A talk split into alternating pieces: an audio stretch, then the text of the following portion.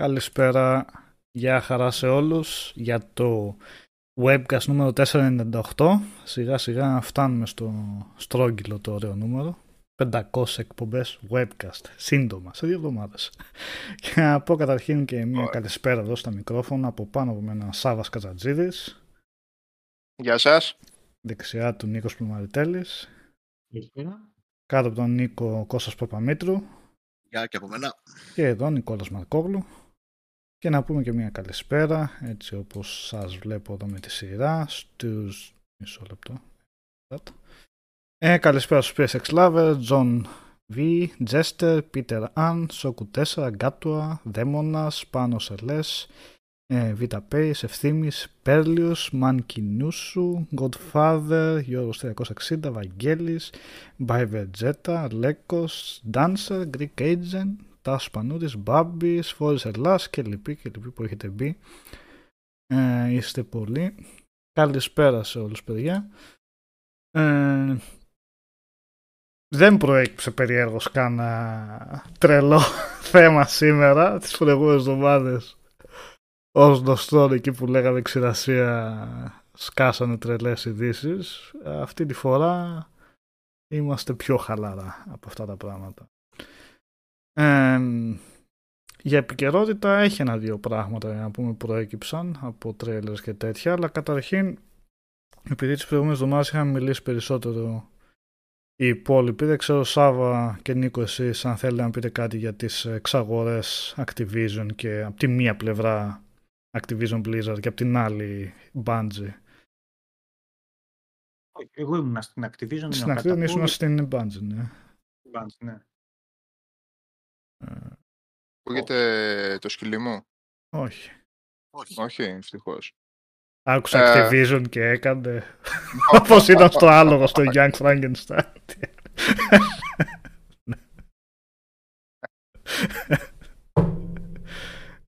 Δεν είναι κάτι το οποίο πλέον, έτσι που το σκεφτόμουν προχθές που λέγαμε, είναι καλό, κακό για τη βιομηχανία κτλ. Είναι πράγματα τα οποία πλέον δεν νομίζω ότι είναι στον έλεγχό μας, όπως δεν είναι στον έλεγχό μας και δεν θέλω να σας καταθλίψω γι' αυτό. Αυτό το πινακάκι ποιος το βγάλε, ο Βαγγέλης το βγάλε, ο Ποιο πινακάκι; Καταμαράν, με τα έσοδα της Sony από τους επιμέρους τομείς του gaming. Που το... Α, δεν το είδα. Που τα έσοδα, κάπου το έχει στο Discord, που τα έσοδα από τα retail παιχνίδια, τα single player είναι κάτι ελάχιστα και τα περισσότερα έσοδα είναι από τα DLC και τα extra και, τα, και τις online services κτλ. Αυτά τα πράγματα δεν θα αλλάξουν. Δεν αλλάζουν. Δεν, δεν είναι στο, στο, στο χέρι μας αυτή τη στιγμή για το αν μια μεγάλη εταιρεία καταφέρει να ρουφήξει όλες τις υπόλοιπες. Εμένα περισσότερο μου κάνει σαν κινήσεις πέρα από το εμπορικό του πράγματος και το επιχειρηματικό πρώτον σαν κινήσεις του στείλω ότι ξέρει ότι ο άλλος είναι σε μια ΑΒ γάμα νάκι, δηλαδή ότι έχει βγάλει το, το σαρκείο του για πούλημα, ας πούμε, οπότε κάτσε να σε τσιμπήσω τώρα που μπορώ. Και το άλλο ότι υπάρχει 4% λέει ο Μιχάλης στο retail, μάλιστα. Α, υπάρχει και μια μακρόπνοη προοπτική ότι θωρακίζονται οι πολύ μεγάλες εταιρείες, Microsoft, έστω η Sony με την Bungie, ε, για την είσοδο ή επανείσοδο, δεν ξέρω αν θεωρούμε τώρα ότι έχουν μπει στο χώρο, η άλλη κολοσσή, η Amazon, η Google και εγώ δεν ξέρω τι. Καλά, η Google είδαμε πρόσφατα. Δεν έχει σημασία, δεν μπορείς να ξέρεις αν θα ξαναμπεί. Ναι, δεν, ναι. Είπανε, ναι, δεν είπανε όμως ότι σταματάνε, γιατί έχει μια άλλη μορφή η Google στο χώρο με τα Android παιχνίδια και εγώ δεν ξέρω τι με το λειτουργικό, ως βάση λειτουργικού, όπως έχει η Microsoft με τα, με τα Windows για τα PC Games. Ε, οπότε μάχη κολοσσών, είναι μάχη τιτάνων. Ε, από ό,τι έχω καταλάβει, και δεν θέλω να το πω έτσι πολύ υποτιμητικά αυτό, αλλά ε, είναι φοβερό να ακούς για μια εξαγορά η οποία είναι το 1 τέταρτο, το 1 πέμπτο της, ίσως και παραπάνω, από το 1 τρίτο. Πόσο είναι το ΑΕΠ, Νίκο; Το ΑΕΠ μας. 70 ήταν τώρα η εξαγορά, 70 υποτίθεται 70, ναι, 70. Ναι, είναι φοβερό να μιλάει για μια εξαγορά στο χώρο του gaming με 70 δις και να κάτσω να κοιτάω τη λίστα και να με αφορούν ένα ή δύο παιχνίδια και αυτά όχι με πολύ κάψα. Οπότε ε, αυτά που είναι να γίνουν σε αυτό το χώρο θα γίνουν. Το Βασικά, θέμα είναι να μην επηρεαστεί τόσο πολύ ο υπόλοιπος χώρος, ώστε να σταματήσουμε εμείς να παίρνουμε που και που καλά παιχνιδάκια τα οποία μας αρέσουν και συνεχίζουμε να παίζουμε.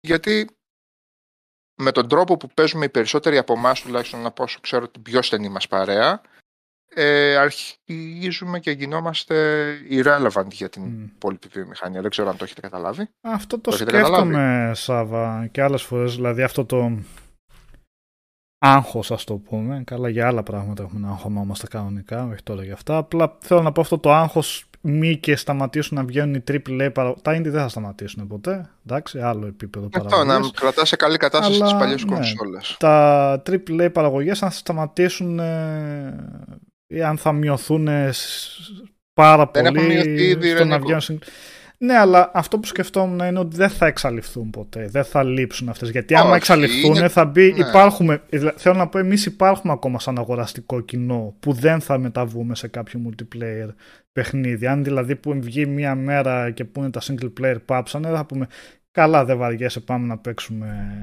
Call of Duty Online και τέτοια. Σαν αγοραστικό κοινό θα υπάρχουμε εμείς για να μπει κάποιος με μια μεγάλη παραγωγή για το Witcher 4 Νίκο, είτε θα είναι ποτέ- είτε το... ναι. Ποτέ μα ποτέ η βιομηχανία του gaming δεν είχε πλήρη αντιστοιχεία με τις α, υπόλοιπες βιομηχανίες θεάματος και τέχνης ε, για πολλούς λόγους. Κυρίως ε, τα πολύ μεγάλα μονοπόλια και ούτω καθεξής. Πάντως κάποιους παραλληλισμούς που και που μπορούμε να τους κάνουμε. Για Μμμ. παράδειγμα ένας καλός παραλληλισμός είναι ότι ε, υπό την έννοια ότι ε, ε, α, για το φόβο, για την ανησυχία ότι θα χαθούν τα AAA, θα χαθούν τα καλά παιχνίδια που, φε- που βγαίνουν και αφορούν μόνο εμάς, έτσι. Μμμ. Ε, υπό αυτή την έννοια όλοι θα βγάζαν ε, εμπορική μουσική ε, και εφήμερα χιτάκια για να τσιμπάνε πάρα πολλά λεφτά και βλακίες στο YouTube ενώ συνεχίζει να υπάρχει κόσμος ο οποίος, εκατομμύρια κόσμος ο οποίος βγάζει τη μουσική που γουστάρει ε, και κάποιοι από, αυτοί, από αυτούς ζουν από αυτή την καλή μουσική που βγάζουν για τους πολύ λιγότερους. Ε, στο χώρο του σινεμά παρά το γεγονός ότι το 90% της AAA κινηματογραφικής παραγωγής είναι τύποι με κολάν και περίεργα μακιγιάζ ε, συνεχίζουν να βγαίνουν ταινίες. Ίσως όχι στο χώρο του υπερβολικού θεάματος και του ε, Indiana Jones κινηματογράφου, αλλά συνεχίζουν να βγαίνουν ταινίες, δεν συνεχίζουν να βγαίνουν ταινίες. Όχι Ε, με το τη Netflix συχνότητα που είναι- διαβάζει, αλλά ναι. Δεν έχει σημασία, μας Αυτό, καλύπτει. ας γιατί συνεχίζουν και βγαίνουν. ναι. ε, με, μη- με μία άλλη μορφή καλυπτόμαστε από κάποιες σειρές, από εναλλακτικά κανάλια, από... Δηλαδή, δεν είναι ότι ξεμείναμε σε οποιονδήποτε χώρο ε, θεάματος που έχουν γίνει υπερβολικές προσπάθειες από τη βιομηχανία και για μονοπόλιο και για απόλυτο έλεγχο και για όλα αυτά. Δεν νομίζω να ξεμείναμε ποτέ, ούτε νομίζω ότι θα ξεμείνουμε. Πάντα θα υπάρχει μια άλλη μορφή.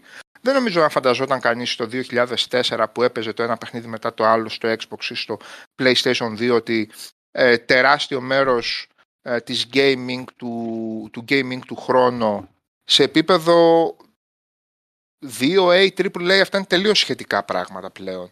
Ε, ότι θα τον έτρωγε σε indie παιχνίδια τα οποία θα του βγαίναν αριστουργήματα και θα γούσταρε.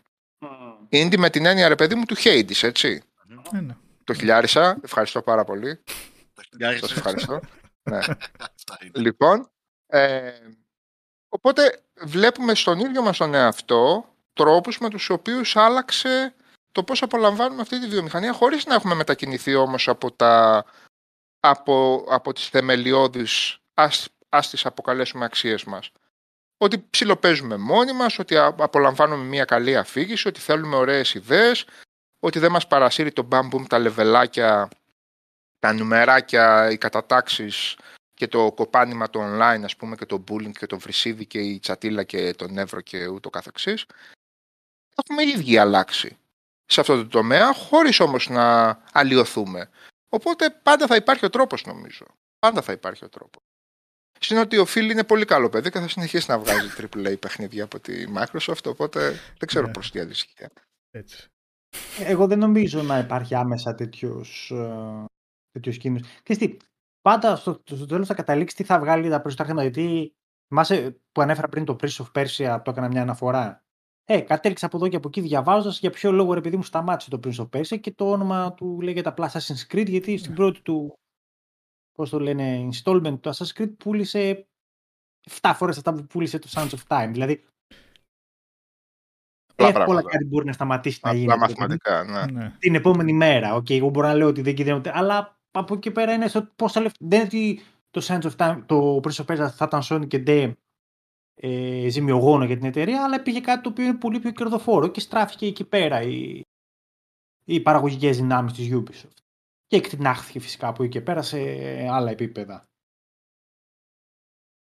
Πα- ε, Ναι, λέμε ότι δεν, α, πάντα υπάρχει, ποτέ δεν ξέρεις που μπορεί να, καταλή, που να κάτσει μπίλια σε αυτό. Αλλά τέλος πάντων, εικ- εικάζω πω είναι λίγο δύσκολο τη δομή αυτή να, να σταματεί. Γιατί Ε, όχι, Μα κάθε λεφτά. χρόνο λέμε για αυτά, για το retail που έχει πει, για τη- τα DLCs πόσο πουλάνε και όλα αυτά. Κάθε χρονιά και όντως δεν είναι και το καλύτερο πράγμα να το βλέπεις αυτό από πού έρχονται τα πραγματικά έσοδα. Αλλά κάθε χρονιά το backlog με τον ένα ή τον άλλο τρόπο γεμίζει και υπάρχουν παιχνίδια που, έχουμε να, που θέλουμε να παίξουμε. Και για τα δικά μας γούστα, άνευ online ντε και καλά.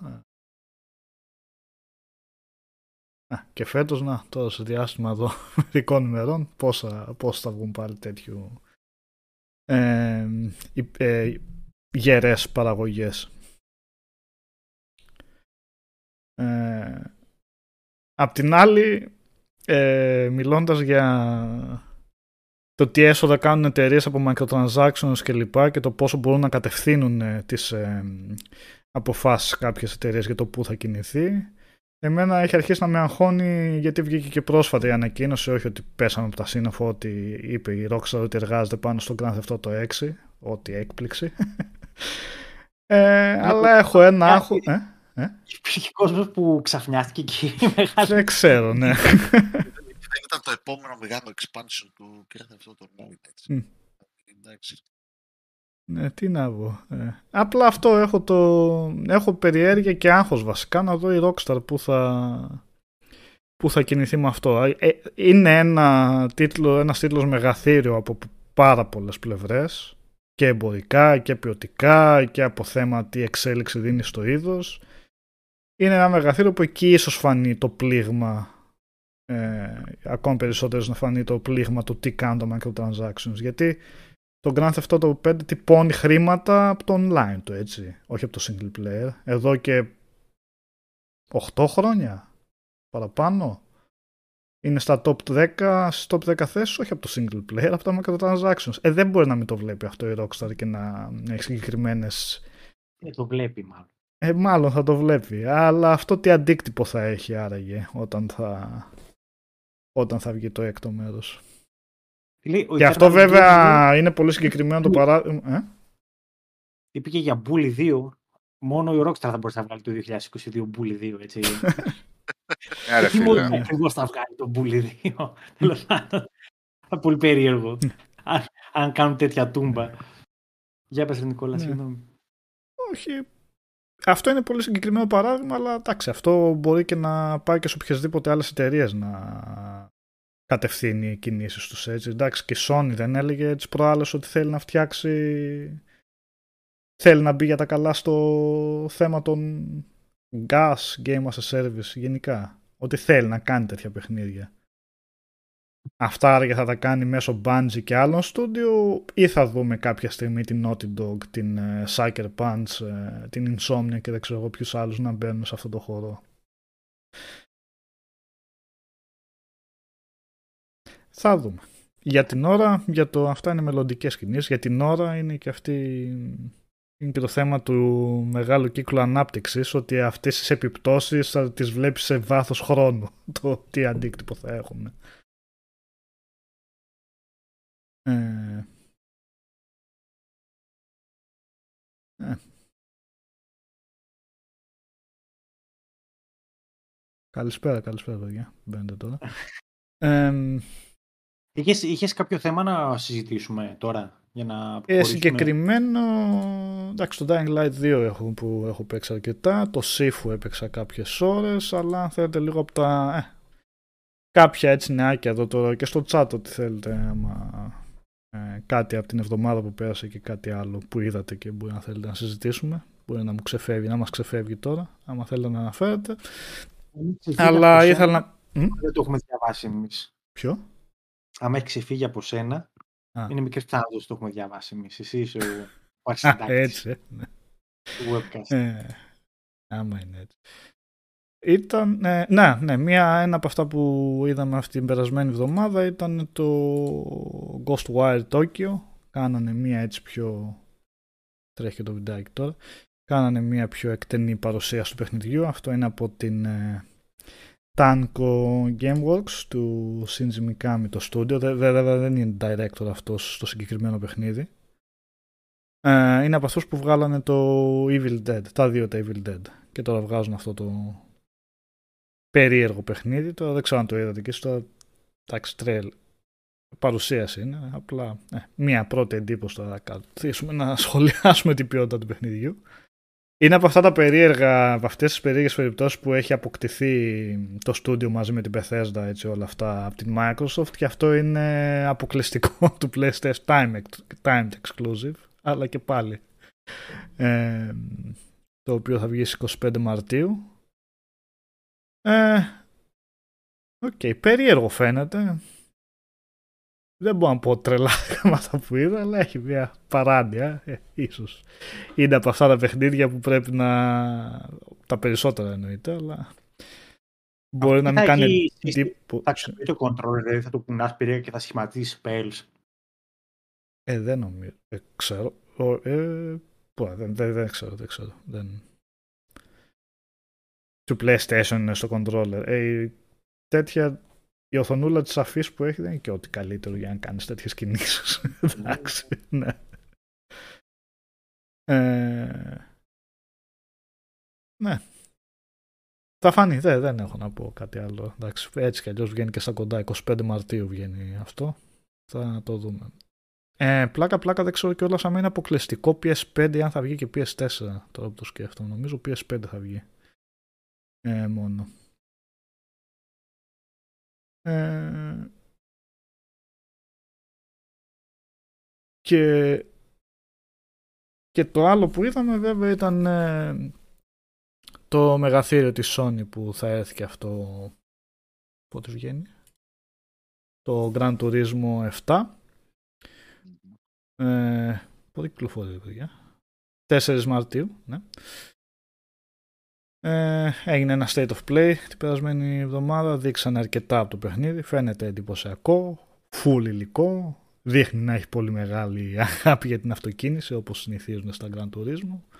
Δεν έχω να πω κάτι παραπάνω από αυτά. Ε, το, τα racing που παίζω τώρα μόνο είναι τα ό,τι arcade και άμα και πόσο θα παίξω. Έχουν περάσει εποχές που έπαιρνα έτσι simulations racing επειδή έμπαινα στο hype, τα έπαιζα ένα δύο ώρο και μετά ποτέ ξανά. Απλά δεν είναι το, το είδος μου καθόλου. Ναι. Και εγώ δεν το έχω με τα Αλλά, simulation ναι. race. Ε. Καταλαβαίνω απόλυτα το, το hype που μπορεί να έχει κάποιος για μια τέτοια κυκλοφορία και με τόσο πλούσιο υλικό που έχει μέσα. Ε, ναι, μόνο PS5 λένε και τα παιδιά εδώ πέρα. Ghostwire. Ναι.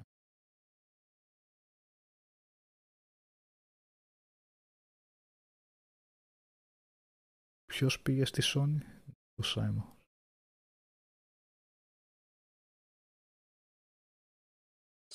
Ε, στο μεταξύ, Νίκο, μας έλεγες πριν εσύ για Uncharted 4 κάτι. Ναι, το Uncharted περνάω. Είναι αυτό, α, είναι άκακο το Uncharted, δηλαδή το βάζεις και, και κυλάει, δηλαδή δεν δυσκολεύεσαι πουθενά βέβαια, επειδή είμαι noobάς, το έχω βάλει στο normal και με τον στόχο να κλειδώνω, έτσι, μη ζοριστώ και πάρα πολύ να ξαναπαίζω τις μάχες. Καλά κάνεις, δεν Στο χρειάζεται. normal, ναι, πού να το. Για ποιο Κατάλαβα λόγο. ότι δεν ήταν κάτι από την αρχή μάχες στις οποίες θα είχα κάποια τακτική αντιμετώπιση και αν θα είχα κάποια ικανοποίηση παίζοντας καλύτερα. Οκ. Έχει αυτό το... Υποτίθεται η γυμικιά είναι ότι δεν σε πετυχαίνει καμία σφαίρα αλλά και όταν σε πετυχαίνει τελειώνει απλά η τύχη σου και πεθαίνεις. Κάτι τέτοιο είναι. Ε, κάτι Αυτό, τέτοιο αυτό. είχαν πει παλιότερα δήθεν. Ναι. Αυτό. Απλώς ο μηχανισμός του, του regeneration Ενώ κατάλαβα τι θέλανε να κάνουν. Θέλανε να είναι ο, ο Drake σε διαρκή κίνηση. Αυτό, αυτός είναι ο σκοπός. Να είσαι να πηδάς, να, να κρύβεσαι. Αλλά δίνοντάς αυτό το regeneration, πάλι σε, σε οδηγεί να πέσει σαν χέστης, ρε παιδί μου. Κατάλαβες με cover και τέτοιο. Για- Γιατί είναι ο εύκολος δρόμος αυτός. Θα μπορούσε να είναι λίγο πιο Ε, εντάξει, τώρα δεν συζητάμε για τα τοπία και για τις κινηματογραφικές εικόνες. Αυτά είναι, είναι. Δεν χρειάζεται καν να τα αναφέρουμε. Και το climbing που στη σχέση εγώ έχω παίξει μόνο το 2 όπως είχα έλεγα στον Νικόλα. Ε, έχει κάνα δυο πραγματάκια έξτρα τα οποία είναι λίγο underused. Άμα δεις, θα μπορούσε να, έχει- να, να το κάνει το climbing ακόμα λίγο πιο περίπλοκο και να μην είναι ξέρεις, απλά το πάτημα του κουμπιού. που Ουσιαστικά αυτό κάνεις έτσι. Δεν έχει και κάτι σπουδαίο. Και επειδή είναι όλο handheld, δηλαδή ακόμα και αν ζοριστείς λίγο ή θα είναι ο αδερφός σου και θα σου πει, δεν ξέρω είναι spoiler για τον αδερφό του. Είναι Όχι λίγο, έτσι. μωρέ, τόσα χρόνια και... Εντάξει, Εντάξει, οκ. ναι. Του λέει, κοίτα ρε, Υπάρχει Nathan, αδερφός σου στο κοίτα παιχνίδι. από ναι. πάνω, κοίτα από εκεί δεξιά.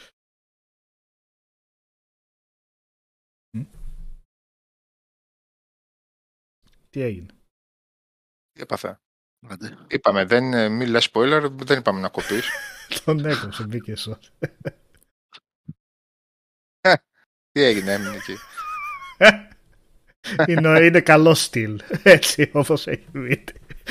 Έχουν υπάρξει και Είναι χειρότερα. ευχάριστο, μιλάει για το Uncharted γι' αυτό.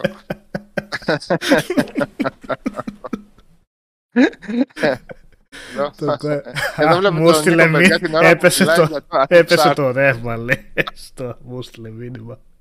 Ωραία. Μια χαρά είσαι. Καλά. Έτσι, παιδιά, να τον θυμάστε τον Νίκο παίζοντας Uncharted. Έτσι. Αυτή είναι. ναι. Αυτή είναι η Αυτό φάτσα όταν ακριβώς. πέφτει στο κενό, Νέιθαν.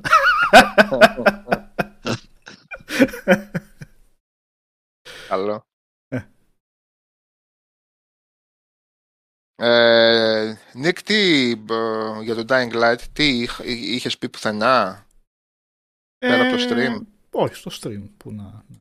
Έχω, εντάξει, Μπορούμε έχω να παίξει πούμε. πολύ περισσότερο. Ναι, ναι, εννοείται ότι Α, οκ. έχουν, Πες ε, τίποτα. έχει κυκλοφορήσει κανονικά το παιχνίδι. Ναι, πες τίποτα. Ε, να πω τίποτα. Να πω ότι καταρχήν το Dying Light Μέχρι 2 τώρα, πες πόσο, μέχρι τώρα πες πόσο είναι η βαθμολογία που βάζεις. μέχρι τώρα ας τα πω άλλη φορά. Ανεβοκατεβαίνει, είναι κυμαινόμενη. Ε,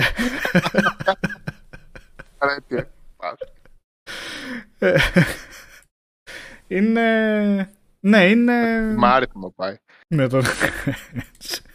Δεν ξέρεις πώς θα ξημερώσει, πώς θα έχει φτάσει. μία στο 6, μία στο 9. Πρώτα ξέρω. περνάς από το βενζινάδικο να δεις την Unleaded και μετά λες πώς θα βάλω σήμερα στο Dying Light. Για Ε, πες.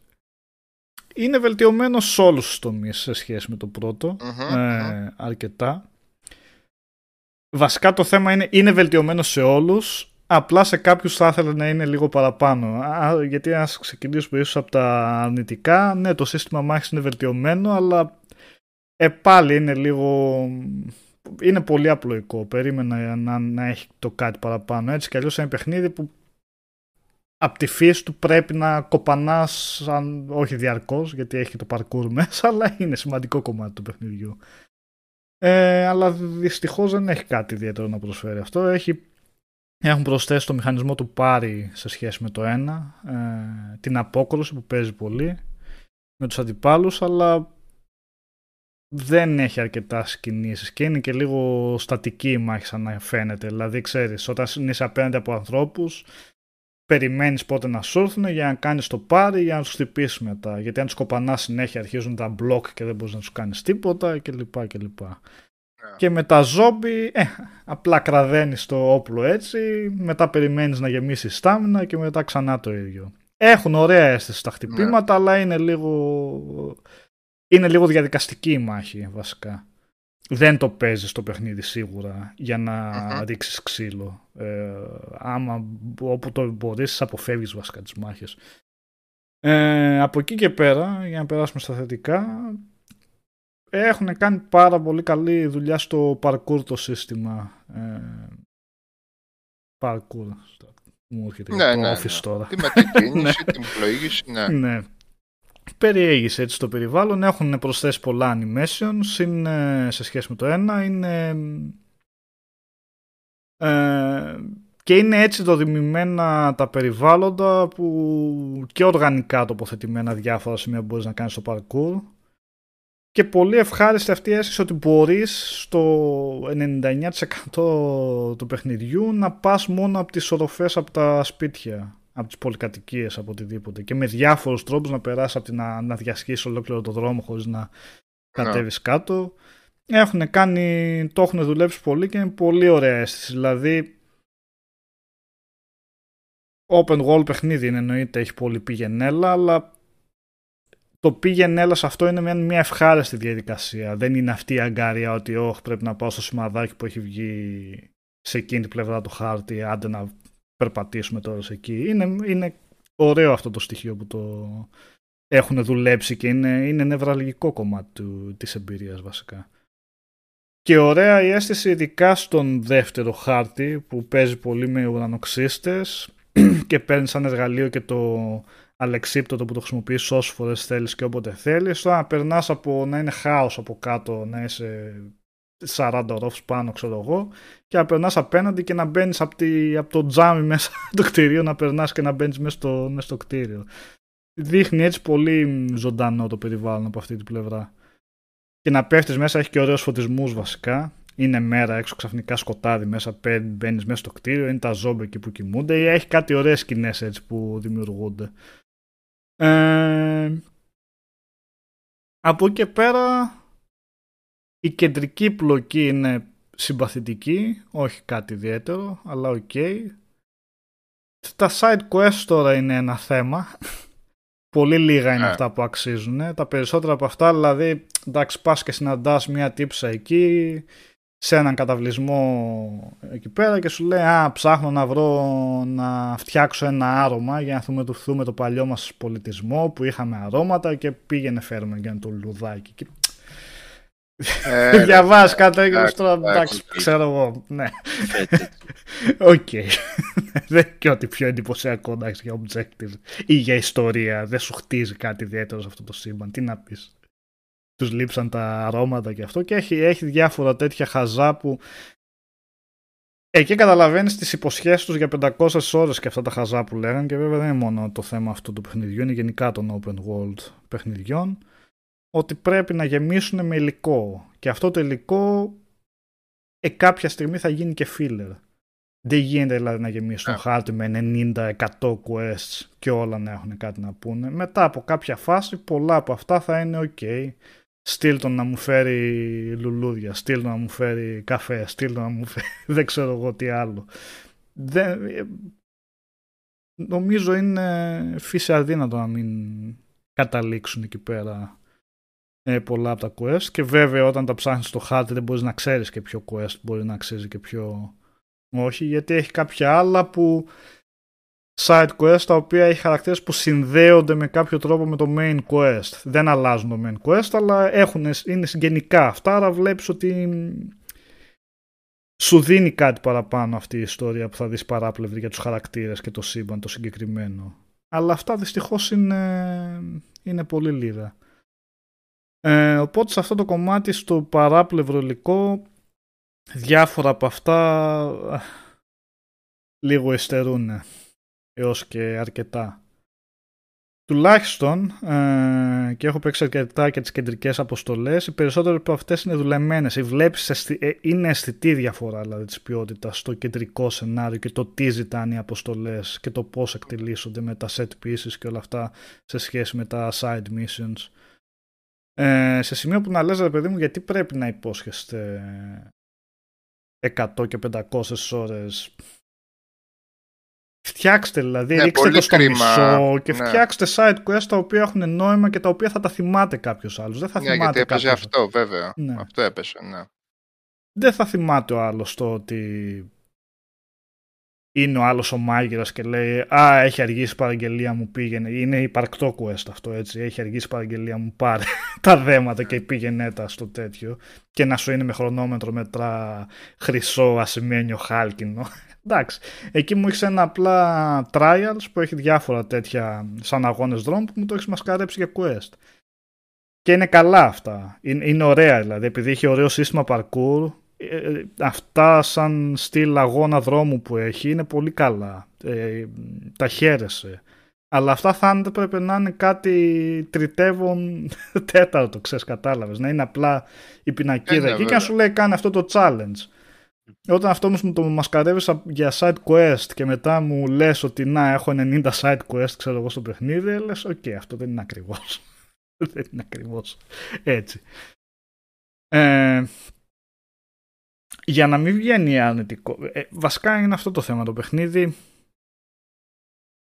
είναι, είναι καλό αλλά έχει πράγματα που το τραβάνε πίσω και είναι σίγουρα καλό για είναι ένα πολύ καλό sequel για κάποιον που έπαιξε το πρώτο Dying Light και το άρεσε σίγουρα θα περάσει πολύ καλά και με αυτό γιατί μιλάμε και δεν μιλάμε για περίπτωση Far Cry και όλα αυτά τα ωραία που έχουν βγει 7-8 από το ένα, 10 από το άλλο και 15 από το ναι. παράλληλο. Είναι το Dying Light 2, έτσι, που βγήκε μετά από χρόνο. Ε, Νίκο, δημιουργεί το σύμπαν του, ρε παιδί μου, δημιουργεί το, το κόσμο του, το, το δικό του κομματάκι σύμπαντος. Ε, και ναι και όχι.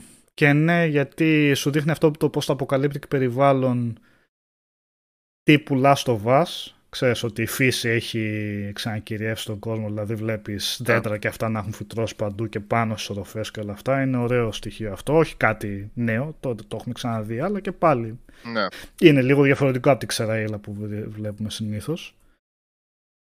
Ε, και είναι ωραίο έτσι αυτό που σου δείχνει τις κοινότητες, τις περιφραγμένες όλες, ότι είναι 30 χρόνια, 25 εκτελείστε μετά το ένα, επομένως έχει κατασταλάξει αυτή η κατάσταση. Δεν είναι αυτοί που τρέχουν δεξιά-αριστερά να επιβιώσουν. Έχουν πλέον σχηματίσει κοινότητες, κοινωνίες δεξιά-αριστερά.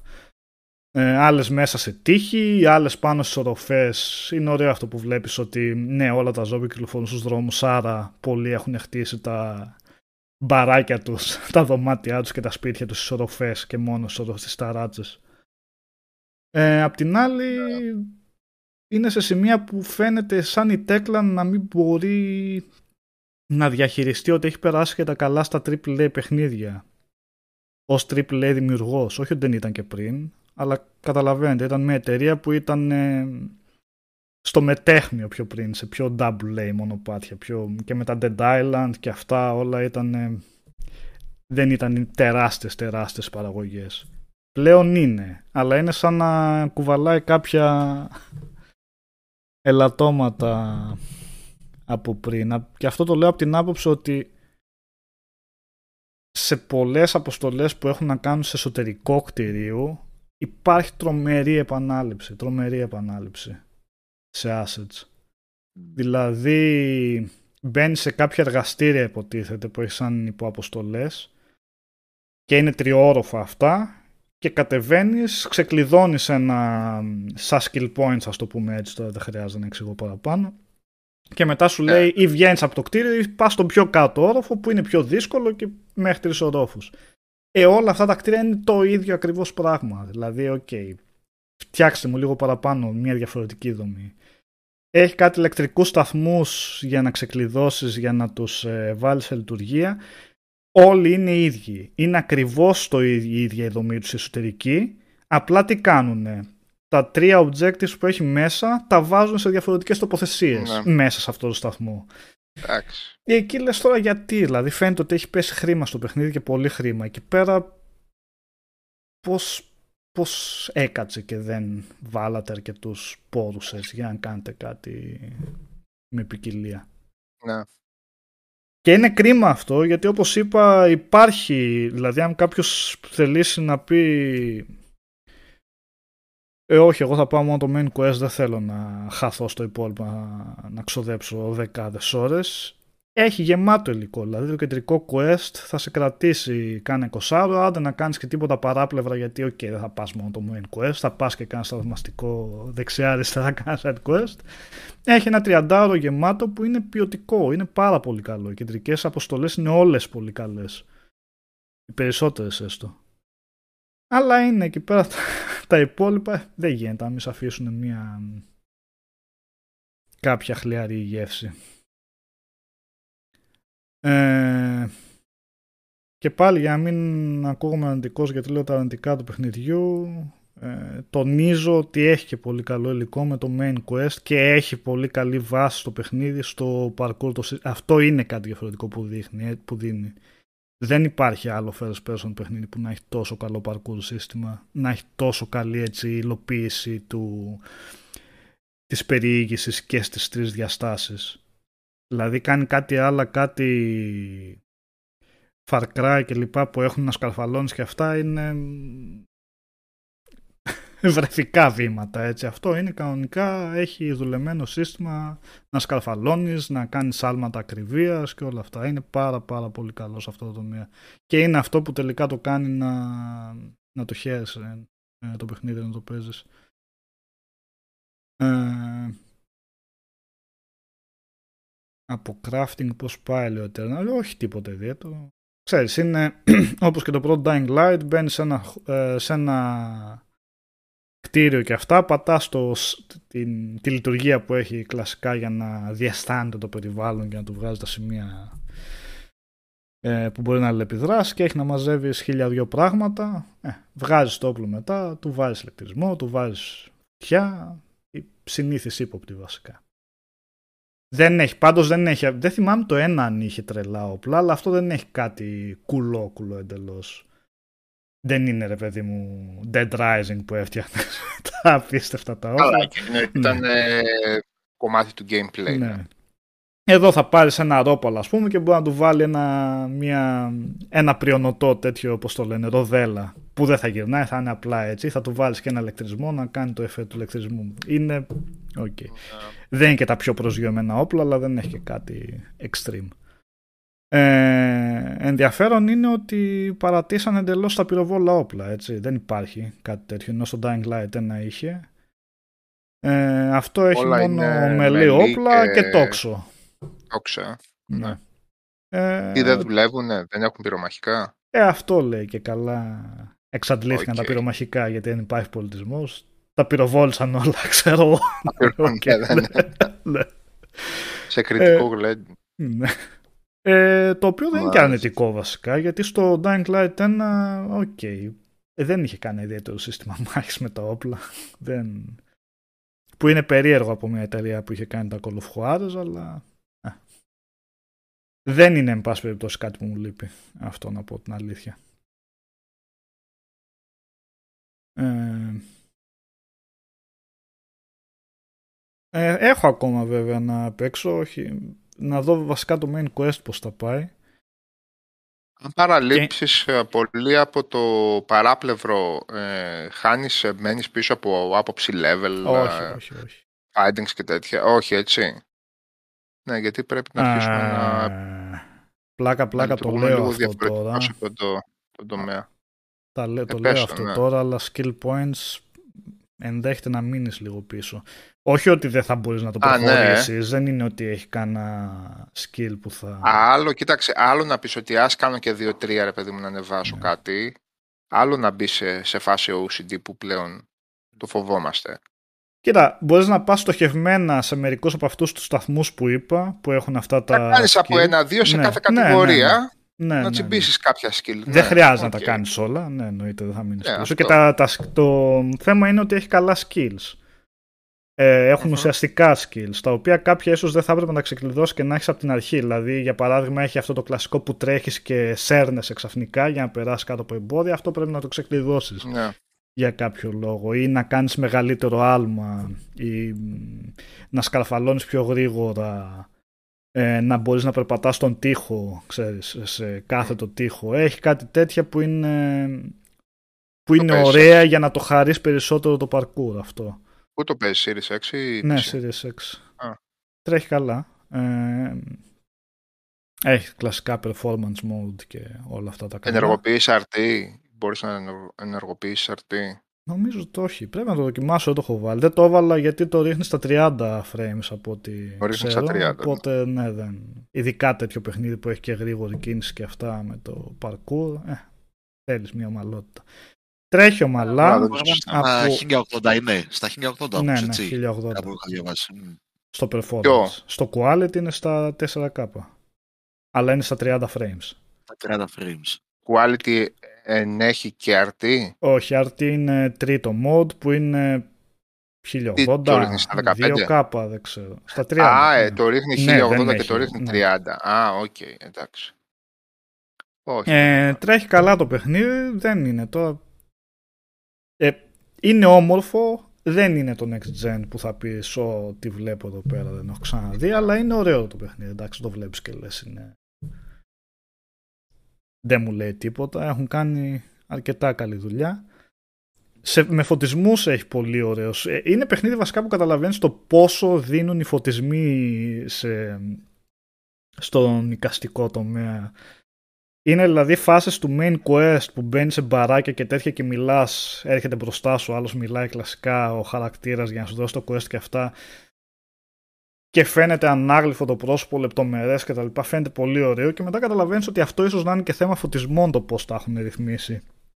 Πας σε side quests, τα τρίτα τέταρτα που είναι, σου λέει πάνε φέρε μου και ένα τα ματζούνια φέρει πιν και εκεί λες οκέι εδώ τι έχει πέσει ξαφνικά η ποιότητα και καταλαβαίνεις ότι είναι σε σημεία επειδή απλά δεν το έχουν παλέψει με φωτισμούς, με τη σκηνοθεσία, με αυτά επομένως πέφτει η ποιότητα όχι εντελώς λόγω αποστηρωμένα του τεχνικού τομέα αυτού καθ' αυτού, όσο επειδή γενικά δεν έχουν προσέξει όλο το περιβάλλοντα χώρο το πώς, ε, πώς υποστηρίζει τη συγκεκριμένη σκηνή. Ε, γενικά πάντως ε, είναι, είναι καλό τεχνικά. Bugs έχω συναντήσει τώρα στις 20 ώρες, 20 και που το έχω παίξει ε, δύο φορές μου έκανε ένα πρόβλημα όπου ξαφνικά ακούγεται ένα puff νομίζω ότι σου έχουν κάνει τα ηχεία και απλά δεν παίζει ήχος οπότε πρέπει να κάνεις restart το παιχνίδι. Ε, ναι είναι λίγο τρομακτικό αυτό γιατί εκείνη τη στιγμή λες όχι έχασα τα ηχεία ναι. ε, προσωπικά δεν θα τρελαθώ και με αυτό. Δηλαδή στι 20 ώρες open world παιχνιδιού, αν κάνεις δύο restart που κρατάει πλέον και αυτούς τους σκληρούς ένα-δύο λεπτά να το κάνεις αυτό, ε, εντάξει δεν... δεν θα πω και... Δεν, για μένα προσωπικά θα πω όχ, το παιχνίδι έχει τρελά προβλήματα. Από εκεί πέρα από bugs τύπου glitches και τέτοια δεν έχω συναντήσει κάτι ιδιαίτερο. Είναι παιχνίδι που το παίζεις και λες ότι είναι αρκετά στιβαρό μέχρι να σου κάνει αυτό το path βασικά. Ελπίζω να μην το κάνεις εσάς και το παίξετε. Ε, από εκεί πέρα τρέχει ομαλά και τα λοιπά τα είπα και πριν βασικά. Ε, αυτό για το Series X. Τώρα οι υπολογιστές PS5 και αυτά δεν ξέρω τι παίζει. Ειδικά με τους υπολογιστές δεν ξέρω πώς μπορεί να τρέχει εκεί πέρα. Ε, αυτά δεν ξέρω άμα θέλετε να ρωτήσετε κάτι άλλο. Σε Ναι, βγει με- και ναι. εκτενές review μέσα στη εβδομάδα. Τώρα θα δείξω αναλόγως τώρα τι χρόνο θα έχω για να το παίξω τις επόμενες μέρες. Ναι. Γάτζο δεν πήρα Εγώ- που λες Eternal και είναι περίεργο. Αυτά στα, δείχνει, στα δίνει πολύ φιδωλά. Δηλαδή και το αλεξίπτωτο που είναι σημαντικό κομμάτι της περιήγησης στο δίνει μετά τις 10-15 ώρες. Έχω φτάσει πολύ μετά τα μέσα του παιχνιδιού και το γάτζο δεν τον έχω πάρει ακόμα που και αυτό υποτίθεται είναι ουσιαστικό κομμάτι του gameplay. Δεν ξέρω γιατί. Σαν να το φοβόντουσαν λίγο να στο δώσουν από πιο νωρίς. Όχι ότι είναι κακό αναγκαίο αυτό, απλά από άποψη περιέργειας το λέω πώς και δεν σου δίνουν αυτά τα εργαλεία νωρίτερα. Αυτό. Sorry, Σάβα, κάτι πήγαινες να πεις. Ε, όχι, εγώ τη συμπαθώ γενικά τη, τη σειρά από τα Dead Island και μετά δηλαδή. Μμ. Τα συμπαθώ αυτά και το Dying Light. Λίγο είχα παίξει βέβαια το πρώτο, δεν το είχα παίξει πάρα πολύ. Μμ. Ε, σε μια έκδοση για PC που τα έχει όλα. κάνα 15 ώρα, 18 ώρα, δεν το είχα τελειώσει. Αλλά το είχα συμπαθήσει γενικώς. Να πω την αλήθεια, απολάμβανα λίγο περισσότερο το, το πιο αργό το Dead Island. Λίγο αυτό το πιο γρήγορο με άγχωνε στο Dying Light. Ναι. Αλλά εντάξει, θέμα συνήθειας είναι νομίζω μέσα στο Μμμ. παιχνίδι. Δεν είναι... ναι. Μου άρεσε το crafting δηλαδή του, του Dead Island και η, έτσι, αυτό το κλιμακωτό που είχε στην εξέλιξη στο, στις ικανότητες και όλα αυτά. Τυπικό Μμμ. ήτανε, Ναι. αλλά καλοφτιαγμένο. ναι, ναι. Ναι. Καλή προσπάθεια ήταν. Τώρα που να είναι θα βγει και το Dead Island το 3. Χίλια χρόνια το φέρνουν, το Ναι. φράζουν. ναι. Ε. Ε, τέλος πάντων, θα το ψάξω και εγώ λίγο να περιμένουμε να δούμε τι γίνεται με τα bugs και με τα... να πάρει κανένα... Σίγουρα Να ένα πάρει κανένα παιχνίδι τέτοιο. που άμα περιμένει κάποιος θα βρει ένα καλύτερο παιχνίδι αργότερα. Έτσι. Ναι. Γιατί, οκέι. Έχει θεματάκια. Είναι από εκεί και πέρα πόση ανοχή έχει ο καθένας σε αυτά. Αλλά είναι παιχνίδι που μετρά την ανοχή σου με τα bugs. Δεν είναι. Ναι, ναι. Ε, ε, PSX Lover λέει ρωτάει 3 γιατί υπήρχε 2. Ε, σαν 2 θεωρούμε και ήταν ουσιαστικά το Riptide. Riptide. ναι. Ήταν, ήταν το αυτόνομο, ναι. Και σαν Δεν μέγεθος ήταν πρέπει να ήταν σαν το DLC, πρώτο. Μεγάλο έτσι. ήταν, κανονικό ήταν. Κανονικότατο το παιχνίδι ήταν. Ναι. Τι, Πρέπει να ήταν σαν Ήτανε μέγεθος σαν το πρώτο Δύο βασικά. ήταν ρε παιδιά. Ναι, Ναι. ναι, ήταν δύο. Και καλύτερο παιχνίδι από το πρώτο ήταν. Ε, δεν χρειάζεται να το ονομάσουν ε, Dead Island 2 για να θεωρούμε ότι είναι 2. Ναι, το είχε οκέι. βάλει Riptide. Τότε ίσως ήταν της λογικής ότι ε, να κρατήσουν το, ε, το franchise έτσι hot, του στείλω ότι αναμένουμε το δύο παιδιά, πάρτε τώρα το Riptide. Δεν ξέρω ποιες λογικές μπαίνουν εκεί πέρα, αλλά δεν χρειάζεται όλα να λέγονται δύο, η αλήθεια είναι αυτή. Dead Island Riptide ήταν. Τι έγινε και μετά κιόλας άραγε. Το IP δεν έμεινε στην ε, Techland. Με ποια το είχε βγάλει τότε, ποια ήταν. Ε, Ποιο; το Dead Riptide. Island. Ναι. Γενικά το IP ανήκει σε, σε ποια εταιρεία ανήκει; Σε Πάντως γελάς. σίγουρα όχι στην Techland. Ε, γι' αυτό άλλωστε το ονόμασε το άλλο Dying Light. Ε, ο Nick the... Α, Deep Silver, ναι. Silver, ναι. Και κα... πολύ Vaporware το Dead Island το 3. Έχει αλλάξει τρία στούντιο. Πλέον δεν νομίζω να βρίσκεται καν υπό ανάπτυξη, αλλά για αρκετά χρόνια μία το ανακοινώνανε, μία έφευγε από τη δημοσιότητα, μετά ξαναερχόταν. δεν ξέρω τι προσπαθούσε. Και υπάρχουν κάποια βίντεο, gameplay βίντεο από το, από το 3. Αλλά Είχαν μάλλον... πάρει και εκείνο το έπος, πώς το λέγανε εκείνο, σαν cel shaded που ήταν. Ναι, ναι, δεν θυμάμαι πώς το λένε. Ξέρω. Εκείνο έχεις μέσα παίξει εκεί αυτό. είχε μπει. Είχα προσπαθήσει. Είχα προσπαθήσει σε εκείνες τις υπέροχες ε, μέρες που μπορούσα να παίζω τα πάντα στο 360, αλλά Ναι. Δεν παλεύω. δεν υπήρχε κανένας λόγο. Ναι. Και ένα Αυτό side scroller δεν είχαμε πάρει, βγάλει. Τι κάνω λάθος. Α, δεν είμαι σίγουρος. Δεν νομ... Ναι, Πάση Ε, δεν πιξελωτό ξέρω έτσι. καθόλου. Τι ήταν αυτό; Ναι ρε. κάτσα να δω. Τέλος πάντων τώρα. Δεν μπορώ να θυμηθώ. Είχαν βγάλει Escape Dead Island. Αυτό ήταν το... Το Escape, ναι. Ναι. Πω, πω. Μετά βλέπω ένα Dead Island Epidemic το οποίο ακυρώθηκε. Dead Island Ε, ήταν. 2 το οποίο δεν μάθαμε ποτέ τι απέγινε Τι αυτό. έγινε. Ναι. Το Dead Island Πάμε το κάτι 2 που είναι το τέτοιο, 3 ουσιαστικά. ναι, ναι. Ε, δεν βλέπω κάποιο άλλο. Όχι, ε. όμως, ναι. Ναι. Dead Island Survivors λέει. Αυτό τι Α, είναι; όχι, δεν. Κάνα Android, Βγήκε, ξέρω ναι, εγώ. Android ακριβώς. Ναι. Ναι. ναι. Όταν Βγήκε βλέπεις το τέτοιες 18 λέξεις. και έκλεισε λέει το 20, άρα τι ήταν Καλά αυτό, έκανε, σαν ναι. online. τι φάση.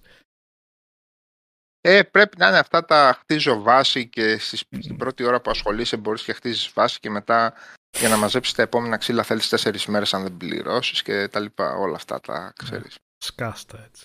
Ναι, ναι, τα κλασικά, ναι. Ναι, χλούπερ αγαπημένο είδος τα πώς τα αποκαλύπτει γενικά. Και όσο πιο ξεραίλα είναι τόσο καλύτερα.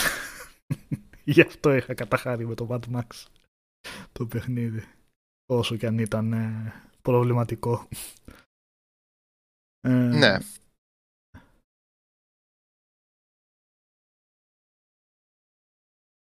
Ε, ε, Γιάννη λέει, κατάλαβα, λέει, αλλά να περιμένουμε πτώση τιμή στο Dying Light 2. Ε, εντάξει, αυτό για οποιοδήποτε παιχνίδι ισχύει εννοείται. Είναι από εκεί και πέρα πόσο προσμονή έχει κάποιος για να παίξει κάτι ή όχι.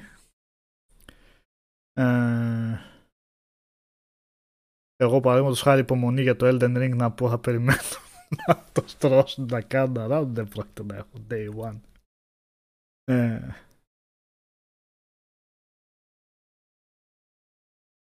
ε, το Rage 2 τάσο, ναι, τα έχουμε πει αρκετές φορές ε, με τι προδιαγραφές είχε ξεκινήσει με τη συνεργασία και πώς δυστυχώς μας βγήκε. Γιατί αυτή η Avalanche βασικά όσο καλά είχε ξεκινήσει με τα Just, με τα Just Cause εντάξει το ένα δεν ήταν κάτι ιδιαίτερο αλλά το δύο ήταν έτσι. Ήταν ψηλό εντυπωσιακό Ναι. για την εποχή του. Το- Εντάξει, το είχαν Ναι. σπρώξει και λίγο. Κάτι θέλανε παραπάνω να κάνουν. Τότε ήταν το, το bigger Ναι. κατάσταση. Δηλαδή, όσο μεγαλύτερο χάρτη. Τώρα που το κοιτάς, λες, τι είχαν κάνει οι θεοί. Αλλά ίσως για την εποχή του Xbox ήταν αρκετά, ναι. αρκετά εντυπωσιακό. Ναι. Αλλά σταδιακά φάνηκε ότι αυτή η εταιρεία τελικά δεν το έχει με, με το campaign. ναι, σε κανένα καλά, δεν το το κάνανε, είχε. Σίγουρα Ναι. δεν το είχε, ναι. Επομένως, αν δεν έχεις campaign να σε κρατήσει με ιδιαίτερες αποστολές και τέτοια και όλα ουσιαστικά μοιάζουν να είναι απλά υπό αποστολέ και fetch quest και τέτοια, κάπου λες: OK, λίγο. Το έχετε στο να σχεδιάζετε gameplay, μηχανισμούς και open world χάρτη σε μέγεθος, αλλά η ουσία ποια είναι, εν πάση περιπτώσει. Ε, Και αυτό είναι σώρα. Μόνο το Just Cause 2 ξεχωρίζω εγώ από την ε, Avalanche, δυστυχώς. Εντάξει, και η προσπάθεια του στο Mad Max Να, ναι. μέχρι εκεί που, μέχρι εκεί που πήγαινε. ναι. Που, ε, το έχουμε ξαναπεί δεκάδες φορές για το Mad Max, εντάξει, ούτως ή άλλως χαμένη ευκαιρία ήταν. Ε, ήταν πεδαριώδη τα λάθη που δεν το κάνανε καλό παιχνίδι. Πολύ καλό παιχνίδι. Δηλαδή, ήταν θέμα επιλογών το ότι δεν έγινε πολύ καλό παιχνίδι το Mad Max και έμεινε λίγο μέτριο. Δεν ήταν θέμα ότι ε, έλειπε ένα ουσιώδες στοιχείο. Όλα όσα υπήρχαν μέσα στο παιχνίδι θα μπορούσαν να το κάνουν Μμ. ε, πολύ καλό παιχνίδι. Θυμάμαι εκείνη την α, μία αποστολή Ρενίκο που α, από ένα σημείο και μετά καταλαβαίνω ότι βρίσκομαι ουσιαστικά στην αποβάθρα ενός παλιού ενός τεράστιου λιμανιού που Ναι. απλά είχε καλυφθεί από άμμο. Ναι, Και λέω ρε ναι. παιδί μου, ένα τέτοιο ωραίο στοιχείο, γιατί μετά το κοιτούσα από μακριά και έλεγα κοίτα τι ωραίο πράγμα κάνανε εδώ πέρα. Το άφησαν ε, ανεκμετάλλευτο. Ναι, ναι, ναι. Άφησαν από πάνω μόνο την άμμο να κόβεις βόλτες με τα μάξια. Μας χρειαστικά ήταν πολύ ωραίο και στα Ναι, εικονίδια αντί να που πεις- έβλεπε. Ναι. Αντί να πεις ότι εδώ στείλω μια ιστορία, ότι κάτι υπάρχει εδώ στα υπόγεια, ότι κάπου υπάρχουν θαμμένα Μμ. πράγματα κτλ.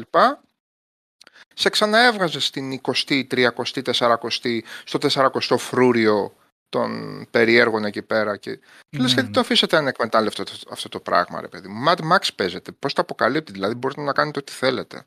Ναι, ναι, ναι. Χαμένη ευκαιρία ήταν αυτό, ναι. Δεν, δεν, δεν μπορούν να σχεδιάσουν αποστολέ. Δεν, δεν ξέρω.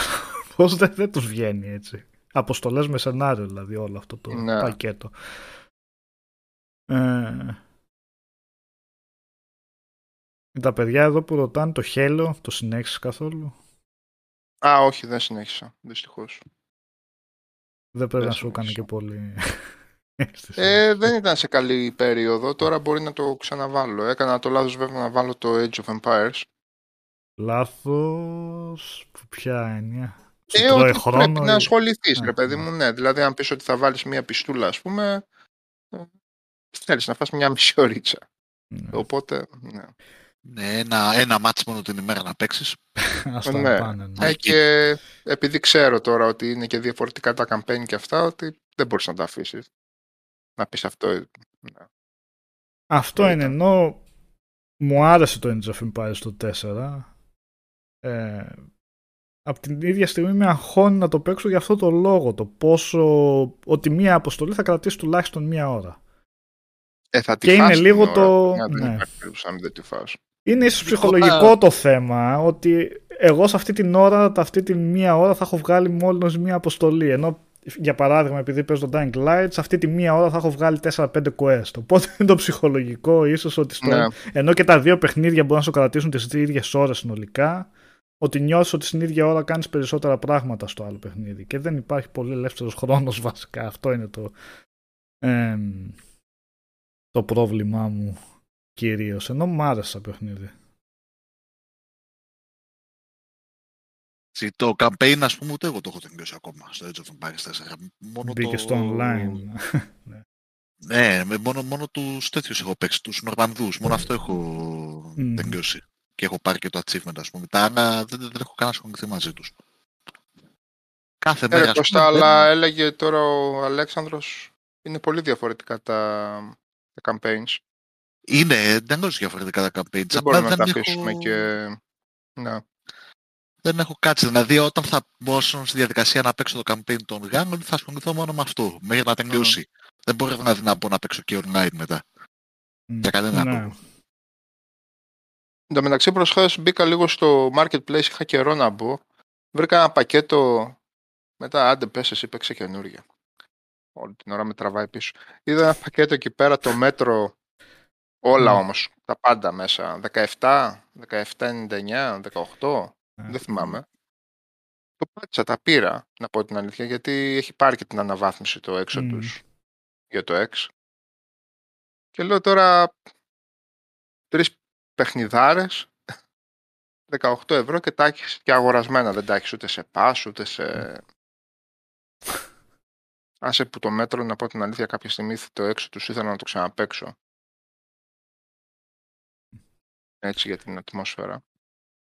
Τάβα κάπως έτσι τσίμπησα εγώ τα Batman. Τα Batman το, το Arkham Asylum και το Arkham City που είναι στο πακέτο. Το, Έχει το Batman πακέτο. Return του Arkham, ναι, το Return του Arkham. Κάπως, ε, δηλαδή τα έχω ξαναπαίξει αυτά τα παιχνίδια. Αυτά ποια έχει, τα Arkham, το, το Asylum Το, και το Asylum City. και το City, ναι. Το Asylum και το Ναι. City. Αυτά Και- που, Asylum αυτό και που το γράφουν City. στα παπάρια του στο Origins. Ναι, δηλαδή με σαλτέρνο. για ποιο πραγματικά. λόγο έτσι. Ναι. Επίσης, επίσης για, κάποιου, για όσους ψια- ψάχνουν λίγο obscurίλες, ε, σε αυτά τα πακέτα, νομίζω ακόμα ενεργό είναι στο Marketplace, υπάρχει το Far Cry Instincts Predator με, Μμ. με 4 ευρώ. Που δεν εμφανίζεται πολύ συχνά αυτό, να ξέρετε. Μμ. Που είναι obscurilla όπως και να το κάνεις, γιατί είναι τα παιχνίδια του Xbox. Τα πα- Μμ. παλιού του Xbox. Πριν το Far Cry. Δεν ξέρω 2. τώρα αν παίζονται. Ναι, δεν ξέρω αν παίζονται και πώς παίζονται. αλλά είναι δύο παιχνίδια με υπερφυσικές δυνατότητες. Θυμάσαι Νίκο έτσι που γινόταν φέραλ Ναι, εκεί ναι, πέρα ναι. και εγώ δεν ξέρω τι. Λοιπόν, τελείως διαφορετικά από το πρώτο του Far Cry, τελείως διαφορετικά από το 2 και από όσα Far Cry ακολούθησαν. Ε, είναι λίγο collector's items αυτά. Ναι. Με 4 ευρώ. Τώρα το λέω επειδή το είδα προχθές. Εγώ το έχω σε δισκάκι αυτό, δεν α, χρειάστηκε να το πάρω, αλλά είχαμε και έτσι και τα δύο μαζί. Το Xbox Έτσι από σαν- περιέργεια σαν- μπορεί. Ναι. Μπορεί να έβαζα να το δω λίγο το, το Instincts και το Predator. Από περιέργεια να δω πώς φαίνονται τώρα. Ε. Γιατί τώρα, ο- τότε όταν το είχα πρωτοδεί στο Xbox, το παλιό, Ναι. το μαύρο, είχα πάθει λίγο την πλάκα μου. Και έλεγα, τι κάνανε Ε, ναι. το ναι. Xbox. Ναι, πραγματικά. Είχαν δυνατότητες, δούλευαν με το Xbox και κάναν ωραία πράγματα. Μμ. Παίξαμε ωραία παιχνίδια δηλαδή- δηλαδή πριν ξεψυχήσει που δεν μπορούσαμε να τα παίξουμε σε PC ή δεν είχαμε PC όσοι δεν Ναι, είχαμε ναι. προκοπήσει. Ναι. Ήταν. Ναι. Τα χαιρόσουν πολλά εκεί πέρα Anyway. και τι μπορέσαμε να βλέπουμε. Τι Doom είχαμε παίξει. Chronicles of Riddick και Το αυτά. Doom και 3, βλέπεις, τη ναι. Half-Life 2 ναι, ακριβώς. Ναι. Ναι. Ε, και χωρίς να χάνουμε και τίποτα βασικά έτσι. μμμ. Και ε, όλα αυτά. Splinter Cell και Ωραία αυτά, πράγματα. ό,τι δύο. Ναι, έβλεπες και έλεγες οκ. Έχει, έχουμε, έχουμε υποδύναμη εδώ πέρα. Κάτι βγαίνει. ναι. Ε, το έξω τους και εμένα με ψήνει. Κατά καιρούς το βλέπω ε, να το ξαναπαίξω λόγω για τις αναβάθμισεις που λες. Και Το Sam για Story κάποιο είναι λόγο- πάρα πολύ καλό. Ναι. Ένας ολόκληρος χάρτης βασικά από αυτούς που είχε. Μικρός, αλλά Ναι. ένας. Ναι. Ε, τα ρίχνουν χώμα κάθε φορά τις τιμές έτσι. Τα μέτρο είναι παιχνίδια που πέφτουν ε, Εντάξει, στο αυτό 2 ευρώ full- μπορείς να τα βρεις. Ναι, Full το πακέτο όμως στο έξω τους, πού να το βρεις παρα, παρακάτω, ρε. ναι, Δεν το ναι βρεις εννοείται. παρακάτω. Είναι.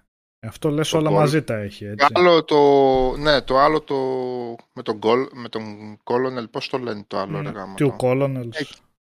Ναι, αυτό, αυτό Mm. είναι αφηγηματικό, δεν έχει και πολύ gameplay, να ξέρετε. Mm. Και ήταν πολύ φθηνό. Αλλά το Sam Story είναι κανονικότατο. Μμμ. Και διαφορετικός χάρτης. Είναι άλλο, εννοώ και σαν εικαστικό, άλλο περιβάλλον. Ναι, είναι στην α, ανατολική πλευρά. Μμ. Είναι ο Sam που καταλήγει εκεί πέρα, Ναι. από την παρέα εκεί. Ναι. Οκέι. Το Elden Ring Πήγε- θα προσπαθήσουμε να το παίξουμε, ναι, Ναι, θα την φάμε πρώτη ξύλο μέρα. την Πρώτη μέρα, βέβαια. από την πρώτη μέρα. Ελπίζω να έχουν βάλει δυσκολίες. Επίπεδα δυσκολίες να μπορέσουμε να το, Το παίξουμε. παίξουμε κι στο easy έτσι. εμείς. Ναι, Hack and slash. Θα πάει. έτσι, έτσι. Ε. Ε. Γεια σου Γιώργο, κάνα χοροράκι ε. Εσύ θα μας πεις χοροράκια. Ποιος; Ο αδερφός σου μπήκε μέσα. Πού είναι το σου, ρε; Στο chat. Α, πάνω είναι. Παραπάνω. Ναι, ναι. Καλό χώρο. Ε, πρέπει να κάνουμε και το τέταρτο μέρος κάποια στιγμή. Τα Ναι, τι, σύγχρονα. τι, τι μπορεί να σου προτείνουν που δεν είδες ρε bro; Το Antlers περιμέναμε, Γιώργο. Τι φάγαμε από εκεί. Άστο. Τι είναι αυτό, μάπα; Μάπα, μάπα, μάπα. Παίζει εντωμεταξύ και αυτή από το The Americans, η πρωταγωνίστρια. Ναι. Ε, Α, παίζει και αυτή. Ναι. Το θυμάμαι λέω τώρα έτσι όνομα, απλά. Ναι, όχι Ναι, ότι οκέι, είναι ναι, κάτι, ναι. Αλλά δεν την είχα δει πουθενά άλλο. Πέρα από το Americans. Ε, στο... Το Always του Bon Jovi. Το βίντεο κλιπ. Α, οκέι. Εκεί εμφανίστηκε πρώτη φορά, έτσι. Μικρούλα. Μμ. Με τη μαλλούρα, έτσι, την... τη σγουρή. Έξι σεζόν αυτό το Americans πόσες πήγε. Γιατί δεν έκανε Νίκο, να κανένα σου πω. μάθημα να μάθει κανένα ρώσικο; Δεν είπε μισή κουβέντα ρώσικα. Σε Να όλη σου τη πω, σειρά. Το έκτο προσπάθησα να το ξεκινήσω Η τελευταία. μία-δύο φορές. Ναι. Ναι. Ε, Δεν θυμόμουν την τύφλα μου από την πέμπτη. Ναι. Ε, και δεν το ξεκίνησα τελικά. Γιατί κατάλαβα ότι δεν με αφορά τελικά τι γινόταν στην έκτη. Δεν θυμόμουν τι δεν είχε γίνει χάνεις στην και πέμπτη. πολλά. Δεν, πα- πα- δηλαδή είχε μπερδευτεί τόσο πολύ το πράγμα πλέον. Έτσι είχα Μμ. πάθει με το, με το καναδέζικο μωρέ. Το, με το γεννητικό πείραμα με τις κοπέλες που είναι Α, όλες... ναι, το Black. Ναι, αυτό. Ποιο, Πώς, πώς έλα. το λέγανε; Black. Ρε φίλε, πραγματικά δηλαδή Πώς το λέγανε; Είχε τι τα ξεκινήσει με κόλλησα. κάτι ωραίο πρωτότυπο και είχε καταλήξει τώρα. Είχε Το καταλήξει εκεί πέρα φορτώσαν ένα. από το, σαν το Lost το μικρόβιο εκείνο. Πρέπει να βγάλουμε και άλλη σεζόν, οπότε βάλε, βάλε, βάλε πράγμα. Κάτι Ναι. ειδικές αποστολές στην, Ναι. α, στην έρημο εκεί πέρα σε κάτι λεγιώνες των ξένων και κάτι. Λέω τι βλέπουμε τώρα, ρε φίλε, τι γίνεται, άντε για τώρα. Πώς το Επόμενο. λέγανε, ρε, σκάλωσε. Κανείς από το chat δεν το θυμάται με τις, ε, με, με, με τις ίδιες. Ε, ναι, Ήτανε ρε, με πολύ την λίγες. ε, κοπέλα, την ε, πολύ καλή ηθοποιός αυτή. Ναι. η- Έπαιζε πολύ καλά εκεί. Ναι, Τι, ναι, Ουκρανέζα είναι σε καταγωγή, δεν θυμάμαι. ναι νομίζω. Άνια, Τατιάνα, πώς τη λένε στο... Ναι. Ξέχασα και πώς τη λέγανε τη σειρά. Anyways. Τώρα αν τελείωσε το Yellow Jackets να κάτσω να το δω. Horror είναι αυτό, είπαμε. Τι είναι; Η σειρά, η σειρά. Ποια σειρά; Ναι, τι είναι; Ε, αυτό που με τη γυναικεία την ομάδα, την κοριτσίστικη την ομάδα τα... ε, που πέφτουν, που πέφτουνε προς την Αλάσκα μεριά, ρε Γιώργο. Και- Α, α, α, κατάλαβα. Limited προσπαθούν να τέτοιο είναι αυτό. επιβιώσουν, Ή... Ναι, 8 επεισόδια ήταν, 10 επεισόδια. Orphan Black, ρε. Ναι, το- άντε, ναι. Το Black το θυμόμαι. Orphan Black. Ναι, Όχι, ο Τάσος το ναι, γράφει ναι, και- θα- Εγώ δεν θα το θυμόμουν με τίποτα. Είχε ξεκινήσει πάρα πολύ ωραία, ρε παιδί μου. Μου άρεσε γενικά το κλίμα και έβλεπες και κάτι αμερικάνικο. Δηλαδή. Ναι, Μα- Μαρία, αυτό το Yellow Jackets. Ναι. Γιώργο, μήπως θες να μπεις παρεμπιπτόντως; να πούμε για Ναι, χώρο. γύρω στο Discord είμαστε, ναι. Ναι. Άμα θες Άμα μπες να μην θες, γράφεις. Με διαφορά. Ε, Αν τον έχεις Νίκος στυλ του μπας και είναι μέσα. Κάτσε. Ε, ναι.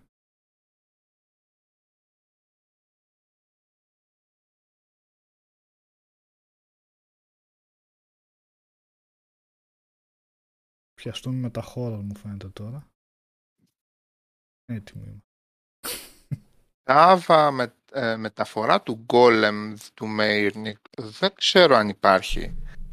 Ποιο; Έχω Α. την... Α, θα βάλει να δει κανένα χοροράκι. λέει. Δεν θέλει. Α, εντάξει. Ε, μεταφορά μ, δεν ξέρω αν υπάρχει. Δεν το έχω ψάξει κιόλας. Αλλά ε, γενικά το, το σκηνικό αυτό είναι σαν μεταφορά εβραϊκών ε, παραμυθιών και θρύλων στα γκέτο στα γκέτο εννοώ τις γειτονιές, έτσι, δεν το λέω αρνητικά, στα γκέτο της ε, κεντρικής Ευρώπης. Anyway.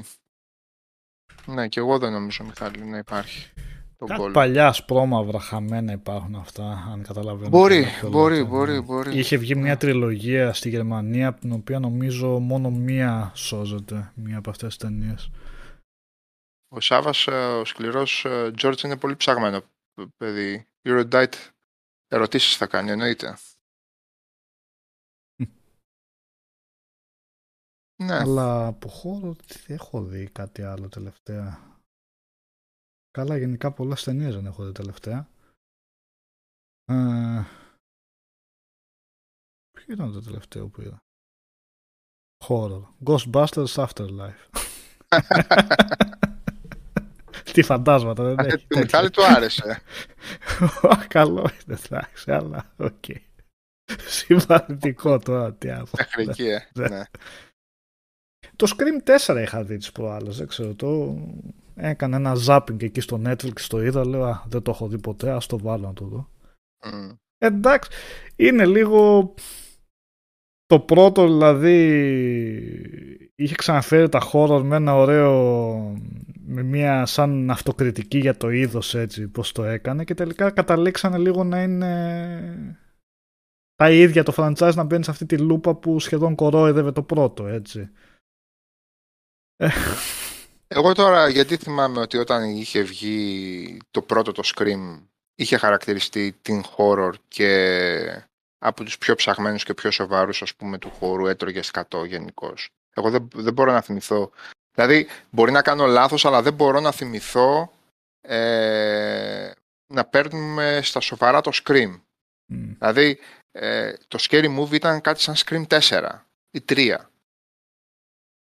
Δη- Δηλαδή, το Scary Movie που, που, που κορόιδευε τα Scream ε, δεν έκανε κάτι διαφορετικό από το Scream, βασικά.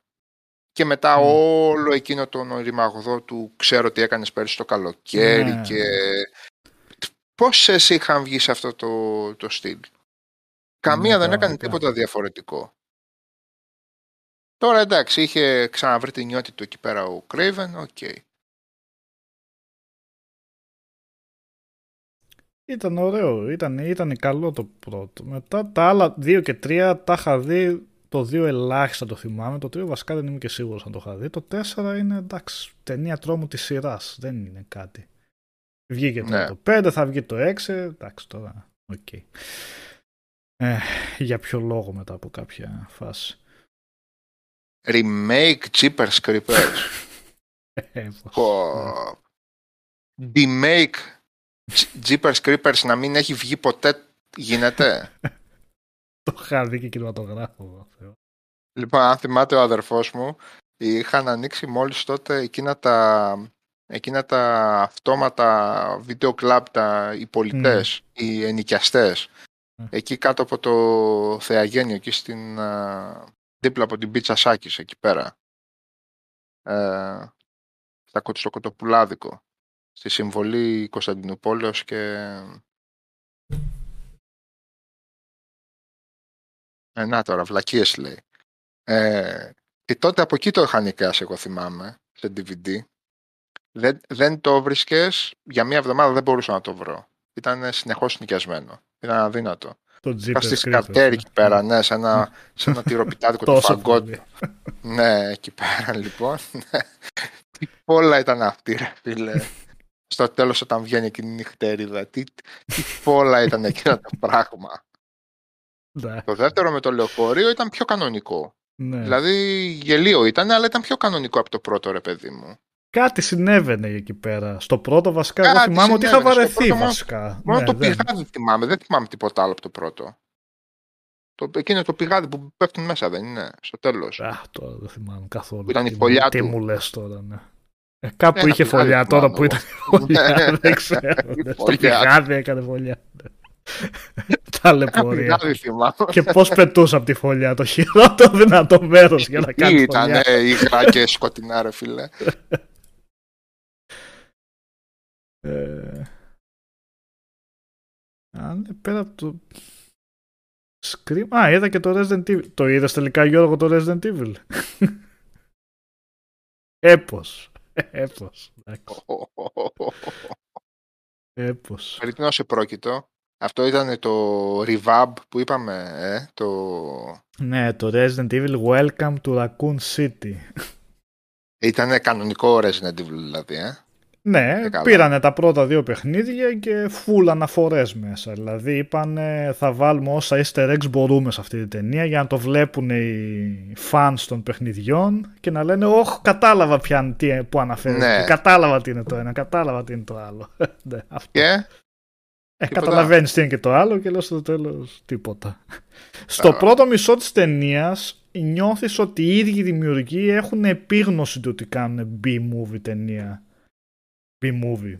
Ε, οπότε έχουν αυτογνωσία σε αυτό και στο πώς παίζουν και στο πώς ε, αποδίδεται το σενάριο. Μετά το μέσον είναι λες και προσπαθούν να το κάνουν πιο σοβαρό ότι εμείς κάνουμε τώρα κανονικό χώρο κάπως έτσι και λες οκ τώρα με έχεις χάσει τελείως.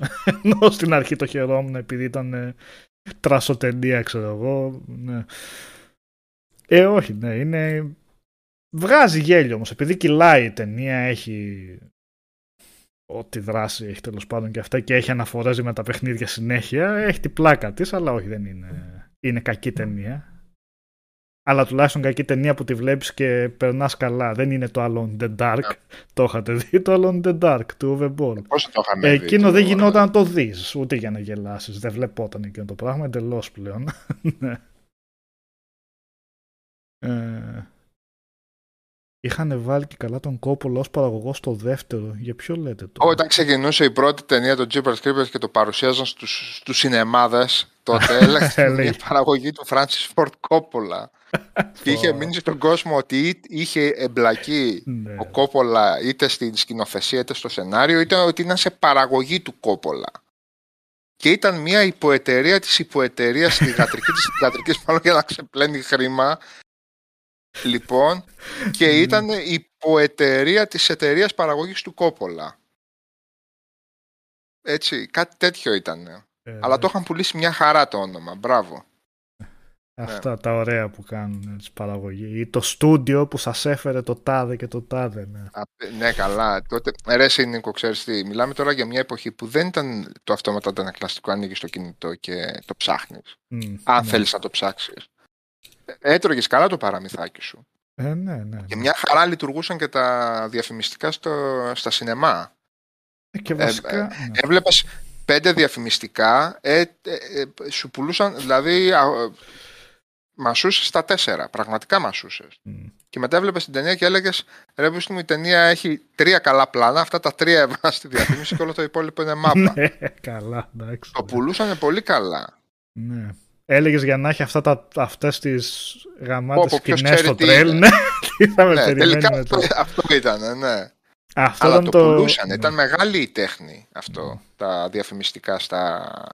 Ε, από τα πιο πρόσφατα ήταν με το Godzilla King of All Monsters που βγήκε, που δείχναν στα τρέιλερ. Θες να δεις, ρε παιδί μου, Kaiju ταινία με τέρατα και έδειχνε στο τρέιλερ στα δύο λεπτά έδειχνε 6-7 διαφορετικά τέρατα, εντυπωσιακές σκηνές και λες: Ωραία, τι μάχης θα δούμε με αυτά.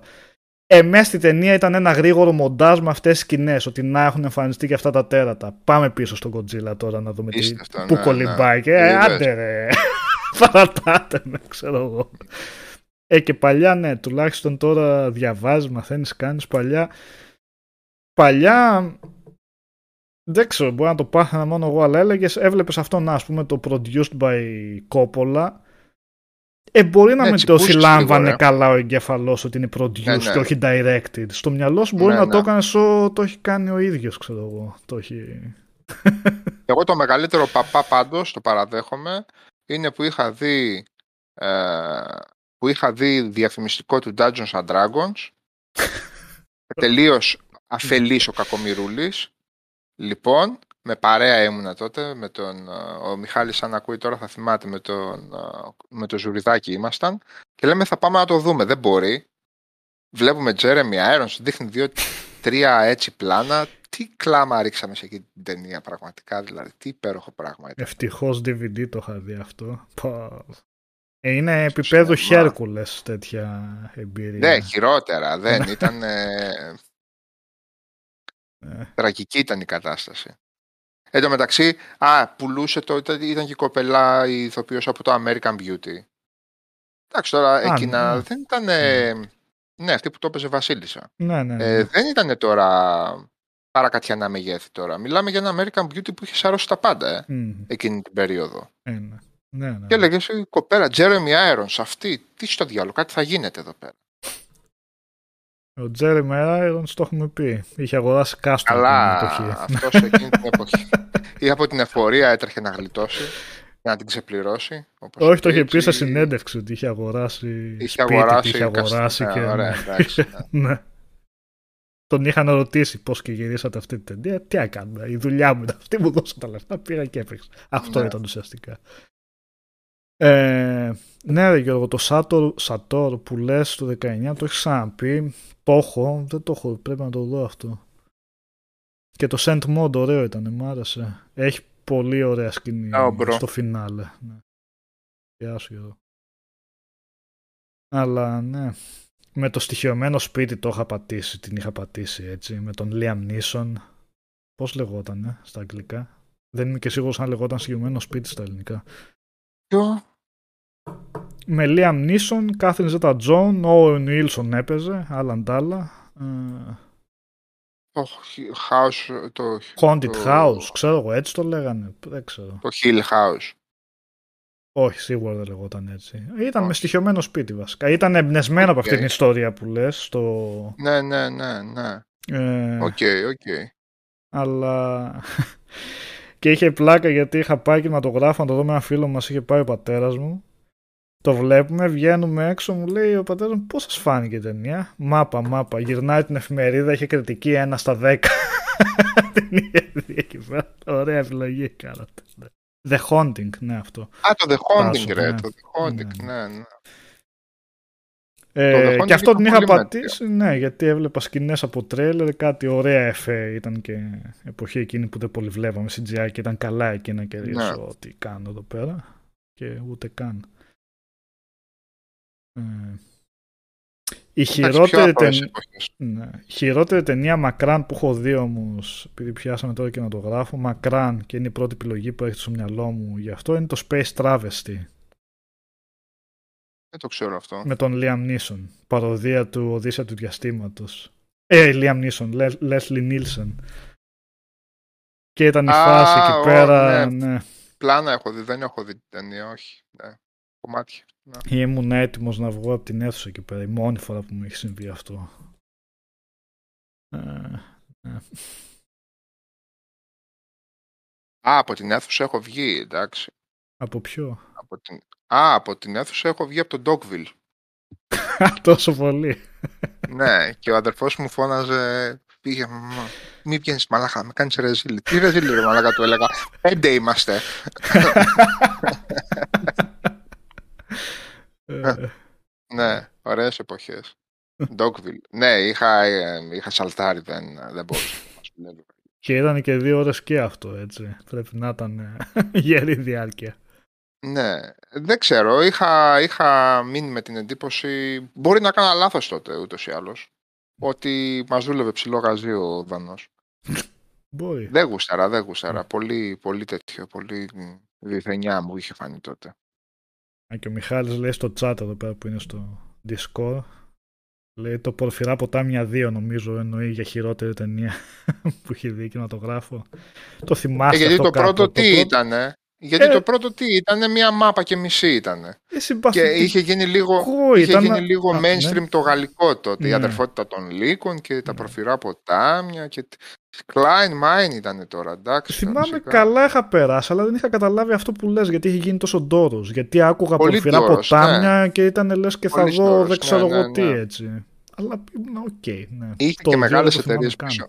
Ρε Νικ, ξέρεις τι, αν σκεφτείς τώρα, πέρα από τις... Τώρα μιλάμε, αυτή τη στιγμή είμαστε με υπηρεσίες οι οποίες τα σκάν στη μούρη όταν ανοίγει το...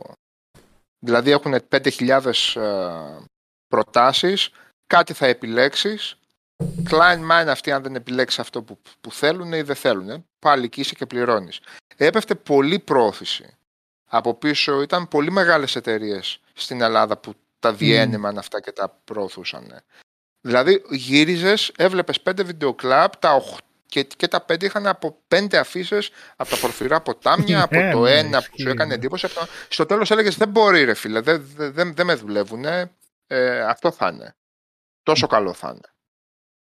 Έπεφτε Ναι, τόσο, γινότανε τόσο κλείσιμο. σμπρόξιμο. Έβλεπες παντού τις αφήσεις. Αλλά ήταν έτσι η εποχή. Και δεν λέω ότι κα- ήταν κακό αυτό το πράγμα. Ήταν ένας πολύ πιο άμεσος τρόπος. Στο κάτω-κάτω, αν τόσο πολύ δεν ήθελες να σε παρασύρουν, να σε ρωτούσες. Ναι. Υπήρχαν και τα περιοδικά κριτικής, υπήρχε και η κουβέντα, υπήρχε... Δεν είναι ότι πέφταμε θύματα, αλλά Ναι. έπεφτε καλή πρόθεση από πίσω. Μμ. Δεν ήταν ένα ακόμα link που κάποιος είπε κάτι στο IMDb που το, το βλέπεις στο front page στο IMDb. Ε, Και πιάνανε ταινίες. Πολύ σπρώξιμο ρε φίλε. Και Πολύ ήταν σπρώξιμο. ταινίες οι οποίες βλέπονταν, δεν ήταν το σάπιες εντελώς που θα πούνε καλά, εντελώς τι λέτε, τι είναι αυτά τα. Ε, που όχι, πουλάτε, ναι, δεν αλλά ήταν το- Σάπιες, σάπιες. Το Ναι. εκτινάσανε, ρε παιδί μου, ότι πω ότι θα δείτε Πολύ, εδώ πολύ, πέρα. πολύ, τον- πολύ. Αυτό χαρακτηριστικά Εγώ που τώρα- λες στην αφίσα η αδελφότητα των λύκων είναι λες και έχει καεί στο, στο μάτι η αφίσα το πώς ήταν. Έτσι, κανονικά. Ο είναι Άσπρο κατευθείαν η και εικόνα, ο, ναι. ο Ζενέ, ναι, ναι, Ναι, πολύ χαρακτηριστικό ρε παιδί μου. Πολύ χαρακτηριστικό. Εδώ την περίοδο ας πούμε που παρακολουθούσα πολύ σινεμά και ήμουνα στη Θεσσαλονίκη και τους φοιτητές θυμάμαι 6, 7, 8 ελληνικές ταινίες δηλαδή που προωθήθηκαν πολύ. Μμ. Ε, σπρώξιμο, σπρώξιμο, σπρώξιμο δεν ήταν σκουπίδια οι ταινίες και θυμάμαι σινεμά γεμάτα. Μμ. Πήγαινε ο κόσμος να το δει, ρε φίλε. Σου λέει το διαφημίζει, το κάνει. Το βο- βοηθούσαν, το προωθούσαν. Δεν ήταν ε, νεκράς σαρκία που άντε αν το καταλάβει ο άλλος, αν το τσιμπήσει να πάει να το δει. Ναι, ναι, ναι. Υπήρχε πολύ έτσι. Anyway, ωραίες φάσεις. Το Max Εγώ από Payne το λέει σινεμά ο πάντως Νίκ το Άρκ λέω κινηματογράφο. Καλά. Το Max Εντάξει. Payne. Α, Το, και το ζορίζεις πολύ. αυτό. Ε, Ναι. Αφού δεν είπε Hitman. Το Hitman Ε, πιο από τα ναι. δύο όμως. Και το ένα και το άλλο. Το, με τον uh, Olifant. Όλοι θα είναι. Πού να δεις το άλλο, το πιο καινούριο. Όχι. Φτάνει. Εκείνο πλέον. Που Ναι. τον Hitman τον κάνει αυτός από... Του ταιριάζει, άλλα χάλια είναι το σενάριο. Από το... Ε, πες το ρε. Με την Claire Danes στη σειρά. Με τον άλλο που του είχαν κάνει πλήση εγκεφάλου από το Ιράν, Ιράκ που είχε επιστρέψει. Ναι, ναι, ναι, ναι. Ο τέτοιος. Ο... Home, Homeland. Homeland, Homeland. ναι. Ναι, ναι, ναι. Πρωταγωνιστής ήταν ο άλλος που είχε... ναι, ναι, ναι. Ένας Ο- στρατιωτικός το που ήταν, Black που ήταν Ops. λίγο- Ο ναι, Black αυτός, Ops. ναι. Ναι, ναι, ο Black Ops. Ο οποίος ήταν καλό το θυμάμαι, cast για μωρέ. το Hitman, αλλά η ταινία δεν. Ναι. Ούτε καν. Ναι, Με τον Όλφαντ Black Ops. καλύτερη ήταν. Αν... Όσο... Ω, καλά τώρα. ναι, το ένα ήταν για ένα, το άλλο για δύο. Αυτή. σε τέτοια φάση. Ναι. Είναι που λέγανε για Deadwood. Βγήκε. Πού η είναι; ταινία. Να βγήκε. Ναι, έχει κάνα δύο χρόνια αυτό. Όχι μωρέ, για τέτοιο που είπανε. Για σεζόν που είπανε. Για Σειρά, δεν θυμόμαι. ναι, ναι. είχαν πει. αναγέννηση. Ναι, όχι για την ταινία. και εσύ. Την είχες δει την ταινία. Ναι, ναι, ναι. Και; Τίποτα, κανένα resolution. Α, ωραία. ε, Μεγάλη χαμένη ευκαιρία. Αλλά εκεί δεν είχε να κάνει με επιλογές του καναλιού, από ό,τι λέγαμε τότε. Και θυμάμαι, ο σκηνοθέτης ήταν ε, ό,τι να είναι. Καμενάκιας. Ε. Ε, Ωραίες φάσεις. Τι είναι όλα αυτά, ρε φίλε. Τι εμότικο μου βγάζουν. Τι πάει έχει πάθει το Discord. Όλο μηνύματα μου στέλνει. το Discord. Το μόνο Ναι, του. όλο αναβαθμίσεις, όλο... Τι Μμ. γίνεται. Να βαθμίσεις, εντάξει, σιγά, συνέχεια γίνονται. Συν- ο- Όχι updates αρχικά. Νέες λειτουργίες και τέτοια αυτά. Αχ, οκ. Ναι. Ε, Κοίταξε, εγώ περιμένω πώς και πώς το Elden Ring για να μπορέσω να ξαναμπώ σε, σε κουλτούρα video gaming, να ξαναπιάσω και να παίξω παιχνίδια για να πούμε, γιατί μ, πολύ το χέσαμε το πράγμα και μείναμε εκτός εξελίξεων. Δηλαδή για να με βάλει πάλι στην ρουτίνα το να παίζω 2 και 3 και 5 ώρες την ημέρα, μόνο το Elden Ring θα το κάνει αυτό. Να έχουμε και κάτι να συζητάμε κιόλας, ρε παιδί μου, να είναι κάτι το οποίο να μοιραζόμαστε και να παίζουμε Ναι. όλοι μαζί. Και να έχουμε Ας να τα ελπίσω, ας ελπίσω να φάμε αρκετό ξύλο και να γουστάρουμε από αυτή την άποψη. Ναι. Να είναι ενδιαφέρον από αυτές τις απόψεις. Γιατί με GT7 δηλαδή που σίγουρα είναι τεράστιο και εγώ δεν ξέρω τι, δεν... ε, άλλα πράγματα, ναι. Α, θα είναι και το Forbidden West. Εντάξει, Μμμ. οκ. 18, ναι, 18 του μήνα. Και είναι και το Crossfire X. Κάτσε, το 1 τρίτο, το, δι- τα 2 πέμπτα που έλεγαμε ένα φιλαράκι σήμερα ή τα 4 όγδοα.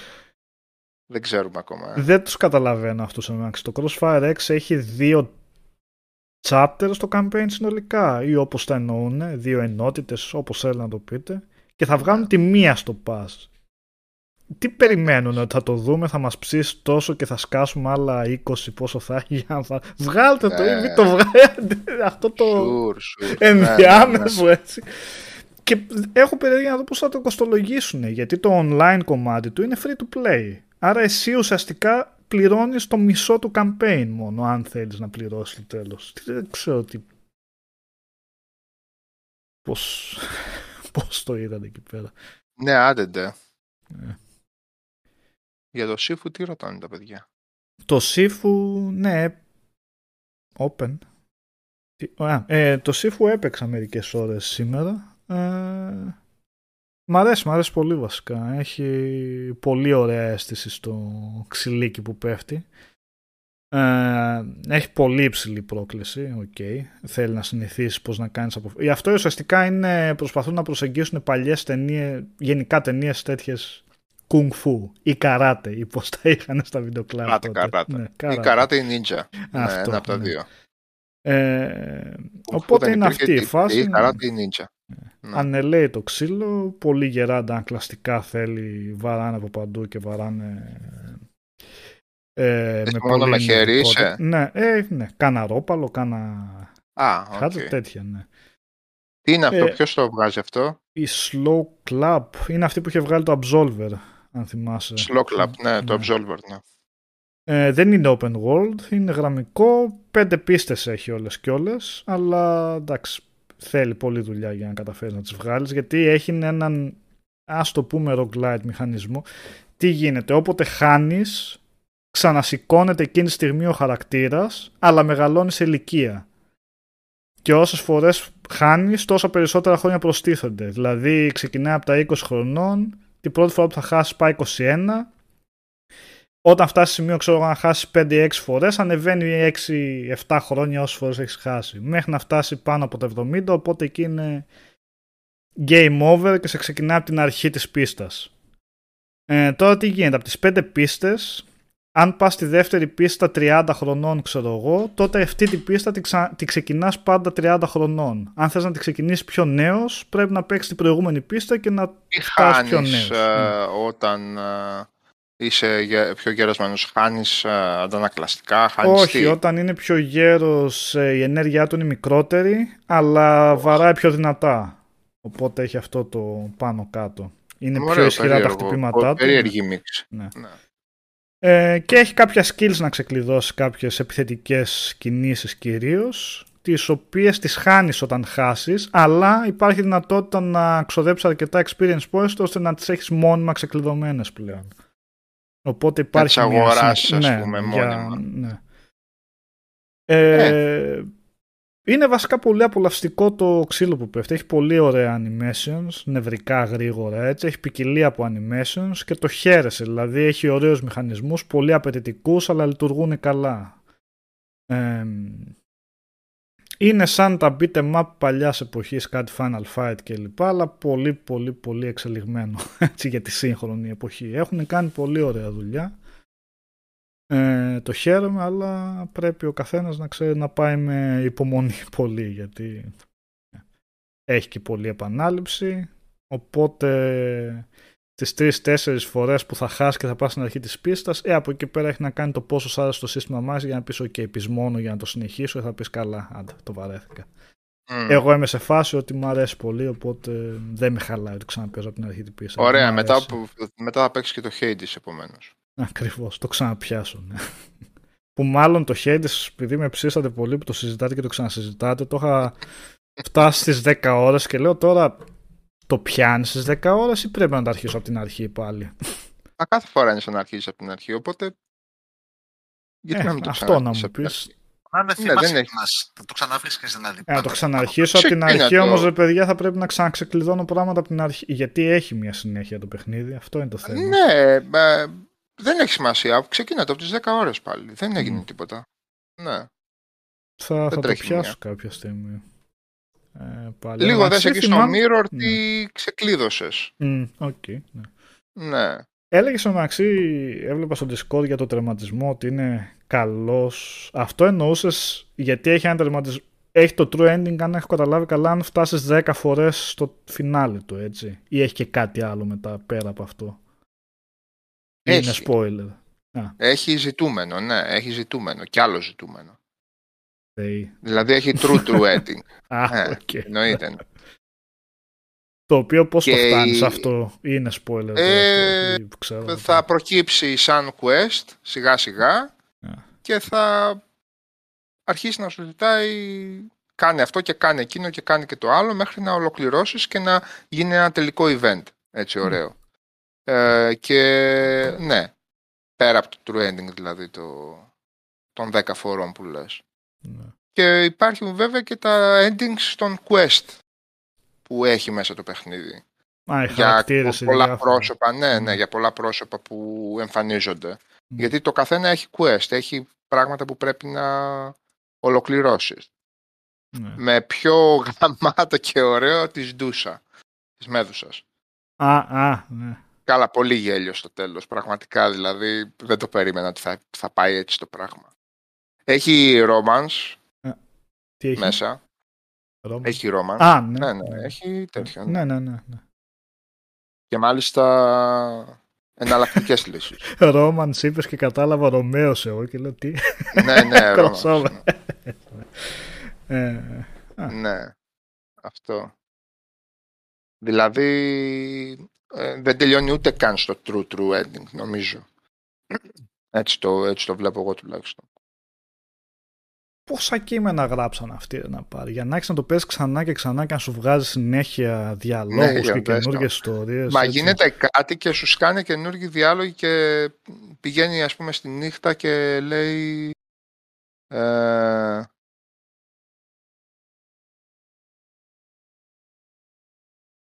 Ποια είναι το τετραπλό άλμα της Βαλίεβα η τριόλη, δεν κατάλαβα. Και σου λέει «Νίξ, Νίξ πώς σου φαίνεται αυτό ας πούμε ή τι έχεις να πεις γι' αυτό ξέρω εγώ που έγινε στις 50 ώρες παιχνιδιού. Οπότε έχουν δέντρα διαλόγων για οποιοδήποτε γεγονός έχει γίνει. Μμ. Και μετά όταν έχεις βρεθεί με το παιχνίδι ας πούμε βλέπεις και τα easter eggs και τα, ε, Μμ. Και τα σχολιάκια και τα αστεία και τα... Εντάξει, οκ. Μμ. Γενικά το έχει αυτό το στούντιο με τη γραφή. Σε όλα τα παιχνίδια τους είναι χαρακτηριστικό αυτό. Του... Και Ναι. στο Bastion και στο Transistor. Ε, και στο άλλο με το, και το ιδιόμορφο σπορ που βγάλαν. Πώς το λέγανε. Δεν θυμάμαι τώρα. Να δούμε τι θα φέρουν ε, μελλοντικά και αυτοί.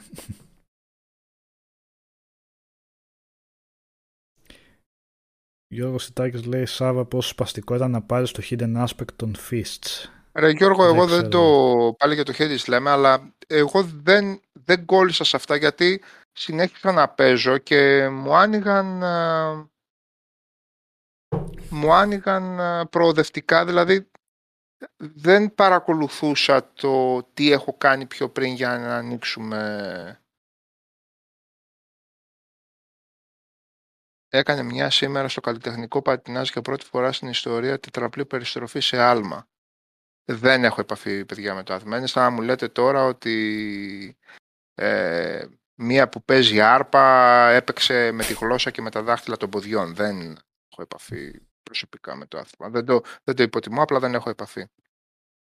Οπότε δεν ξέρω τι γίνεται εκεί πέρα με τα hidden aspects. Κάτι, κάτι παίζει, αλλά ότι ξεκλειδώνουν κάποια στιγμή ξεκλειδώνουν. Δηλαδή δεν... α, Όπως ε, επίσης Νίκο με το Hades, ε, είναι πολύ τέτοιο, είναι πολύ... μ, Δηλαδή τώρα που, το, που βλέπω πώς το ξεκίνησα και πώς το προχώρησα, έκανα και πολλά λάθη μ, ως νουμπάς επειδή δεν διάβαζα. Ε, το πώς θα σου σκάσουν οι δυνάμεις των θεών από ένα σημείο και μετά μέχρι μάλλον ένα σημείο είναι και στο χέρι σου. Δηλαδή ε, για να σκάσουν μύτη τα duo και τα legendary Μμ. Ε, οι δυνάμεις που σε βοηθάνε ακόμα περισσότερο ε, βοηθάει αν έχεις από πριν κάποιες άλλες.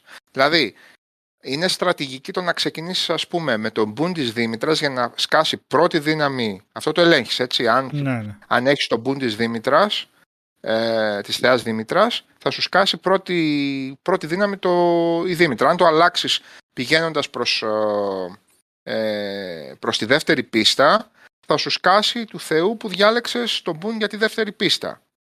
Δηλαδή, Μμμ. να κάνεις ένα συνδυασμό ότι αυξάνεις σε rarity τα boons που βρίσκεις από το mirror, να επιλέξεις ας πούμε το πρώτο της Δήμητρας και μετά να κυνηγάς συνδυασμούς Δήμητρας Αθηνάς, για παράδειγμα, για να πετύχεις αυτό που κάνει regeneration κάποια στιγμή. Ναι, ναι. Από ένα στιγμή και με, δηλαδή αν στο κάτω-κάτω καταλάβεις ότι με αυτό το όπλο, με αυτό το aspect και με το regeneration της υγείας εγώ τη βγάζω την πίστα ε, μπορείς να κυνηγήσεις κάποιες συγκεκριμένες ε, ιδιότητες ώστε δηλαδή εγώ κατάλαβα προς το τέλος ρε παιδί μου ότι το καλύτερο, τα καλύτερα playthrough τα έκανα όταν είχα dash τα- το οποίο έσπροχνε και κόσμο Μμμ.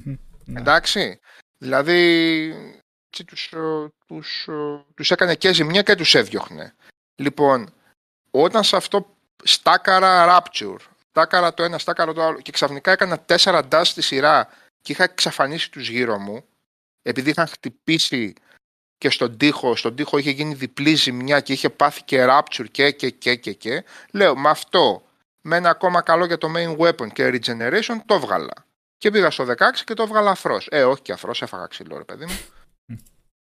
Καταλάβες, δηλαδή θέλει και λίγο ψάξιμο. Εγώ στις 20-25 ώρες πήγαινα λίγο τυφλοσούρτη γενικώς. Ναι, ναι, ναι. Ναι. Έχουν κάνει πολύ βαθιά δουλειά. Δε- Δεν είναι... Δείχνει πολύ επιφανειακό το παιχνίδι και τελικά αυτό που έχουν κάνει από πίσω είναι πάρα πάρα πολύ δυνατή δουλειά. Anyway. Ε, δεν ναι. είναι τυχαίο και βραβεία που πήρε και ότι ε, στο είδος του είναι το καλύτερο βασικά. Ναι, εγώ έχω καταλάβει από τα πολύ λιγότερα που έχω παίξει σε σχέση με σένα ότι είναι το καλύτερο που έχω Ναι. παίξει τουλάχιστον σε αυτό το, σε αυτό το είδος. Γιατί πάντα έλεγα ότι δεν τα συμπαθώ και τελικά έχω παίξει αρκετά κι εγώ, Ναι. αλλά ε, είναι το καλύτερο. Γιατί δεν είναι αυτό το είδος. Είναι δικό του είδος μόνο του. Το φοβερό δηλαδή. Δεν, τι να πω. Και είναι πολύ ολοκληρωμένος σε αυτό που κάνει σε όλους τους τομείς. Σε όλους Ναι, τους ναι. τομείς. Δηλαδή, αν αυτή για έκπληξη το επόμενο που κρύβουν είναι ένα μεγάλο Hades το επόμενο τους παιχνίδι, που θα, θα μας κάνουν την τιμή να κάνουν και τίποτα έξτρα, να ασχοληθούν με το παιχνίδι τους, που έχει σπάσει τα κοντέρ και αυτοί δεν ασχολούνται καθόλου, Μμ. δεν έχουν βγάλει τίποτα επιπλέον κτλ. Ναι, Ε, ναι. Μπορεί να, θέλω να πω ότι αν πούνε ότι ε, για πρώτη φορά ας κάτσουμε να κάνουμε ένα δεύτερο παιχνίδι στο ίδιο στυλ και να επενδύσουμε σε αυτό, θα σπάσουν τα μία. Δεν υπάρχει περίπτωση. Μμμ. Θα Ναι, είναι γιατί φοβερό. πρέπει να έχει πάει. Βασικά είναι σίγουρο ότι έχει πάει πολύ καλύτερα από όλα τα προηγούμενα παιχνίδια τους. Εντάξει, έχεις σκίσει να πουλάει. Ρε. φίλε. ναι. Ναι. Οπότε θα έχουν από μόνοι τους και μεγαλύτερη έτσι, Ναι, δυνατότητα. αν λέγανε να δηλαδή, να, επεκταθούν εδώ λίγο. να μην Ναι. πάμε σε μια καινούργια ιδέα, να επενδύσουμε σε αυτό που κάναμε με το Ναι, Hades ναι. και να το κάνουμε έτσι λίγο τεράστιο. Μμμ. Ε, νομίζω ότι θα... Και θα κερδίσει αυτομάτως πολύ κερδίσουν. κόσμο, έτσι, ναι. Ε, Σίγουρα. με το όνομα που έχουν κάνει. Το Death's Door το έπαιξε τελικά. Το έχεις ξεκινήσει. Έπαιξα Βλέπω που το κανένα λέει εδώ πεντάωρο. Nora, Έπαιξα εδώ. την πρώτη πίστα με την ε, μάγισσα. Οκ. Ναι. Δεν Συμπαθητικό θυμάμαι. είναι. Συμπαθητικό είναι. Μάγισσα. Ε, μια witch εκεί πέρα που πας να... Ξε... το, Οκ, το πρώτο ναι. που πας να ξεκλειδώσεις μια witch είναι. Ε, Εντάξει. αλλά για ποιο λόγο δεν βάλαν χάρτη σε αυτό το παιχνίδι, δεν το καταλαβαίνω. Ε, Για ποιο Ναι, λόγο δεν βάλαν χάρτη και γιατί έχεις δύο κινήσεις, ας πούμε, εκ των οποίων η μία δεν δουλεύει. ναι. Επίσης δεν κατάλαβα, αλλά οκ. Η, η- δηλαδή η μία που, που είναι το heavy attack αυτό το περιστρεφόμενο που κάνεις το, Ναι. τη σβούρα και κοπανάς, προσωπικά θα ήθελα να δουλεύει, δεν δουλεύει. Εντάξει. Οπότε Ναι. παίζω συμβατικά όλο το παιχνίδι. Α, α, Α, ναι. α, α, α, α, έτσι, ναι. όλο το παιχνίδι, εντάξει. Το κυνηγάω για τα υπόλοιπα τα, τα προτερήματά του. Έχει να δώσει πράγματα, είναι καλό. Απλά είναι αυτό ότι αν το αφήσεις μετά χάνεσαι. Δεν είναι. Αυτά τα isometric δεν είναι χάρτη που.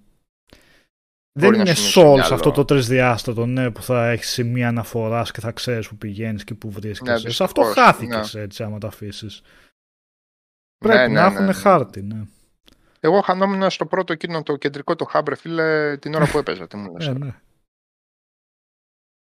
Ε, και το Bastion, το Bastion το έχεις παίξει; Ναι, ναι, ναι. ναι. Ε.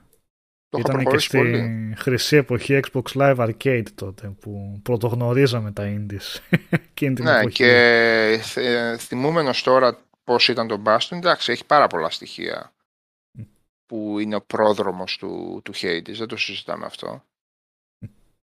Ναι. Ε,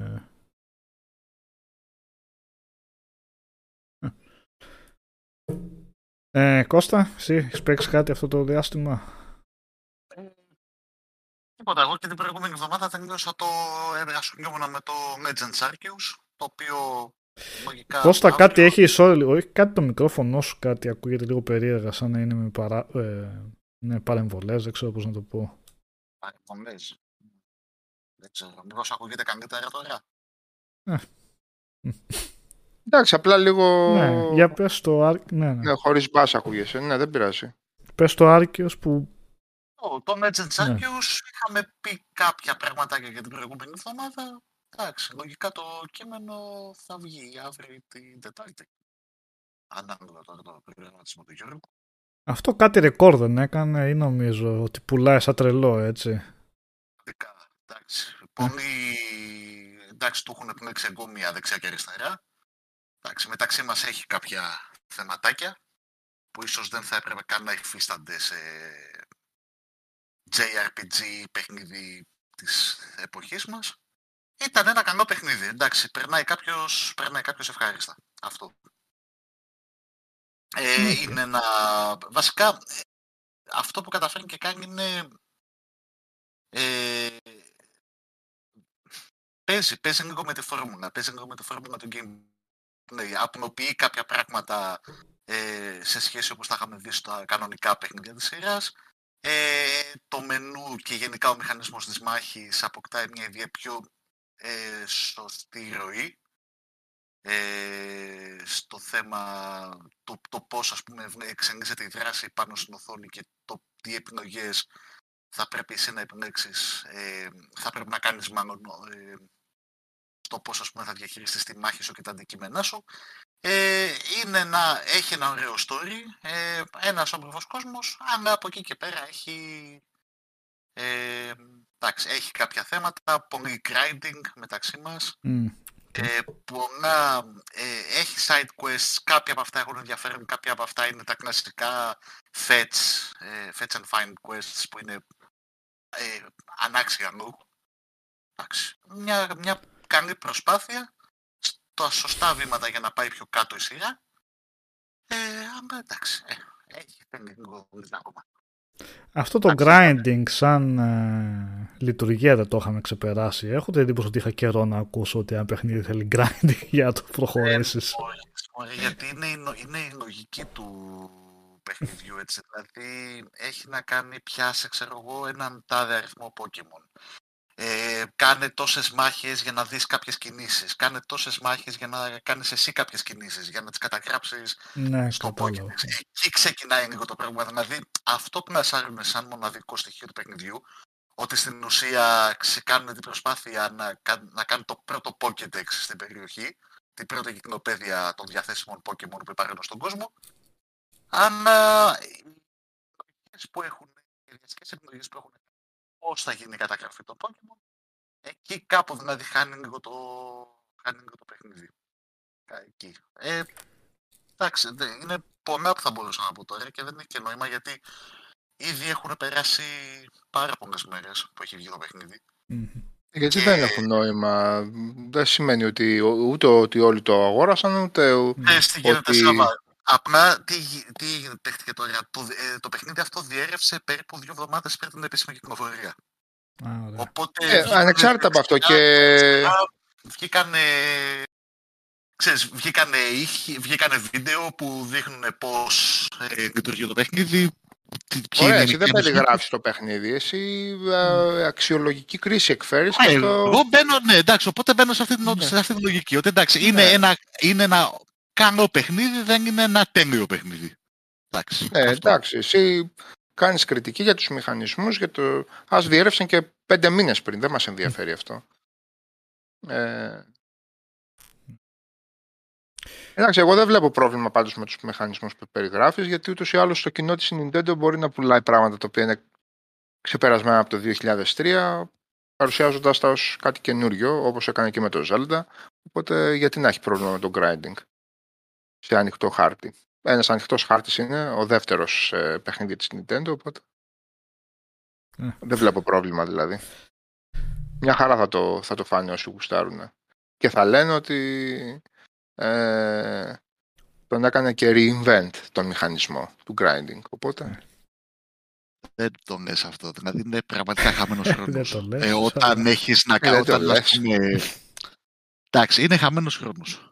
Δηλαδή οι 40 ώρες που θέλεις περίπου για να βγάλεις το, το κανονικό παιχνίδι, ε, από τις 40 ώρες, ε, οι 20 ώρες είναι αυτό το πράγμα. ναι, Ασχολείσαι αυτό λέω ρε με παιδί το- μου, ότι ε, δεν βλέπω όμως το που είναι το πρόβλημα να πουληθεί αυτό το πράγμα στον κόσμο, ο οποίος με, το, με τον ανοιχτό κόσμο του Breath of the Wild ε, έφαγε ότι για πρώτη φορά βλέπουμε σοβαρό ανοιχτό κόσμο. Οπότε για πρώτη φορά βλέπουμε προφανώς και σοβαρό grind σε παιχνίδι με το Pokemon. Οπότε γιατί να υπάρχει πρόβλημα στο, στον κόσμο της, ε, που θα αγοράσει το παιχνίδι; Δεν θα υπάρχει.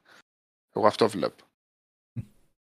Ε, Chris Στρατηγάκης, ρε, πάντα έτσι τα, ε, δεν ήταν πάντα έτσι τα Pokemon. Τουλάχιστον δεν ήταν πάντα έτσι τα Pokemon από την έκτη γενιά και μετά.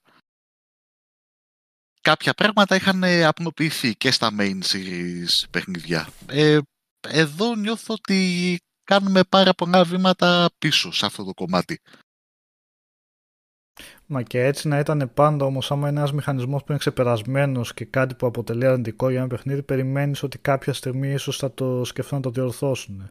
Όσο παραμένει Πρώτη σε μια ποια σειρά, ομάδα, τόσο Ποιος χειρότερο στούντιο είναι γίνεται. αυτό που βγάζει το συγκεκριμένο παιχνίδι; Ε, τε- τε- τε- είναι η Game Freak. Ε, θηγατρική της Pokemon Company. Όχι, Α, Α, που είναι ασχολείται με θηγατρική, αυτά δεν είμαι γενικά. και σίγουρος γι' Ναι. αυτό. Ναι, ναι, ναι. ναι.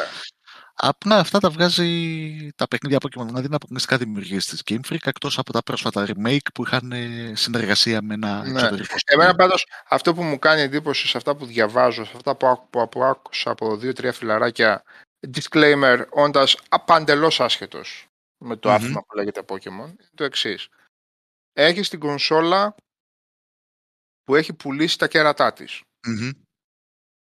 100 συν εκατομμύρια, έτσι, συνολικές Ναι, πωλήσεις. Λοιπόν. Ε, έχεις την κονσόλα που ό,τι και να βγάλεις σε αυτή την κονσόλα θα πουλήσει για πλάκα 3 με 4 εκατομμύρια γιατί έτσι πάνε πλέον τα νούμερα και το attach ratio. Ε, πας να βγάλεις το δεύτερο δημοφιλέστερο όνομα στο πορτφόλιο της ε, Nintendo μετά το Mario ή το πρώτο, τα Pokemon. Ε, νομίζω συναγωνίζονται πλέον. Τα... Σχεδόν συναγωνίζονται. Συναγωνίζονται, ναι, ναι, ναι. Και Άνετα. αυτό που έχουμε να πούμε είναι ένα παιχνίδι ανοιχτού χάρτη με grinding, Μμ, δεν είναι και ανοιχτού χαρτί. Να το Ούτε πούμε καν και ανοιχτού αυτό. Δεν χάρτη. είναι, δεν είναι ανοιχτού χαρτί, όχι, όχι. με τεχνολογικές, ας μην το πω τώρα, ε, να μην το πω, προηγου, προηγουμένως να καλυφθώ, ε, να, να σου πω Κώστα, το, εμένα μου αρέσει το οπτικό αποτέλεσμα για αυτό που βλέπω, δεν με καλύπτει πλέον. Μμμ, Οκ. Εντάξει, λοιπόν, δεν με καλύπτει σαν, α, σαν επιχείρημα σε μια κονσόλα που έχει πουλήσει 120 εκατομμύρια. Λοιπόν, ε, και να βγάζεις ένα ντεμί παιχνίδι που, πέρα, που θ- θα γίνει, δεν θα είναι ντεμί επειδή απλά υπάρχει ένα τεράστιο fan base που θα το ανεβάσει. Ε, τι να πω τώρα, να το πω ότι συνεχίζει στα κλασικά μονοπάτια της απόλυτης κοροϊδίας αυτή η εταιρεία. Τι να πω τώρα. Πραγματικά δηλαδή συνεχίζει κάθε φορά να με εκπλήσει, κάθε φορά και περισσότερο. Αντί να βγάλει δηλαδή μια υπερπαραγωγάρα που έχουν χεστεί στα γεν, αντί να βγάλει δηλαδή μια υπερπαραγωγάρα, το επόμενο μεγάλο Pokemon παιχνίδι είναι ένα ντεμή πράγμα στο οποίο κάνεις grinding. Τι να πω ρε παιδιά. Και το άλλο, και το άλλο δεν το συχτηρίζεται γιατί είναι αντανακλαστικό, επειδή παίζετε Pokemon εδώ και 40 χρόνια. Τι να πω τώρα;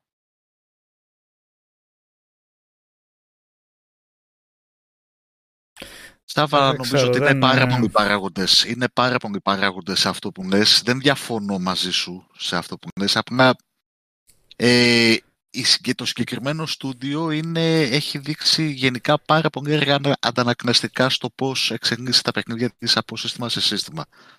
Ε, η μετάβαση από το, από το handheld, το καθαρό handheld που, ήταν, ε, που είχαμε μέχρι και το 3DS, στο να φτάσει να δώσει ένα παιχνίδι που θα μπορούσε να θεωρείται αντάξιο ενός οικιακού συστήματος, γιατί θεωρητικά πάντα το Switch είναι και, οικιακό, είναι και οικιακή κονσόλα. Θεωρείται ότι πατάει και σε αυτή την κατηγορία. Ε, ε, κάπου ε, νομίζω ότι όλα αυτά είναι καθαρά θέμα αργών ανταγωνιστικών. Δηλαδή το συγκεκριμένο το στούντιο είχε δείξει ότι δεν μπορεί εύκολα να κάνει την υπέρβαση.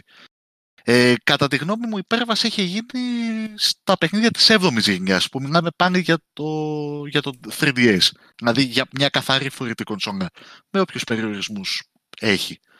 Εκεί κάτι είχε καταφέρει και είχε κάνει. Μετά κάπου πάνε έχασε την πάντα. Γι' αυτό λέω ότι από μία άποψη το, το Legends Arceus είναι ένα παιχνίδι που κάνει κάποια σωστά βήματα αλλά και πάλι πρέπει να κάτσουν να εξετάσουν πολύ σοβαρά πάρα πολλά πράγματα. Εντάξει, δεν λέω ότι θέλω να δω τα Pokemon σε μηχανή γραφικών ξέρω εγώ, τους στην ε, Unreal Engine 5 ας πούμε, να τα δω δηλαδή πλήρως τρισδιάστατα και με υπερρεαλιστικά γραφικά. Ε, Όμως πιστεύω ότι μπορούν σίγουρα να κάνουν κάτι καλύτερο. Απλά δεν ξέρω, δεν τους δίνουν χρήματα, δεν τους δίνουν budget, είναι πολύ περιορισμένοι. Ε, εξακολουθούν να τους εμπιστεύονται τόσο τυφλά λόγω του ακριβώς ότι φτιάχνουν κάτι που πουλάει χωρίς να νοιάζονται ε, για κάτι περισσότερο. Αυτό δεν μπορώ εγώ να το, να το κρίνω πλέον. Δεν είμαι δηλαδή, δεν ξέρω κάτι παραπάνω σε αυτό. Εντάξει. Λέμε ότι είναι ένα καλό παιχνίδι, το οποίο όμως θα μπορούσε να είναι πάρα πολύ πιο καλό από Ε, το επόμενο παιχνίδι. Λίγο επειδή λέει ο Γιάννης, ο Insomnia, δεν μπορώ Αχα. να λέει να σου απαντήσω γραπτώς, δεν φτάνει, οκ. Απλά θα σου πω πως απευθύνεται σε gamers που ζητάνε αυτό ακριβώς το grinding που εσένα σε χαλάει. Μάλιστα. Οπότε, ε, αναπροσαρμόζουμε την επιχειρηματολογία μας επομένως για οτιδήποτε μάπα βγαίνει. Επομένως, όταν θα βγει το επόμενο Assassin's Creed που θα είναι το απόλυτο map cleaner που εγώ θα ήθελα να του βάλω 3 δεν θα του βάλω 3, θα του βάλω 10 γιατί έχει γαμάτα γραφικά και καλούς μηχανισμούς και το άλλο το υπόλοιπο εμένα που με χαλάει είναι αυτό που ζητάνε τα εκατομμύρια που αγοράζουν ένα Assassin's Creed και κάθε φορά το Assassin's Creed γίνεται και λαοφιλέστερο. Συμφωνεί; Μμμ. Επομένως, όταν θα πάμε στο επόμενο gas παιχνίδι που εμένα με χαλάει, που έχει ε, τελείως gas μηχανισμούς απλά και μόνο για να τους έχει και να με κρατάει σε, ένα, σε μια λεπα- α- α- ατελείωτη λούπα, αντί να πω ότι αυτό το πράγμα είναι μία ιδέα και μισή, θα πω ότι απευθύνεται σε ένα κομμάτι του κόσμου που αυτή η λούπα του αρέσει. Οπότε θα το σταματάω. Έτσι. Επομένως, ε, επομένως το Pokemon δεν είναι video game, είναι μια άλλη κατηγορία ψυχαγωγίας. Πολλά όμως θα μπορέσουν να μπουν. Αυτό τι το ορίζει ο κόσμος, ε, το κοινό που έχει, τα εκατομμύρια που έχει, γιατί και τα Call of Duty έχουν εκατομμύρια και το Fortnite έχει εκατομμύρια και το ποιο άλλο έχει εκατομμύρια; Πολλά έχουν εκατομμύρια πλέον. Και τα free Ναι, wars στα το Android τι έχουν εκατομμύρια. πουλάει και το τι Οπότε, είναι ιδιαίτερα Το δημοφιλές. κάθε ένα ναι. απευθύνεται σε έναν κόσμο που ακριβώς για αυτό που τον πουλάει τον φτιάχνει. Οπότε δεν σηκώνει α, κριτική σε οτιδήποτε κυκλοφορεί εκεί έξω και πουλάει πάνω από 10 εκατομμύρια γιατί φτιάχνει τον κόσμο που ζητάει ακριβώς αυτό που εγώ κατακρίνω. Ή εγώ, ή ο Νίκος, ή ο Κώστας, ή ο Γιώργος, ή ο άλλος ο Νίκος κτλ. Επομένως, ε, παιδιά, καταλαβαίνετε ότι αυτό είναι μια λούπα λογικής που καταλαβαίνω ακριβώς το πνεύμα της παρατήρησης, αλλά ούτως ή άλλως η δική μου κριτική εδώ θα περιοριστεί σε δύο κουβέντες που κάνουμε με τον Κώστα. Με χαίστηκα από εκεί πέρα εγώ για τα... Αυτό. Αλλά κάτι δημοφιλές κάτι- και κάτι που συνεχίζει να βγάζει με τα προβλήματα που μπορεί να έχει και αυτά επειδή ακριβώς πως λέει ο Σάβας ε, έχει το συγκεκριμένο κοινό που πουλάει και όταν λέμε συγκεκριμένο κοινό εννοούμε για πολλά εκατομμύρια δεν το κάνει αυτομάτως ποιοτικό. Δηλαδή τα Dynasty Warriors που πουλάνε και αυτά αρκετά όλα είναι ίδια κοψιά. Επειδή απευθύνονται σε ε, συγκεκριμένο... Dynasty Μμ; Τα, Ναι. τα, το, το τέτοιο δεν λες. Το... Ναι, τα Dynasty Warriors. Ναι, το- ναι, όλα είναι τα- τα- ίδια, τα- η ίδια ακριβώς Ε, καλά, κοψιά. εντάξει. Τι να πούμε, ότι είναι... Το συμπέρασμα Λούπα, βγαίνει ότι είναι ποιοτικά επειδή λούπα, πουλάνε στο και slide. επειδή αρέσει σε αυτό το... Κάτσε, περίμενε τώρα. KTI εδώ λίγο μπερδευόμαστε. Τα Souls Like δεν είναι ε, παιχνίδια μιας εταιρείας. Τα Souls Like είναι παιχνίδια που βγαίνουν κατ, κα- κατ' εικόνα για καθομοίωση των Souls από διαφορετικές ομάδες, διαφορετικές εταιρείες, διαφορετικές ε, κατηγορίες. Αν εννοείς λούπα στα Souls παιχνίδια της From, ε, μπα. Ε, μπορούμε Μπα. να κάνουμε ολόκληρη συζήτηση με αυτά για, Μπα. αυτά, παιδιά, για το τι θεωρείται λούπα ή όχι. αλλά- Λούπα στα Souls. Λούπα στα Souls. Με Bloodborne, με Sekiro, με 3 και τώρα Μμ. πάμε Elden Ring. Τι λούπα. Λούπα. Κάθε φορά που το παίζεις λες «Ρε, τι έχουν κάνει οι άνθρωποι πάλι. Και τι παραπάνω μπορούν. Και το παίζεις στο επόμενο παιχνίδι και λες μα δεν ήταν δυνατόν. Μμ. Ε, έκαναν κάτι παραπάνω. Λούπα. Επειδή τρως ξύλο, λούπα. Επειδή τρώμε ξύλο. Αυτό εντάξει είναι μέσα στη λούπα. Είναι στη διαδικασία του λούπα. Είναι Λούπα τα συγκεκριμένα Souls. χαρακτηριστικά του είδους που έχουν δημιουργήσει, αλλά λούπα σε καμία περίπτωση. Επειδή είναι στο συγκεκριμένο είδος. Ένα παιχνίδι νιώσαμε λίγο ότι κουράζει το πράγμα γιατί δεν ήταν του, Ναι, Μιγιαζάκη. ε, του Μιγιαζάκη. Το 2. Που ήταν ε, φυσικό διάλειμμα σε μια διαδικασία ετεροεξέλιξης. Που ίσα ίσα μας βοήθησε να, να δούμε και ποια είναι τα... Πάλι με ευχάριστηση το παίζεις το 2. Ας πούμε απλά κάνεις τις συμβάσεις. Μμ. σου. Λούπα τα Souls. Εντάξει, το συζητάμε, αλλά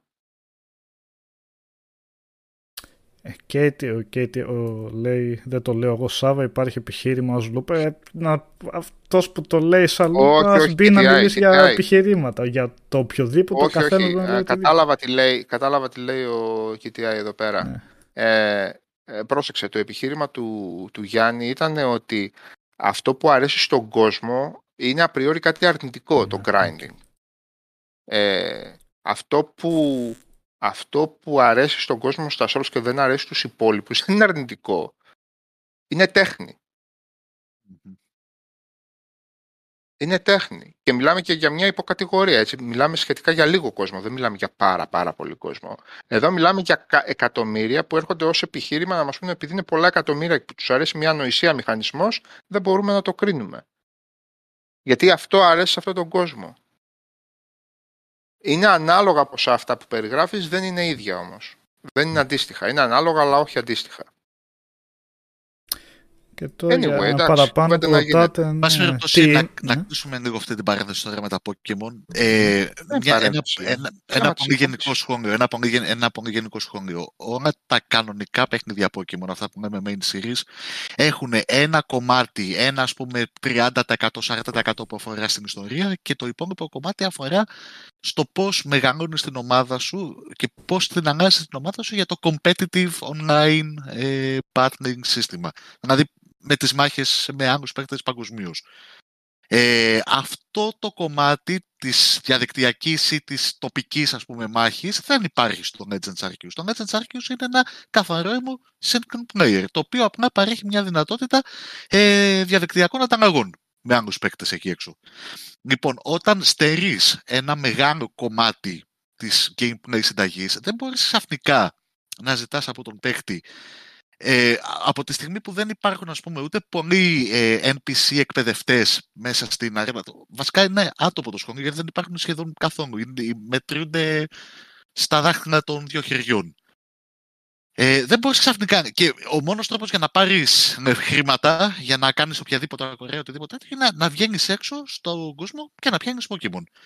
Δεν μπορείς λοιπόν να ζητάς από έναν παίκτη να δίνει ε, να, να σπαταλάει 20 και πλέον ώρες το να, πιάσεις, να πιάνεις συνέχεια Pokemon, συνέχεια μόνο και μόνο, για να αγοράσεις κάποια χρήσιμα αντικείμενα, για να συμπληρώσεις το Pokédex, ε, για να μπορέσεις να ανοίξεις ε, περισσότερο αποθηκευτικό χώρο στο σακίδιο, το οποίο, παιδιά, πού να το πούμε αυτό τώρα, από τα παιχνίδια της τέταρτης γενιάς και έπειτα, το χώρο στο σακίδιο είναι απεριόριστος, έτσι. Δηλαδή, το να πρέπει να δίνεις ένα σκασμό λεφτά για να μπορέσεις να ε, απολαύσεις λίγο το σύστημα της, ε, της εξερεύνησης, το, το, το, τι έχουν να σου δώσουν αυτές οι 5-6 μεγάλες περιοχές που υπάρχουν ε, στον κόσμο του παιχνιδιού, μόνο και μόνο γιατί πρέπει να μαζέψεις λεφτά και άρα πρέπει να πιάνεις συνέχεια, συνέχεια, συνέχεια Pokemon. Όχι, παιδιά, είναι, είναι grinding αυτό και είναι κουραστικό grinding. Δεν είναι δηλαδή ότι κάποιος θα περάσει καλά και ο πιο hardcore ε, οπαδός της σειράς κουράζεται. Δεν μπορούμε δηλαδή να λέμε ότι πέρα από, τα, γρα- πέρα από το κομμάτι το- των γραφικών, τον οπτικό τομέα ή οτιδήποτε άλλο, εντάξει δεν στέκομαι μόνο εκεί. Είναι κάποια πράγματα τα οποία δεν θα έπρεπε καν να τα συζητάμε εν έτη 2022. Δηλαδή είναι, χα- είναι χαζομάρες. Είναι ένα καλό παιχνίδι. Είμαι σχεδόν σίγουρος ότι θα υπάρξει και επόμενο Legends. Ας ελπίσουμε ότι στο επόμενο Legends δεν θα υπάρχει αυτό το, αυτό το έκτρωμα ε, στους μηχανισμούς αυτού του παιχνιδιού. Εν πάση περιπτώσει, σταματάμε εδώ. Και να απαντήσω Ε. λίγο στον Ήμπρα Κατάμπρα ε, που είχε κάνει ένα σχόλιο πιο πάνω. Το Persona Strikers είναι παιχνίδαρος. Παρόλο που είναι μουσου, ε, δεν μπορώ να πω. Το, το καταυχαριστήθηκα κι εγώ, Ήμπρα Κατάμπρα, μαζί σου. Πολύ Τι καλό είναι παιχνίδι. το Persona Strikers; Ε, είναι ένας, ε, συ- έχει ρε παιδί μου λίγο το συνδυάζει στοιχεία του Persona, της σειράς Persona, που είναι, ξέρουμε όλοι ότι σχετίζεται με το Shin Megami Tensei, δηλαδή οι ίδιοι δαίμονες ε, έρχονται με τα στοιχεία και όλα αυτά, δηλαδή κλασικό JRPG, αλλά ε, είναι, είναι μουσου, δηλαδή αγοράζει όπλα, ε, απευθείας συμπλοκή με αντιπάλους, συνδυάζονται Αχα, δηλαδή αχα. δύο διαφορετικά είδη. Όμως είναι ένα πολύ καλό παιχνίδι, που και εγώ δεν, δεν το περίμενα προσωπικά. Ε, για το ποιος ορίζει την ποιότητα και τι είναι ποιότητα και πώς ξεχωρίζουμε κάτι αν είναι ποιοτικό ή όχι που λέτε παραπάνω. Ε, εντάξει, αυτό είναι σε μεγάλο βαθμό υποκειμενικό θέμα, αλλά για τον καθένα πιστεύω διαμορφώνεται από τι εμπειρίες έχει στο συγκεκριμένο αντικείμενο ας πούμε και κάνοντας έτσι με το μυαλό του άμεσα συγκρίσεις και το τι μπορεί να του προσφέρει ένα παιχνίδι σε σχέση με σε σύγκριση με όλα τα προηγούμενα που μπορεί να έχει παίξει στο ίδιο είδος ή σε άλλα είδη ε, κλπ. Δηλαδή είναι αλλιώς θα εκλάβει κάποιος ένα open world παιχνίδι καινούριο αν είναι το πρώτο που θα παίξει. Αλλιώς ίσως κάποιος άλλος που έχει παίξει 15, 20, 30 πιο πριν. Αλλιώς θα μπορέσεις να, να συγκρίνεις το αν όντως αυτό το παιχνίδι σου προσφέρει κάτι παραπάνω, αν έχει κάτι να δώσει ή αν απλά ε, παπαγαλίζει στοιχεία προηγούμενων παιχνιδιών, μπορεί και από την ίδια τη σειρά τη δικιά του, αν μιλάμε παραδείγματος χάρη για, για Assassin's Creed. Ε, ναι, υπάρχουν υποκειμενικά κριτήρια για το τι είναι το ποιοτικό και πώς το αναφέρει, πώς, το, πώς εκλαμβάνει ο καθένας κάθε παιχνίδι, αλλά ε, νομίζω εδώ πέρα και όπως συζητάμε αφού είναι και το Game Over συγκεκριμένα για παιχνίδια όλοι έχουμε μια κάποια εμπειρία για, για να μπορούμε να βγάλουμε με κάποια σχετική αντικειμενικότητα κάποια παιχνίδια αν είναι ποιοτικά στο τύπο, στα πλαίσια μιας συζήτησης το τι μπορούν να προσφέρουν. Ε,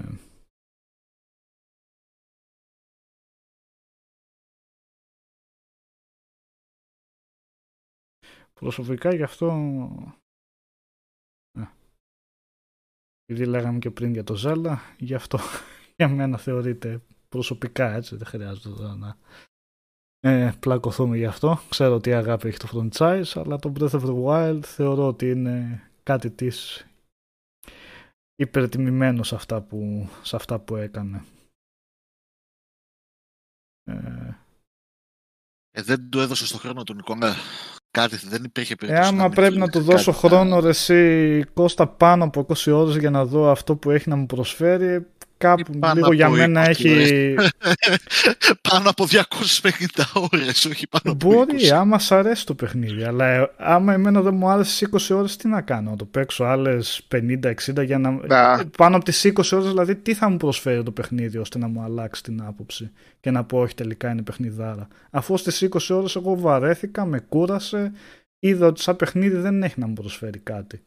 Το αντιλαμβάνομαι ότι έχει 100 ώρες υλικού κλπ αλλά για μένα είναι όπως έχουν 100 ώρες υλικού α, και το Mad Max που λέγαμε πριν και το Dying Light 2 και όποια άλλα open world θέλεις αν, αν θεωρήσουμε ότι μπορούν να σου προσφέρουν τριψήφιο αριθμό ώρων. Το θέμα είναι να σε κερδίσει αυτό που, αυτό που έχει να προσφέρει. Εντάξει, OK. Okay. Πάω πάσο. Δεν λέω τίποτα.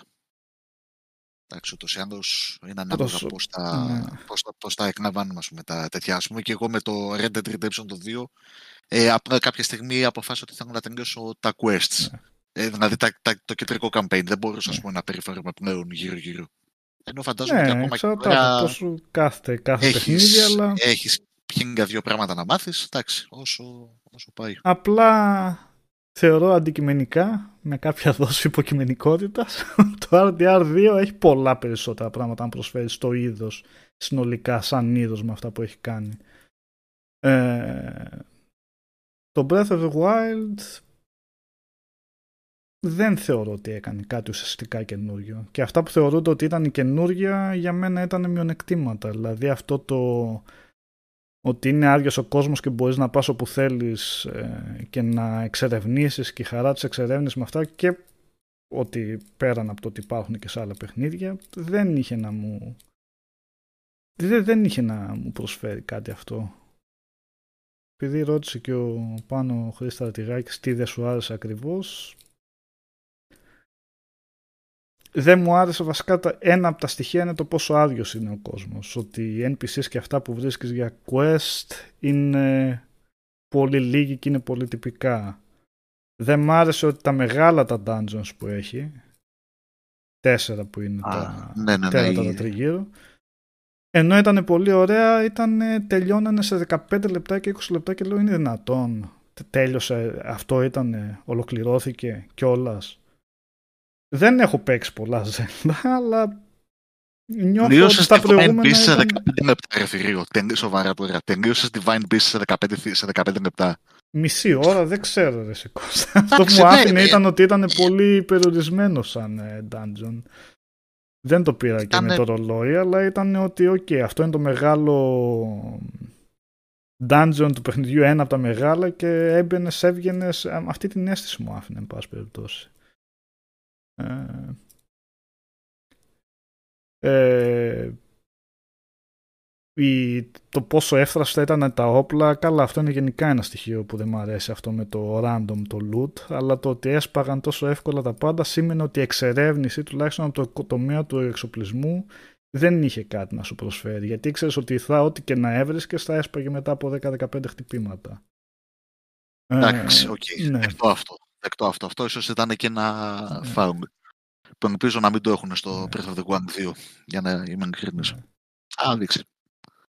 Και στο ανοιχτό τον κόσμο είχε τα shrines αυτά που είχε πάρα πολλά από αυτά, αλλά δεν ξέρω, τα έβρισκα πολύ αποκομμένα από το βασικό το περιβάλλον. Δηλαδή εκεί που ήσουν στην εξοχή και αυτά έμπαινες σε ένα sci-fi περιβάλλον που ναι, ωραίο ήταν, αλλά ήταν πολύ απομονωμένες περιπτώσεις και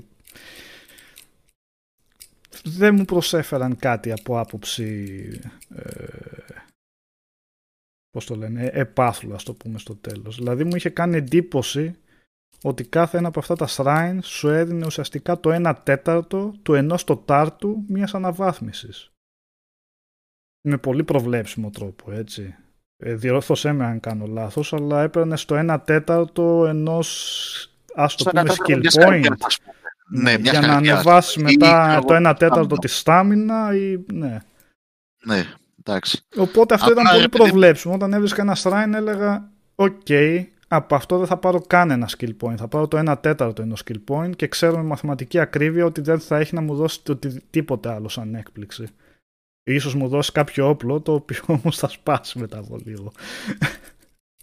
Οπότε δεν μπορούσα να... Αν και μ' άρεσαν πολλά από αυτά, εντάξει, για να μην δεν- ε, το μηδενίζω και το παιχνίδι εντελώς. Σαν γρίφοι αυτά μεμονωμένοι που ήταν, ήταν ωραίοι, έτσι. Δηλαδή ήταν ε, πολύ ωραίο στοιχείο που είχε τόσο μεγάλη ποικιλία σε αυτά τα shrines με διαφορετικούς γρίφους που παίζανε ωραία με τις φυσικές. Που και πάλι είναι κάτι που έχουμε ξαναδεί βέβαια, αλλά οκ, σαν σύνολο, σαν μέρος ενός παιχνιδιού έτσι που έχει και άλλα στοιχεία ήταν ωραίο αυτό που υπήρχε, γιατί δεν ήταν μόνο αυτό το Zelda, επομένως ήταν ωραίο αυτό το στοιχείο. Αλλά παίζοντας ένα τέτοιο open world με ιστορία, με σενάριο, με χαρακτήρες και αυτά, όσοι λίγοι και είναι και αυτά, θέλεις και μια άλλη εξέλιξη ή θέλεις κάτι να σου δίνει στο τέλος. Θέλεις αυτό το που θα βρεις κάτι που δεν έχεις βρει σε άλλο σημείο του χάρτη.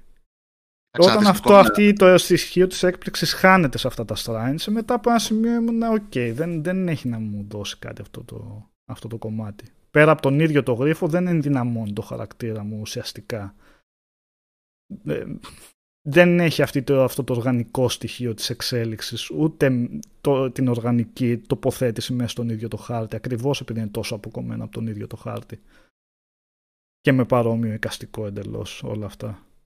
Εντάξει, εδώ δεν συμφωνώ εγώ. Δηλαδή, από, ένα- επί- ναι μεν τα shrines είναι ένας αυτοσκοπός από μόνος τους, δηλαδή αναγκαστικά πρέπει να μπεις στη διαδικασία να τα βρεις για να δυναμώσεις, αλλά ακριβώς επειδή ψάχνεις να βρεις ε, τα shrines από εδώ και από εκεί και επειδή αναγκαστικά να μπαίνεις στη διαδικασία του ταξιδιού, πήγαινε ψάξει από εδώ, δες από εκεί, πάντα κάτι θα βρεις ρε Νικόλα. Πάντα τα κάτι θα βρεις. Οπότε θα, ξα... θα το σημειώσεις στο χάρτη, θα ξαναγυρίσεις πίσω. Εντάξει, είναι καθαρά πώς το βλέπει ο κάθε παίκτης. Δηλαδή, εντάξει, Εννοείται, σαφέστατα. ναι. Μπορώ, Απλά να, λέω μπορώ, πως, να, ναι. μπορώ να την καταλάβω την λογική σου. Εννοείται ότι μπορώ να την καταλάβω την λογική σου. Α σου λέω, ας πούμε, είναι ακριβώς ο ίδιος λόγος που εγώ πλέον α, στο Red Dead από ένα σημείο και μετά σταμάτησα να γυρνάω γύρω-γύρω. Δηλαδή, πήγα καρφί τα main quests για να τελειώσω ας πούμε, το παιχνίδι να το δω. Γιατί, οκ, Μμμ. είχα δει ένα σωρό πράγματα, τελείωσε. Εντάξει, είναι Ναι. καθαρά θέμα mentality. Μην το, μην το πάμε παρακάτω. Ε, Είναι καλά, πώς το απλά λέω προσεγγίζει και ο την κάθε άποψή παίκτης. μου ναι, για το πώς Ναι, απλά θεωρώ εντάξει. ότι το RDR σαν πλούτο που είχε να δώσει και το πόσο οργανικά ήταν όλα τοποθετημένα μέσα έκανε το κάτι καινούριο, έκανε το κάτι διαφορετικό στο open world, έφερνε έκανε ένα βήμα παραπέρα πιστεύω ότι πήγε το είδος και από άποψη τεχνική, τεχνικής, πλε- τεχνικού τομέα και από άποψη λεπτομέρειας που είχε αυτό το κόσμο, αυτός ο κόσμος και από άποψη το πόσο οργανικά είναι δοσμένα τα QS μέσα και τη τεράστια ποικιλία που έχουν. Ε, στο Breath of the Wild, ok, να, να, το, να δεκτώ ότι εγώ είμαι στην μειοψηφία του πώς το βλέπει το παιχνίδι και αποδέχομαι πλήρως όσους την άποψη εννοείται όλων όσους το βλέπουν ένα κορυφαίο παιχνίδι. Δεν θα, τους, βγα- δεν θα σας βγάλω τρελούς ρε παιδιά ότι και τα βραβεία που έχει πάρει και οι βαθμολογίες κλπ. Απλά καθαρά προσωπική μου άποψη είναι ότι πέρα από όλα αυτά και πώς, το πώς το βλέπει ο καθένας μου φαίνεται πολύ υπερτιμημένο ότι σαν παιχνίδι θεωρείται ότι έκανε ένα βήμα μπροστά στο είδος. Εγώ δεν είδα κάτι που να λέω αυτό δεν το έχω ξαναδεί σε open world παιχνίδι. Δεν είδα κάτι που να λέω δεν το... θα το, θα το πάρουν άλλοι και θα, θα είναι σημείο αναφοράς, ξέρω εγώ. Δεν, δεν μου άφησε αυτή την εντύπωση. Γιατί πολλά από αυτά τα στοιχεία που θεωρούνται ότι είναι καινοτομίες του Breath of the Wild, εγώ τα είχα δει πριν πολλά χρόνια στο Oblivion. Και μπορεί Okay, να τα είχα δει εννοείται. ακόμα πιο πολλά Μέσα. χρόνια πριν στο Morrowind, αν το είχα παίξει. ναι. Μαζί, όχι μέσα. Μαζί, συμφωνώ σε αυτό. Δεν είναι ρε παιδί μου ότι πρωτοτύπησε στη βιομηχανία. Ε, το Breath of the Wild έκανε πρωτοτυπία στη σειρά. Δηλαδή Στη μας σειρά, έδειξε ναι. πράγματα που δεν είχαμε ξαναδεί στη σειρά. Τέρμα, δηλαδή end of story. Δεν, δεν, δεν το συνεχίζουμε αυτό. Απλά α, γι' αυτό να πούμε για, τον, για μένα και για τον οποιονδήποτε άλλο παίκτη που έχει ας πούμε ακολουθήσει πιστά τη σειρά από τα γεννοφάσκια της με εξαίρεση μόνο ένα παιχνίδι το οποίο εξακολουθώ και πιστεύω τα χειρότερα γι' αυτό ε, εντάξει, ήταν, ήταν, ήταν καθαρά θέμα mentality, ρε παιδί μου, ότι εντάξει, οκ, το είδα, ε, μου άρεσε, το απόλαυσα, όλες τις αναφορές σχετικά με τον όρο, είδα την Χαΐρου όπως την φανταζόμουν για πάρα πολλά χρόνια ότι μπορεί να είναι και όχι το κομμάτι ας πούμε που είδα στο Karen of Time για παράδειγμα. ναι. Εντάξει. Είναι καθαρά θέμα... Ε, Θέμα άρα είναι για το προοπτικής. θέμα και όλα στο πόσο φαν είσαι τον Zelda. Πάει αλλού Ναι. μετά όμως Ναι, η ναι, ναι. συζήτηση σε αυτό. Ε, Γι' αυτό έλεγα και τότε που έλεγα ότι δεν μ' άρεσε ότι και παλιότερα ότι ίσως ένας από τους λόγους έχει να κάνει ε, έχει να κάνει με το τι ερεθίσματα έχεις από την ίδια τη σειρά. Ε, θέλω να πω το έχω ξαναπεί, η επαφή μου με το Zelda αρχίζει και τελειώνει με το Legend of ε, Κόλλησα. Πώς το λένε ρε Κώστα, το Super Nintendo; Twilight. Όχι, Α, Ποιο Twilight, πο- πολύ πιο παλιά. A Ξέχασα Link το to the τέλος. Past, A Link to the Past. Α, το Link to the Past. Επομένως, ναι, μπορεί, ε, παίζει και αυτό ρόλο. Αλλά εκεί μιλάμε πλέον και με θέματα νοσταλγίας και με, το- όχι μόνο νοσταλγίας και με το πόσο φαν είσαι μια σειρά, οπότε το βλέπεις και με άλλα μάτια. Ε, Ιωάννη, μιλάω για το Skyward Sword. Μμ. Από άποψη ιστορίας είναι μια χαρά παιχνίδι, από άποψη gameplay είναι σκουπίδι. Για μένα δεν δεν δεν δεν απάνευτο. Δηλαδή, ακόμα και η remaster η έκδοση που δοκίμασα με κούρασε. Και πρέπει να το είχα πει και στα παιδιά. Έτυχε το αγόρασα το παιχνίδι πολύ πιο φθηνά σε retail, ε, ε, σε retail όταν ήμουνα το καλοκαίρι στην Αγγλία και το κατάφερα και το πούλησα πολύ πιο ακριβά από ότι το αγόρασα στην ουσία. Οπότε το ξεφερτώθηκα και, ήμουν, και είμαι και ευχαριστημένος. Απλά το είδα όπως ήταν στο... όπως θα έπρεπε να το δω και το, και το έδιωξα.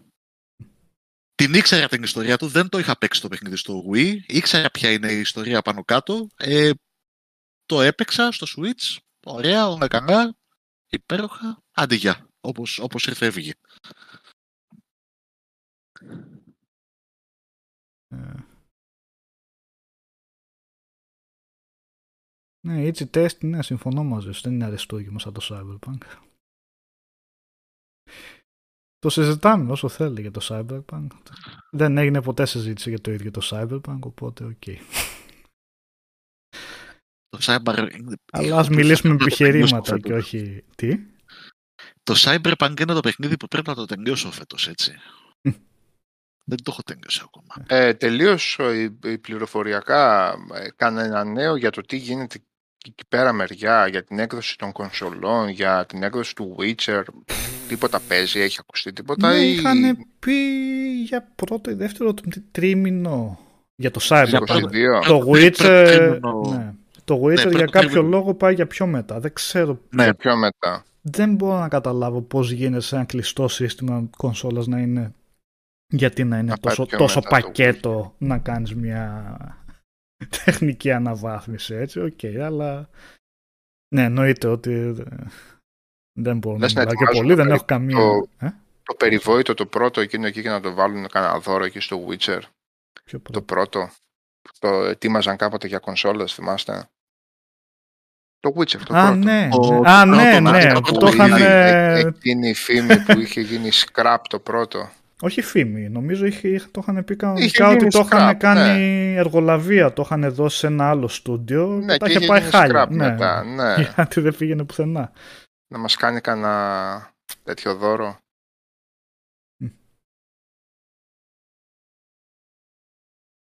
Ε, Ξέρει. αυτά για το Breath of the Wild από μένα. Ε, Να αρχίσω να παίζω πιο πολύ, να γίνω πιο ενεργός. Να γκρινιάζω πιο πολύ. Τώρα εδώ και ένα εξάμεινο δεν δικαιούμαι να γκρινιάζω, οπότε... για ποιο, τι. Και για το RDR δεν, έχει, δεν έχουμε κανένα Όχι, νέο τίποτα. Ναι. για, το, για την ε, επανέκδοση. ναι, δεν Άλλη ξέρω φέη από γιατί εκεί. έτσι. Είχε βγει, είχε... Α, α, το, το RDR2 λέμε τώρα, έτσι, το Ναι. Next Ναι, Next ναι, Gen ναι, ναι, ναι, ναι. Δεν Ε, νομίζω τώρα να το έχουμε- είχαν ανακοινώσει ποτέ. Όχι ότι δεν θα Το βγει. κάποια RDR1 στιγμή θα έχει βγει. next gen έκδοση. Δεν του έχουμε Xbox One X. μνημονία. Ε, θα βγάλουν τώρα 5 Μαρτίου, βγαίνει το GTA, οπότε μετά θα πιάσουν αυτό. Θα έχουν, δηλαδή μέσα στο καλοκαίρι φαντάζομαι θα το Έχουν βγάλουν. και αυτοί χεσμένη τη φωλιά τους ούτως ή άλλως με το, με το Trilogy εκεί πέρα, οπότε... Μμ. Το οποίο, παιδιά, εντάξει, έτσι, το βγάλανε, το πούλησαν, πέρασε, δεν ακούμπησε, λοιπόν, μουλοχτά, patch δεν έχει βγει ακόμα τίποτα, Τι πάτε. Δεν έχει βγει. τίποτα, τίποτα, Δεν έχω τίποτα. δει κάτι, ναι. ναι. Τίποτα, εγώ το San Andreas το έχω ακόμα εγκατεστημένο στο X. Δεν το έχω δει να αρπάζει patch, τίποτα. Θέει, έτσι. Το έχω δει μεταξύ το Σαν Ανδρέας κάτι εικόνες που έχουν βγει και βίντεο και αυτά που είναι χωρίς την ομίχλη και το βλέπεις και λες τι είναι αυτό; Μα Είναι δεν πολύ το αστείο ρε, αυτό το φίλε. πράγμα. Σαβά, Σαβά, ξέρεις Ναι, τι. και, και βγαίνει στο τέτοιο πάνω στον ουρανό ξέρεις, και βλέπεις απέναντι το, το Las Venturas ας πούμε, κανονικά. Γιατί κόψανε το Fog. Το Fog υπήρχε Ναι, και για ναι. κάποιο λόγο τότε. Ναι, Τελικά, ναι. Όχι για να φαίνεται στα δύο χιλιόμετρα η άλλη πόλη. Σαβά, την διάβασες στη δηλώση του CEO, έτσι; Όχι. Ε, ότι και καλά ε, είναι πάρα πολύ ευχαριστημένοι με τις πωλήσεις που έχει κάνει το Trilogy. Ναι. Ε, ότι ε, τα προβλήματα τα οποία αναφέρθηκαν ήταν στην ουσία glitches. Δεν ήταν δηλαδή ούτε καν, ξέρω εγώ... Ήταν, ναι. Και όχι glitches, ήταν ένα glitch συγκεκριμένα. ναι, Γιατί ναι, είχε ναι. βάλει το άρθρο το E, ας πούμε, ξέρω εγώ, τους E glitch, ξέρω εγώ. Το οποίο λέει, εντάξει, ξέρω εγώ, διορθώθηκε, λέει το ρε παιδιά, οκ, τελείωσε. Α, Αυτό ήτανε. Το πατσάραμε αυτό. Πάει, έφυγε. Ντροπή τους. Πραγματικά ντροπή τους. Εγώ έχασα πάσα ιδέα. Δηλαδή, όχι ότι είχα και πολλέ, πολύ μεγάλες ιδέες από άποψη ε, επιχειρησιακή σε όλους αυτούς τους γήπες να πούμε, αλλά εντάξει αυτό με το Trilogy παρά ήταν. Είσαι το μεγαλύτερο κτίνος μέσα στην βιομηχανία και πλασάρεις αυτό το σκουπίδι. Εντάξει, καταλάβαμε ότι βγάζετε τα κέρατά σας με τα GTA PR, να πούμε, RP, πώς τα λένε, Ναι. με τα RP. Καθίστε, μπέστε, παίξτε RP. ναι, τι πράγμα είναι και αυτό. Άστο, Νίκο. Δυστοπικό, φίλε. Ε, Έχω δει, ναι, και μου φαίνεται. Άστο, φίλε, τώρα Έτσι, μιλάμε ναι. δυστο, δυστοπικό. Μιλάμε τώρα... Καλύτερα να ανοίξεις να δεις ε, βιντεάκια να παίζουν Roblox. Δηλαδή...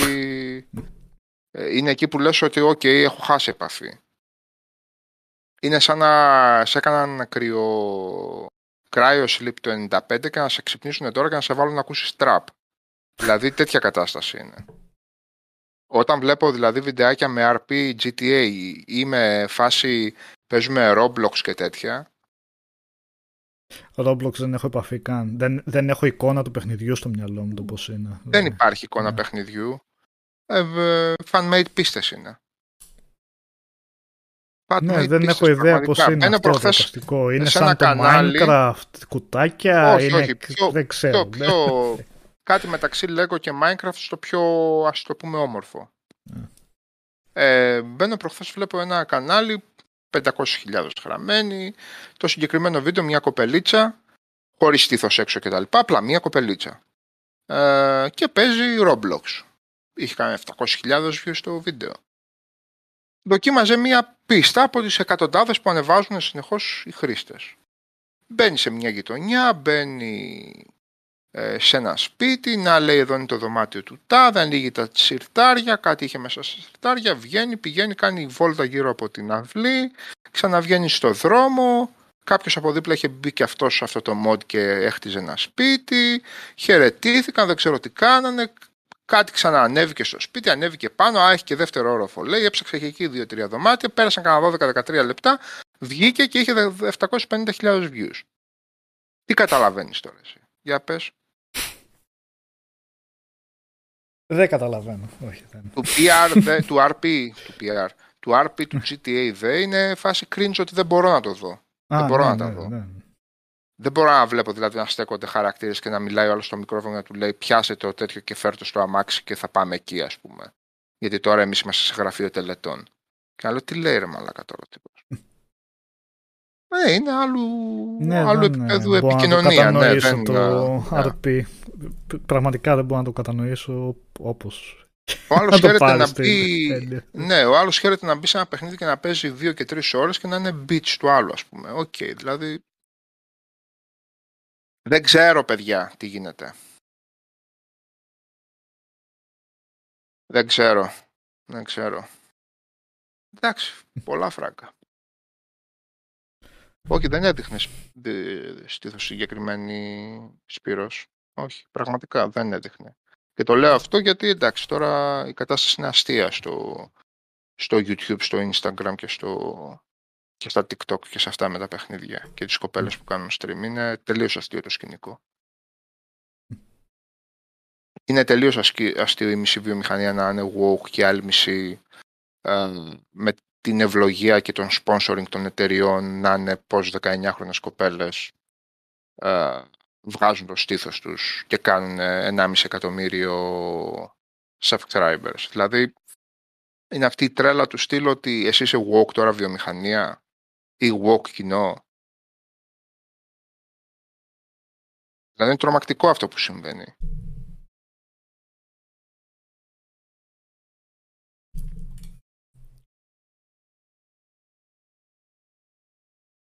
Σάβα χιονίζει. Ξέρω ρε, χιονίζει. Γιατί; Ναι, έριχνε πρέπει να πριν. χιονίζει λίγο. Α, Ναι, πρέπει να χιονίζει λίγο, παιδιά. Γιατί το είχε σηκώσει να άρχισε να χιονίζει.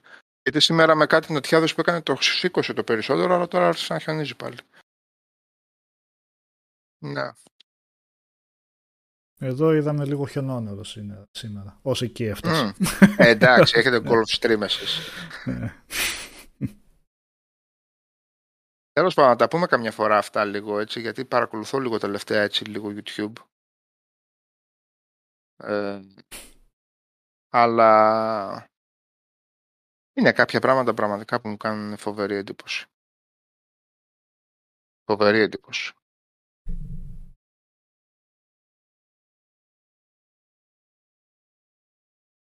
Ε,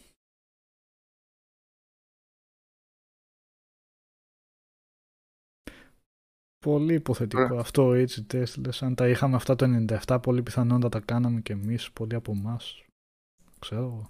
Για, για ποιο λέει τώρα; Ε, μάλλον Για για, το το RP. RP, για το Roblox, για όλα αυτά. Εντάξει, ο καθένας στην εποχή του, μωρέ παιδιά. Ναι. Οκ. Και εμείς πήγαμε με Playmobil. Ίσως είναι ο τρόπος των παιδιών να παίζουν ε, Ναι. ψηφιακό Playmobil. Τι να πω τώρα. Οκ. Σαφώς. Ε, Δεν Α, είναι μεγάλη δεν επί είχαμε. συζήτηση μπορεί να προκύψει τώρα από αυτό. Ας το... Τι ήταν τότε, τι είναι τώρα, Ναι. τι αξίζει, τι δεν αξίζει από αυτά, αν είναι χειρότερα, αν είναι καλύτερα, ανοίγει ολόκληρο θέμα από αυτό. Αυτό θέλει από Πάντως την αρχή αυτή της έχει εκπομπής. γίνει trillion εταιρεία τώρα, έτσι, αυτός με το Roblox. Το Roblox, ναι, ξέρω. Ναι, πρέπει ναι. να έχει γίνει ένα πορτφόλιο και εγώ δεν ξέρω πόσο τώρα. Τι είναι αυτό, Μάξι, από ποια χώρα βγαίνει, ποιος, ποιος το έχει; σε Εγώ ποιον ένα είναι. convention που είδα, Roblox convention και ήταν ο CEO, Αμερικανοί μου φάνηκαν, δεν ξέρω. Ίσως ε, δεν, δεν τα ξέρω καλά, οκ. Αλλά έτσι μου φάνηκε. Ήταν εκεί Εντάξει, ο αυτό είναι CEO, λες ο και έχει- πρόεδρος, ο ναι. δημιουργός, ε, βγήκε και από κάτω ήταν φάση... Ο, βγήκε ο Θεός, ρε παιδί μου. Ναι. Και έλεγε τώρα αυτός, ας πούμε, σε φάση... του- Τώρα, τα νέα δηλαδή του convention ήταν... ε, ε, περνάμε shaders καινούριους για να μπορείτε να κάνετε και mauve μαλλιά. Λέω τώρα Ναι. εγώ, Ναι. χαρακτήρας. Πατς, πουτάνας από κάτω. Μμ. Άλλη γλώσσα, οκ. Σε άλλο Α, άλλη σύμπαν γλώσσα. εντελώς μάλλον υπάρχει, οκ. Ούτε με Fortnite, PUBG και τα λοιπά ασχολούμαι, αλλά διαβάζοντας γιατί Όχι, είναι άλλο στα... πράγμα. Ναι, ναι, όχι, θέλω να πω τα Ναι, ναι, ναι, πετυχαίνω άλλο δεξιά-αριστερά, σαν τίτλους, σαν το 'να, σαν τα άλλα. Παίζει Ο αλλού. Roblox έχει τόσο μεγάλη δημοτικότητα, Ναι, παίζει αλλά αλλού. δεν το βλέπω πουθενά. Να, τώρα που το ανέφερες εδώ, εί- είμαι σε φάση. Α, ναι, υπάρχει και το Roblox. που σε Εγώ, οποιαδήποτε άλλη περίπτωση θα έλεγα είναι εγώ- ανύπαρκτο παιχνίδι. Νικό, Νίκο, εγώ από αυτό που βλέπω καταλαβαίνω ότι το, το κυνηγάνε οι ίδιοι να συμβαίνει αυτό. Για δηλαδή, ποιο λόγο; Ε, δεν είναι κομμάτι αυτής της βιομηχανίας. Είναι κάτι άλλο, είναι κάτι Να, δικό ναι. του, είναι ένα άλλο σύμπαν. Εάν κάνεις το λάθος και πατήσεις στο YouTube Roblox και δεις 3-4 βίντεο και αρχίσεις να σου βγάζεις τα προτινόμενα, σου υπόσχομαι ότι για μια εβδομάδα δεν θα μπορέσεις να καθαρίσεις από προτινόμενα για Roblox. Μμ, κατάλαβα. Κατάλαβες; Ναι, δεν μπαίνει στην ίδια κατηγορία. Είναι κάτι που αναπτύσσεται παράλληλα, θέλει το δικό του κόσμο, θέλει το δικό του... ε, τι να πω τώρα. Ναι, ναι, άλλο, άλλο πράγμα έτσι. Εν τω μεταξύ, gameplay υπάρχει. Θέλω να πω κάποιο. Γιατί και το Minecraft χτίζεις χτίζεις πράγματα, αλλά όσο γνωρίζω, Όχι, δεν όχι, έχω ασχοληθεί όχι, και αυτό, όχι, είναι και λίγο survival, έτσι. Εκτός αν κάνουν κάτι εντελώς πά- λάθος. Πας να παίξεις το κανονικό το παιχνίδι, είναι survival. Ναι. Ναι, είναι survival. Και αν παίξεις το hardcore είναι ακόμα πιο survival. Αλλά και τα mod που βγαίνουν καμιά φορά έχουν gameplay, ρε παιδί μου. ναι. Πάντως στο Minecraft, ε, επειδή έχω ένα φιλαράκι που ασχολείται, ένα πιτσιρικά που ασχολείται πάρα πολύ, ε, δεν το αφήνουν ρε παιδί μου έτσι πολύ στο αυτόματο.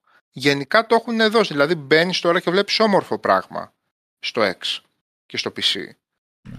Το δουλεύουν, το έχει υλικό από πίσω, έχει πολύ πράγμα. Εννοείται κοινότητα και mods και τέτοια. Ναι. Αλλά αυτό, να, τώρα έβαλα ένα Έχει το βιντεάκι. creative του στυλ ότι μπορεί Όντως ο άλλος δεν να κάτσει ήξερα, να ναι. χτίσει ένα κόσμο ολόκληρο έτσι στο Minecraft και στο Roblox αλλά σε άλλο επίπεδο. Λοιπόν, όντως δεν είχα καμία εικόνα από το Roblox έτσι. Τώρα που το έχω βάλει και το βλέπω, βλέπω πρώτη φορά το πώς είναι το παιχνίδι. Ναι, υπάρχει και στα κινητά, έτσι και δεις τι γίνεται και στα κινητά άλλος ένας χαμός. Και ούτω καθ' Ναι.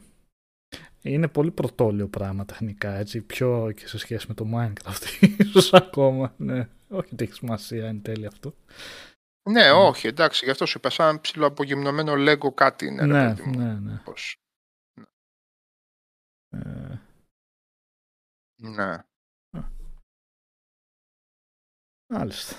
Όχι, αυτό είναι λίγο αυτό που βρήκες ίσως παρά είναι. Έχει και πιο εντυπωσιακά πράγματα, εντάξει. Έχει και πιο εντυπωσιακά πράγματα. Αυτό τώρα το συγκεκριμένο παρά είναι λίγο. Τώρα κάνουν διάφορα. τώρα. Εντάξει, ναι, Μπαίνουν τα δεν έχω... πιτσιρίκια και Ναι, πάμε- αυτό. Είναι μια παιδική χαρά τώρα εδώ Ναι. πέρα, ρε παιδί μου. Μπαίνουν, παίζουν. Υποθέτω και Predators θα μπαίνουν. Ναι, αυτό είναι το πρόβλημα. Γιατί από εκεί και πέρα για μικρές πόσους ηλικίες και Predators τέτοια θα είναι, ίσως ναι. είναι ότι πρέπει για διασκέδαση δηλαδή και φιλικό για μικρές ηλικίες και αυτά. Μπορεί να είναι απλό, δεν ξέρω πώς είναι για να το χαρούν, οπότε ναι. Μπορεί να είναι καλή περίπτωση. Κάτι ανάλογο που είναι και το Minecraft δηλαδή. Έτσι κι αλλιώς. Ναι. Αλλά δεν, δεν το ξέρω εγώ. για να- Ναι. Ε, Αλλά είναι από τις περιπτώσεις που κάθεσαι και σκέφτεσαι, ρε παιδί μου. Άλλος δούλεψε το Minecraft τώρα. Πώς ήταν στην αρχή εκεί στη, Moha- στη Mojang, Mohang, πώς Ναι. τη λένε. Μμμ. Δύο, τρεις, τέσσερις, πώς ήταν στην αρχή. Μην ήταν και μόνος και του έκανε- αυτός. Μην ήταν και μόνος του στην αρχή, ναι. Ε, και έκανε ρε φίλε ένα πράγμα το οποίο αυτή τη στιγμή μπορεί να στοιχίζει, αν το δεις μεμονωμένο και εκτός Microsoft, μπορεί να στοιχίζει και 15 δις. Ναι, αλλά Ναι. ασχολείται κόσμος, δηλαδή εκατομμύρια κόσμος. Μη μετρήσιμα μεγέθη ε, στο επίπεδο της συμβατικής βιομηχανίας όπως τα μετράμε εμείς από όσοι πήραν το καινούργιο Uncharted ή πώς πήραν ε, το, το πώς θα πάρουν το Elden Ring. Δεν σε απασχολεί πλέον αυτό το πράγμα, ρε φίλε. Θα μπει στο... Δηλαδή, ε, τα παιχνίδια, εντάξει, τώρα λέω πράγματα αυταπόδεικτα, δεν λέω καμιά σοφία, αλλά τα παιχνίδια έχουν γίνει περιπτεράκια που μπαίνεις εύκολα, όμορφα, ωραία με πρόσβαση και όταν μπαίνεις μέσα αρχίζεις και ψωνίσει πραγματάκια. Και έχουν καταλάβει οι τύποι ότι έτσι θα βγάλουν πολύ περισσότερα λεφτά. Ε, δεδομένο αυτό. ναι. Τώρα αυτά τα περί δημιουργικότητας και παρέας και εντάξει, εγώ τα ψιλοβερεσέ τα ακούω, αλλά τέλος πάντων. Εντάξει. Άλλη κουβέντα, μπορεί να είμαι πολύ απορριπτικός, άνευ λόγου και αιτίας. Αν το gameplay τους εθίζει, τα γραφικά μπαίνουν σε δεύτερη μοίρα, λέει ο Age Test. Gameplay, Ε, Rage Test. Τώρα τι βλέπεις εδώ, ας πούμε, για Ναι. gameplay; Ε, και Και γενικά- εδώ κάνα RP θα είναι, ας Ναι, πούμε, ναι. τώρα που μπήκανε πέντε παιδάκια στον κόσμο του ενός και του λέει του άλλου κάνε Ναι. πίτσα και φέρτην τώρα. Και Το Minecraft γενικά έχει gameplay, εντάξει, οκ. που βλέπω πολλές φορές λέμε και μπαίνει και σε συζητήσεις και είναι για ένα λόγο στην περίπτωση βέβαια ότι τα γραφικά ας μπουν και σε δεύτερη μοίρα πάνω από όλα το gameplay είναι αλληλένδετα αυτά ρε παιδιά δηλαδή για βιντεοπαιχνίδια μιλάμε δηλαδή εννοείται ότι και ο τεχνικός τομέας είναι πολύ σημαντικό κομμάτι μπορεί να μην είναι Αλλά το κάποιες παν φορές, αλλά ρε, είναι ένα Νίκο, πολύ σημαντικό θέμα το να υπάρχει. Κρύβεται πίσω από καλές αισθητικές επιλογές και το Ναι, ναι. σέβεσαι αυτό το πράγμα. Δηλαδή, Ναι, ναι. το Ascent δεν ήταν κανένα παιχνίδι όμορφο, αλλά είχε μια συγκεκριμένη αισθητική επιλογή. Ακριβώς. Λέω τώρα που είναι το, κατά που το περίπτωση, θυμάμαι ναι. έτσι συμπαθητικά. Ε, ε, τουλάχιστον θέλεις από δίπλα να μην το έχουν αφήσει τελείως σκουπίδι. Έτσι, Ναι. που να μην σε κοροϊδεύουν κατάμουντα. Έχει πώς θα το εφαρμόσει ο τώρα να καθένας είναι- το εικαστικό το ανάλογα με τις, ειδι- με τις ικανότητες που έχει και αν θα μπορέσει να το φέρει σε, σε ωραίο σημείο, σε καλό σημείο, να είναι ωραίο αισθητικά έστω. Αλλά να το πάρουν και από την αντίθετη πλευρά, αν τα γραφικά δεν είναι τόσο πολύ το παν. Δηλαδή, για παράδειγμα, αν το God of War και τα πρώτα βγαίνανε και με το gameplay που έχουν, αλλά με γραφικά όπως ήταν το Ascen, θα είχαν την ίδια επιτυχία. Ε, δεν νομίζω. Πήγανε παράλληλα, μαζί. Σε έναν κόσμο, ναι. Ναι, είχαν το εντυπωσίασαν και έναν gameplay κόσμο που και ήταν το καλό, υπόλοιπο. που είχαν ναι, και το εντυπωσιακό του τεχνικού τομέα. Και αυτό συμβαίνει σε πα... ο, τις περισσότερες AAA παραγωγές να πάρουμε που έχουν ε, εξαιρετικά γραφικά. Και το τέλειο gameplay να έχουν, ε, ένα σημαντικό κομμάτι τους είναι και τα, τα γραφικά Ζητάς, ναι, πάντα. το Ναι. ζητάς. Τουλάχιστον να μην ε, μ, φαίνονται παρατημένα τα παιχνίδια, έτσι. Να μην Ναι, ε, ναι. καταλαβαίνεις ότι το παράτησαν το παιχνίδι. Οπότε Τουλάχιστον αν τα αυτό. γραφικά μπουν σε δεύτερη μοίρα επειδή το gameplay είναι πολύ καλό, πάλι θα έχει πρόβλημα το παιχνίδι τότε. Αν και, Ναι. ρε παιδιά, νομίζω ότι έχουμε περάσει και σε μια εποχή που πρέπει να προσπαθήσει πολύ ο άλλος να βγάλει άσχημο παιχνίδι. Αυτό ισχύει. δηλαδή, ό,τι και να βάλεις αυτή τη στιγμή, το τελευταίο παιχνιδάκι να βάλεις στις καινούργιες τις κονσόλες, δηλαδή το βλέπεις και χαίρεσαι που το βλέπεις. Δεν ξέρω. Έτσι μου φαίνεται εμένα. Τώρα μπορεί να... Νομίζω το έχουμε φτάσει σε αυτό το σημείο, ε, παιδιά, που τα γραφικά είναι σε επίπεδο πλέον που είναι γενικά όμορφα. Δηλαδή, Ναι, ρε, εσύ, εάν δεν δεις μπορεί να βρεις παιχνίδι του αριστείες παιχνίδι. PS1 ή και του PS2 σε πολλές περιπτώσεις θα πεις ναι αυτό έχει παλιώσει, είναι άσχημα πλέον έτσι, με κάποιο ίσως αντικειμενικό κριτήριο πέρα από το αν το δούμε καθαρά εκείνη την εποχή μπορεί να είναι κορυφή αλλά πλέον φαίνεται άσχημο. Η από εποχή 360 και PS3 ακόμα και Τελειώνει από πλέον, τότε ναι. βλέπεις παιχνίδια και λες οκ, είναι πολλά, είναι όμορφα πλέον. Ναι, πολύ δεν- δεν περισσότερο παλιώνει, ναι, με τώρα. την προηγούμενη γενιά. Ε, θε- αυτό Πολύ που θέλω να δύσκολα. πω, δηλαδή, δεν νομίζω να περάσουν 20 χρόνια και μετά να κοιτάμε κάποια στιγμή πίσω και να λέμε πω το God of War του 18 ή το Last of Us 2 αυτό βλέπαμε και λέγαμε Ναι, γραφικά, αντικειμενικά ρε. δεν γίνεται. Δεν νομ- αντικειμενικά δεν δεν, ξέρω. γίνεται, όχι. Δεν δεν μπορώ να γίνεται σκεφτώ, ναι. αντικειμενικά. Είμαστε σε αυτό το επίπεδο. Ναι, όχι, δεν γίνεται αντικειμενικά αυτό το πράγμα. Ε, και το Twisted Metal 2 που αναφέρεις σαν παράδειγμα έτσι τέστη gameplay ότι ήταν ε... Τέλος πάντων, ναι, κατά περιπτώσεις έτσι εννοείται το gameplay είναι πολύ σημαντικό και πολλά παιχνίδια το. Απλά αυτό που θέλω να πω είναι και ότι ο τεχνικός τομέας είναι πολύ σημαντικός. Δεν είναι ότι ας έχει καλό gameplay και ό,τι να είναι ο τεχνικός τομέας δεν περνάει σε δεύτερη μοίρα. Αυτό είναι λίγο. Δεν ξέρω. Είναι σημαντικό κομμάτι της εμπειρίας. Δύσκολα, Για ναι, μένα δύσκολα, έστω, δηλαδή, ναι. δύσκολα. Δεν μπορώ να τα αφήσω απ' έξω. Και αν ένα παιχνίδι πολύ καλό στο gameplay και δεν έχει καλό, κα- καλό τεχνικό τομέα, ναι, μεν θα πεις ότι είναι πολύ καλό, αλλά δεν θα πεις ότι είναι, αλλά υστερούσε στο τεχνικό τομέα έστω, όσο καλό και να ήταν. Τέλος πάντων, είναι λίγο με παραδείγματα, ίσως θα έπρεπε να μιλήσουμε, απλά Ναι. Πολλές φορές μιλάμε για τεχνικό τομέα ότι είναι πολύ σημαντικό σε πολλά παιχνίδια. Δηλαδή αν ξαναβγεί, δηλαδή, αν ξαναβγεί Elder Scrolls στο 6 καλή ώρα ας πούμε Ναι. και είναι με την παλιά πάλι τη μηχανή, ε, τι θα πεις, δεν θα πεις για τον τεχνικό τομέα; Ε, θα το πεις. Ή και για θα το το Nier Automata για να πούμε. Οκ. Ήταν καλό παιχνίδι. Ε, δεν θα ήθελε ο καθένας να έχει λίγο καλύτερο τεχνικό τομέα. Sorry, παιδιά. Εγώ πήγαινα στον ανοιχτό Μη κόσμο και αναφέρει, έλεγα να σου πω εντάξει, την είναι αλήθεια. last gen. Ε; Ήταν last gen, αλλά δεν με είχε απασχολήσει. Ήταν ε, αυτή η ιδιαίτερη τεχνοτροπία, εμένα προσωπικά δηλαδή δεν με είχε απασχολήσει. Ε, εφόσον δεν μου δημιουργούσε προβλήματα, νομίζω στο review κάπου το ανέφερα, αλλά ε, Δεν ξέρω, παίζοντάς τους, εγώ θα έλεγα ναι, θα ήθελε λίγο το κάτι παραπάνω οπτικά εδώ πέρα. Ε, αλλά οκ. Το Hades Barbie όμως είναι που έχει, τα λέγαμε πριν, αν μην τα ξαναπαραλαμβάνουμε και το gameplay, αλλά και το εικαστικό του είναι εξαιρετικό. πανέμορφο είναι το Ναι. εικαστικό του. Πανέμορφο είναι το εικαστικό του και σε σημεία αυτά που γίνονται στην οθόνη είναι 6.500 πράγματα μαζί. Τι λέτε ρε παιδιά. Είναι άλλο το εικαστικό. Το να είναι Δεν θρυνεί δηλαδή παιχνίδι. προσεγμένο προσεγμένος ο τεχνικός τομέας, ο οπτικός τομέας, δεν σημαίνει και καλά ότι πρέπει να έχει φωτορεαλιστικά γραφικά. Όχι, πανέμορφο είναι το Ναι. Hades. Τι λέτε τώρα. Και η αισθητική του περίεργη και ιδιαίτερη. Όχι βρε παιδιά, τι λέτε.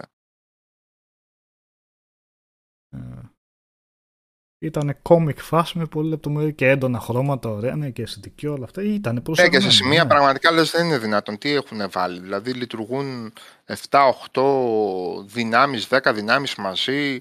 Ε, βλέπεις νούμερα να εκτοξεύονται. Εφέ τρελά, κίνηση απίστευτα γρήγορη. Δεν προλαβαίνεις να δεις τι γίνεται. όχι, όχι ρε παιδιά. Και πολύ Πολύ καθαρή όμορφο. εικόνα, πολύ καθαρή δράση. Ναι, δεν ναι, προλαβαίνεις ναι, τι ναι. γίνεται, αλλά ναι. Ε, Προλαβαίνεις. Ναι. Ναι, καμιά φορά δεν προλαβαίνεις. Καλά. Αλλά είναι καθαρή η δράση. Μια φορά ήταν λίγο γιόλο όπου καταλήξω. Εντάξει. Ναι. Στον δεύτερο κόσμο ειδικά. Και όπου καταλήξω, κατέληγες μέσα στα, στα οξέα εκεί πέρα. Ε, εκεί Ήταν. πέρα ρε φίλε πραγματικά. ναι. Πώς μου την έσπαγε εκεί που βγαίναν κάποια μπαρμπαδέλια πάνω στα οξέα και έλεγα βγείτε πάνω στη πίστα να σας κοπανίσω. Τι να Λάβα, ε, κάνω. όχι στα εδώ;» οξέα. Στη Α, λάβα. λάβα, λάβα, ναι. Ναι, sorry. ναι, λάβα. Οξέα έχει την τέταρτη Α, οκ. ε, στον Γκέρβερο που σε 16, 17, 18 επίπεδο υπάρχουν σημεία που όπου και αν σταθείς έχει δηλητήριο. Απλά τις τρως. Ε, και, Ωραία. και κάνεις την προσευχή σου και λες ας μην τις φάω πάρα πολύ. Φοβερά πράγματα. Έχω πάει, ε, έχω βγάλει στο 16 ε, χωρίς να χάσω ούτε μία ζωή. Ε, έχω φτάσει στο Γκέρβερο, έχω βγάλει δύο-τρία κελιά, δεν έχω βρει ακόμα τη λιχουδιά για τον Γκέρβερο και πάω σε ένα και έχει βγει σαν τελικό boss το κελί το συγκεκριμένο μεγάλο ποντίκι και μεγάλο μαλάκα που φυσάει τα Μμμ. δηλητήρια. Μ, Έχω χάσει και τα τρία και τις τρεις ζωές και με έχουν αφήσει με 20 στο τέλος. Και Ε, rage quit εκεί πέρα. Δηλαδή έχω βγάλει 40 λεπτά άψογος σχεδόν και πηγαίνω για Hades με 4 ζωές και με έχει ξεφτυλίσει ένα διπλό μποσάκι στα κελιά τελευταία. Και έχω πάθει την πλάκα μου δηλαδή, αλλά ήταν φάση το ότι τις έτρωγα τόσο γρήγορα που δηλαδή σε μια φάση από, από τη μία ζωή στην άλλη πρέπει να πέρασαν τρία δευτερόλεπτα. Δηλαδή δεν πρόλαβα να καταλάβω τι έγινε. Απλά με κοπανούσαν από παντού, ρε παιδί μου, και η μπάρα πήγαινε έτσι. Ροπ, τελείωνε. Σε σημεία γίνεται, μπορεί να γίνει πολύ βάρβαρο το παιχνίδι. Σε σημεία το καταφέρνεις.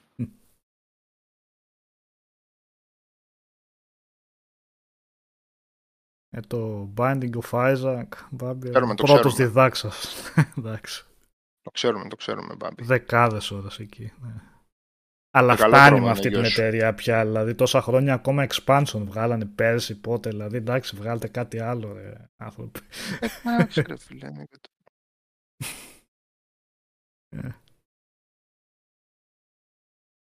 Ο Τάσος λέει τα ακούγεται κάνει, να τώρα τα κάνει. φήμες αυτές; Ναι, ξέρω. εγώ. Εμείς θέλουμε να τα κάνει, ρε παιδιά, αλλά ναι, τώρα φήμες δεν είναι αυτά. Ε, ναι. Ακούσαμε κάτι. Μακάρι να τα κάνει. Όλα τα παιχνίδια του PlayStation 2 και του Xbox να γίνουν. Μμ. Και του PlayStation 1. Λέει κανείς όχι. Όλα. Και το Silent Hill, ρε παιδιά. Αν θυμηθείτε. Σας παρακαλώ. Η Konami σίγουρα. Σε φλιπεράκι μόνο και άμα θέλεις. Αλλά δηλαδή δεν είναι- γίνεται να έχουν αφήσει το Silent Hill το πρώτο εκεί που είναι. ε, δεν γίνεται αυτό το πράγμα. Ε, κάπου- Αυτήν πρέπει να την εξαγοράσει κάπως κάποιος που δεν παίζει γιατί πρέπει να είναι ισχυρή εταιρεία η Konami. Ναι. Μπας και δούμε κάτι. Ναι. Έχουν μείνει τα, το Metal Gear έχει μείνει με το Twin Snakes. Το άντε το 3 είχε βγάλει το, το HD και το, μα- με το Μμμ. Peace Walker στο... Λοιπόν, έχει μείνει ένα χαμένο 4 στο χαμένο PlayStation 3. Μμ. Ε, το 2 έμεινε εκεί που ήταν. Ναι, είναι Τα Silent Hill έτσι. Τι γίνεται ρε φίλε; κρίμα αυτές Τι οι θα σειρές είναι αυτή; πραγματικά και είναι πιο χήμα από όλα τα υπόλοιπα franchises έτσι, της βιομηχανίας. Τα Silent Hill ειδικά είχαν βγάλει και εκείνο και εσύ και ο Γιώργος που λέγατε. Μμ. Για τη συλλογή δεν μπορώ να φανταστώ πώς την κάνανε, που δεν είναι ιδιαίτερα καλή. Δεν ξέρω αν είναι και κακή. Εντάξει, το απλά HD στο, Trilogy. στο 360 ήταν ε, ε, Trilogy. Όχι Trilogy. Trilogy, 2-3. όχι. 2-3. Α, το, α, οκ. Ναι, δεν είμαι σίγουρος. Για, μη- το Δύο, collection τρία, ναι. αυτό, ναι. Το... Ναι, ναι, collection 2-3. Και αυτή λειψή, δηλαδή, ό,τι να είναι collection. Γιατί το 2-3 συγκεκριμένα; Ναι, το 2-3. Γιατί το 4 είχε και PC έκδοση, οπότε σου λέει Α, είσαι καλυμμένος. εντάξει. Ναι. Φοβερά πράγματα, ναι. Ε, το Prince of Persia, Barbie, τώρα που λέμε για χαμένα, αφού ετοιμάζουν το remake στη Ubisoft κάποια στιγμή. Σαν franchise, το, το αποτέλειωσε το Assassin's Creed. Είναι σαν να είναι εξέλιξη των Prince of Persia. Ανεξάρτητα αν θα μπορούσαν να, έχουν, δια- να δίνουν διαφορετικές εμπειρίες, αλλά ε, αυτό ουσιαστικά έγινε. Το Assassin's Creed βγήκε σαν πνευματικός διάδοχος του Prince of Persia κατά κάποιο τρόπο. Και δεν... ναι, άλλωστε- καλά θα ναι. ήταν να βγουν τα Prince of Persia κανονικά και όχι σαν πειραματισμοί της ηλίθιας Ναι. Ubisoft όταν ανοίγει καινούργια στούντιο.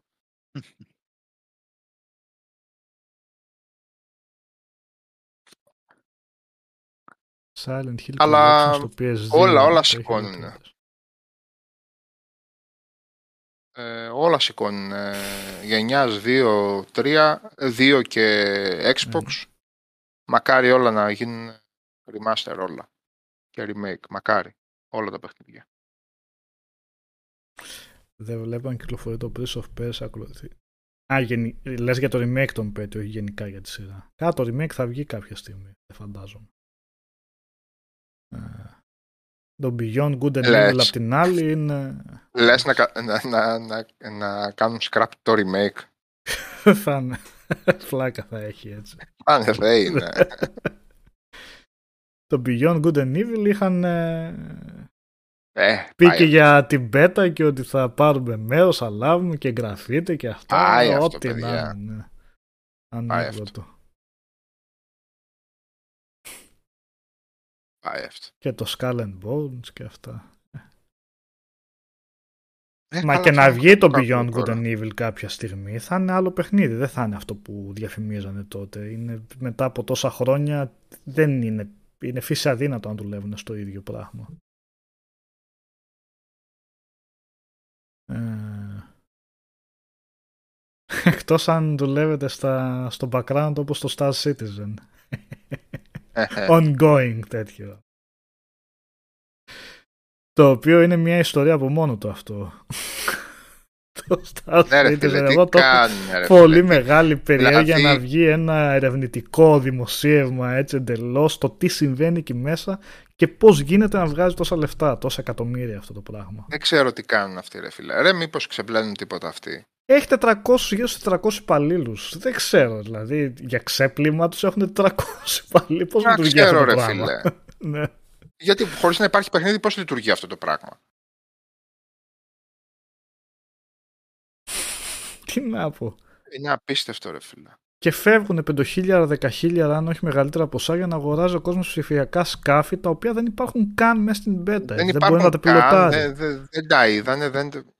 Τι γίνεται ρε φίλε, πραγματικά; Και το οποίο για μένα δεν βγάζει και νόημα από την άποψη ότι άντε και πες ε, άλλα 15 χρόνια θα βγει κάποια στιγμή όλο το παιχνίδι. Αυτός που αγόρασε το ψηφιακό σκάφος τι σημαίνει, ότι θα το έχει από την πρώτη μέρα, δεν σπάει το παιχνίδι, θέλω να πω με αυτόν τον τρόπο, ό,τι campaign και να έχει, ό,τι και να έχει.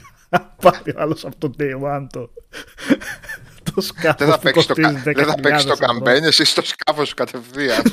δεν ξέρω, δεν δεν ξέρω. είναι πολύ Σκάφος δεν παράλογο. ήταν, λες. Φέρε και 40 ευρώ για το campaign. με άλλο χαρακτήρα. ναι, έτσι. Α, φίλε, εσύ ήθελες σκάφος. Δεν γίνεται όμως να το έχεις από την αρχή. Ναι, Δεν ξέρω, δεν πραγματικά. έχουν. ε, Μεγάλο ερωτηματικό αυτό το Star Citizen. ε. δεν έχουν, και το αστείο είναι ότι δεν έχουν πλάνο καν πότε θα βγει. Είναι εντελώς φλού. Ε, για την beta δεν έχουν ε, πλάνο το πότε θα βγει. Δεν λέμε καν για το κυρίως, παιχ- για το ολοκληρωμένο παιχνίδι. Ε, τέλος πάντων, αφού τα βγάζουν λεφτά, καλά είναι αυτοί. Πώς τα βγάζουν. Ε, λέτε να πάμε για κλείσιμο σιγά σιγά; ναι, Γιατί πέρασε και η ώρα. Ναι. Ε, πάει μια- Για σειρές για και να την αυτά δεν πέσουμε. ξέρω άμα βλέπει κανείς. Ε, κάτσε να δούμε τίποτα, ναι. πες, πες, πες. Ε, το σειρά. All of, us, All of Us Are Dead του Netflix συνεχίζει. Αυτό είναι τα ζόμπι, το κορεάτικο Οκ. που είναι σε ένα σχολείο. Είναι καλή παραγωγή, είναι ωραίο, αλλά δεν είναι Walking Dead. Ε, θέλω να πω, είναι, έχει Είναι δράση καλύτερο, και τα εννοείς. λοιπά. Ναι. Α, Είμαι στα τέσσερα επεισόδια από τα 12, μία ώρα το κάθε επεισόδιο, αλλά το βλέπω και με λίγη δυσκολία. αλλά Επειδή είναι και ένα το περιβάλλον, αυτό το σχολικό περιβάλλον και λίγο από κάποιες ιστορίες τριγύρω από την πόλη, κάποιους χαρακτήρες, αλλά εκεί σε εγώ αυτό το κόλπο αστικό σας το περιβάλλον. είπα. Εγώ το κόλπο σας το είπα. Για πες. Αφού βλέπεις κορεάτικο, κατέβασα και το εκπληκτικό Korea Media Player. Το KM Player. Λοιπόν, Ναι. κατέβαζε αυτά, χέσε Netflix. Όμορφα και ωραία. Και βάζε το επί δύο. και όπου βλέπεις ότι γίνεται σοβαρό, πίσω η ροδέλα και βλέπε κανονική ταχύτητα. Ναι. Ο χρόνος που θα γλιτώσεις, δηλαδή αυτή η ψευδέση που καλλιεργούμε και με εκνευρίζει και ο αδερφός μου σε αυτό, ότι βλέπουμε σειρά, εγώ δεν σου είπα να το κάνεις σε ταινίες αυτό. Στις σειρές δεν πήραμε απόφαση το, ότι το 95% των σειρών, όσο καλές και αν είναι, έχουν ένα 50, 60, 70, 80% μέσα filler. Γιατί να κάθεσαι να Ναι. βλέπεις το filler; Δηλαδή, βλέπεις μια σειρά με ζόμπι. Θα έχει ένα sub story το οποίο θα είναι φάση ερωτικό, θα είναι φάση το ένα το άλλο. Το έχεις αποφασίσει ότι δεν σε πολύ αφορά, γιατί ξέρεις ότι το βάζουν για να κάψουν 5 λεπτά από τη δράση. Δηλαδή, γιατί να μην το δεις επί 2 και επί 3 αυτό; Θα σου χαλάσει το κλίμα, δεν θα σου το χαλάσει. Θα σου φτιάξει τη διάθεση που το, σου- ουσιαστικ- την ουσία του επεισοδίου θα την έχεις πάρει σε 35 λεπτά και όχι σε 60 λεπτά και θα έχεις κάνει οικονομία χρόνου. Η οικονομία χρόνου το πάνε αυτή τη στιγμή. Ναι.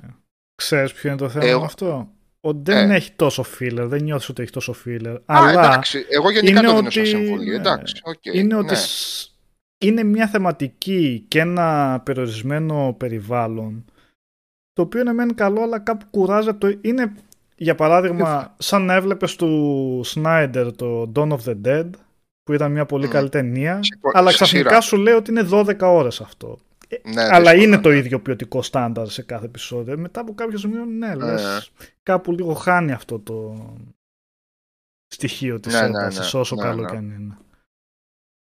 Συνεχίζω, το βλέπω, είναι καλή παραγωγή. Ξέρω εγώ, ίσως αναπτυχθούν και άλλα πράγματα μετά. Και...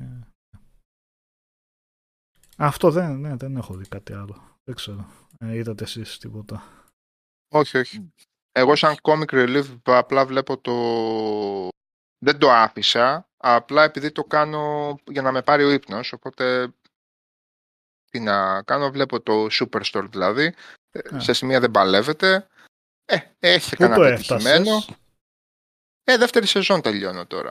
Α, Αλλά η για πρώτη το σεζόν δεν πράγμα είναι που- πολύ καλή. Ναι.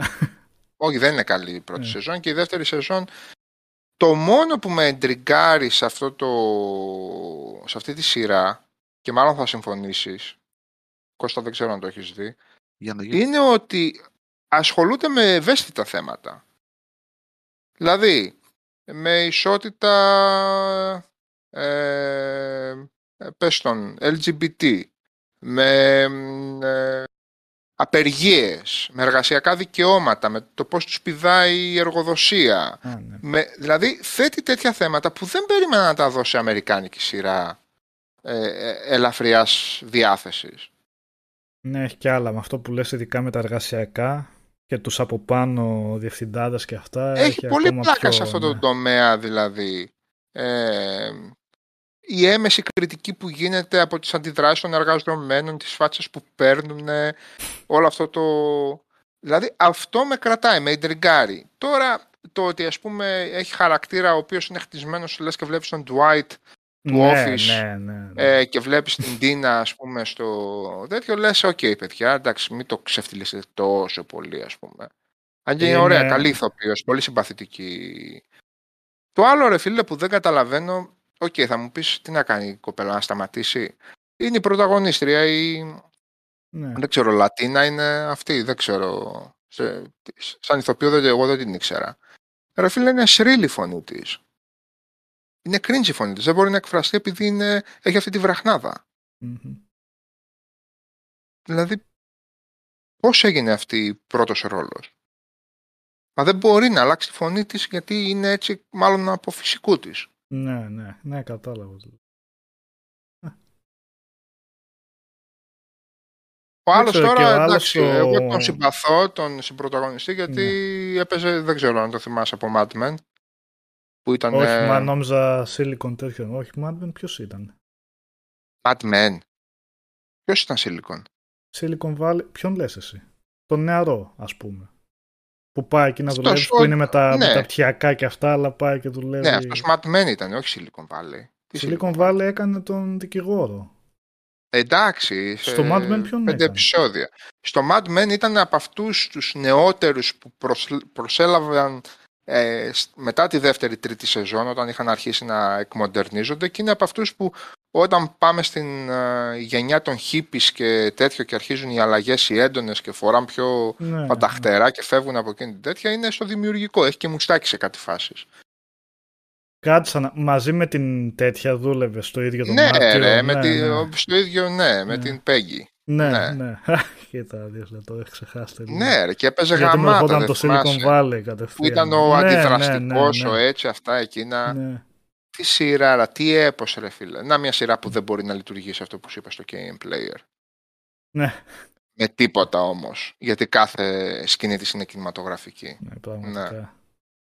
Ε, Επίσης Ο στο άλλος- Superstore δεν ξέρω πώς σου φαίνεται ο στο manager. Superstore ο, ο, Μα, ο Μαύρος ε, που είναι Ναι, καθιερωμένος αυτός είναι ήταν, ωραίος. Ε, τι; στο Parks and Recreation. Α, εκεί πλέον τίποτα, ναι. Έπαιζε σε πολλά επεισόδια. Δεν το θυμάμαι καθόλου. Το Parks and Recreation. Ε, το έχω Ε, δεν από είναι ο τότε άλλος. πάντως. Ο άλλος που είναι μαζί στην υπηρεσία ζώων, αδέσποτων ζώων, που έχουν τον νεκρό το πουλί στον τοίχο, που είναι οι δύο που πίνουν όλη την ώρα. Δεν τα θυμάσαι αυτά; Θέλω να το ξαναδώ αυτό. Ναι. Που τους λέει: Βρήκαμε ένα ζώο, πρέπει να φωνάξουμε, λέει τη, την υπηρεσία ζώων, τους λέει τέτοια. Εσείς είστε. Και λέει: Ωραία, φίλε, εμείς είμαστε για, για την Κάτι τελείωση. μου θυμίζει αυτό. ναι. Έλα, Θέλω να το ρε. ξαναδώ. Νίκο Parks and Recreation κάτω από Ναι. πέντε φορές δεν. ε, Το Δεν βάλω, προσφέρεται. το έχω στα υπόψη γιατί ξανά έβλεπα το Fraser και Seinfeld τώρα κάκα. Να τι θα βάλω μετά.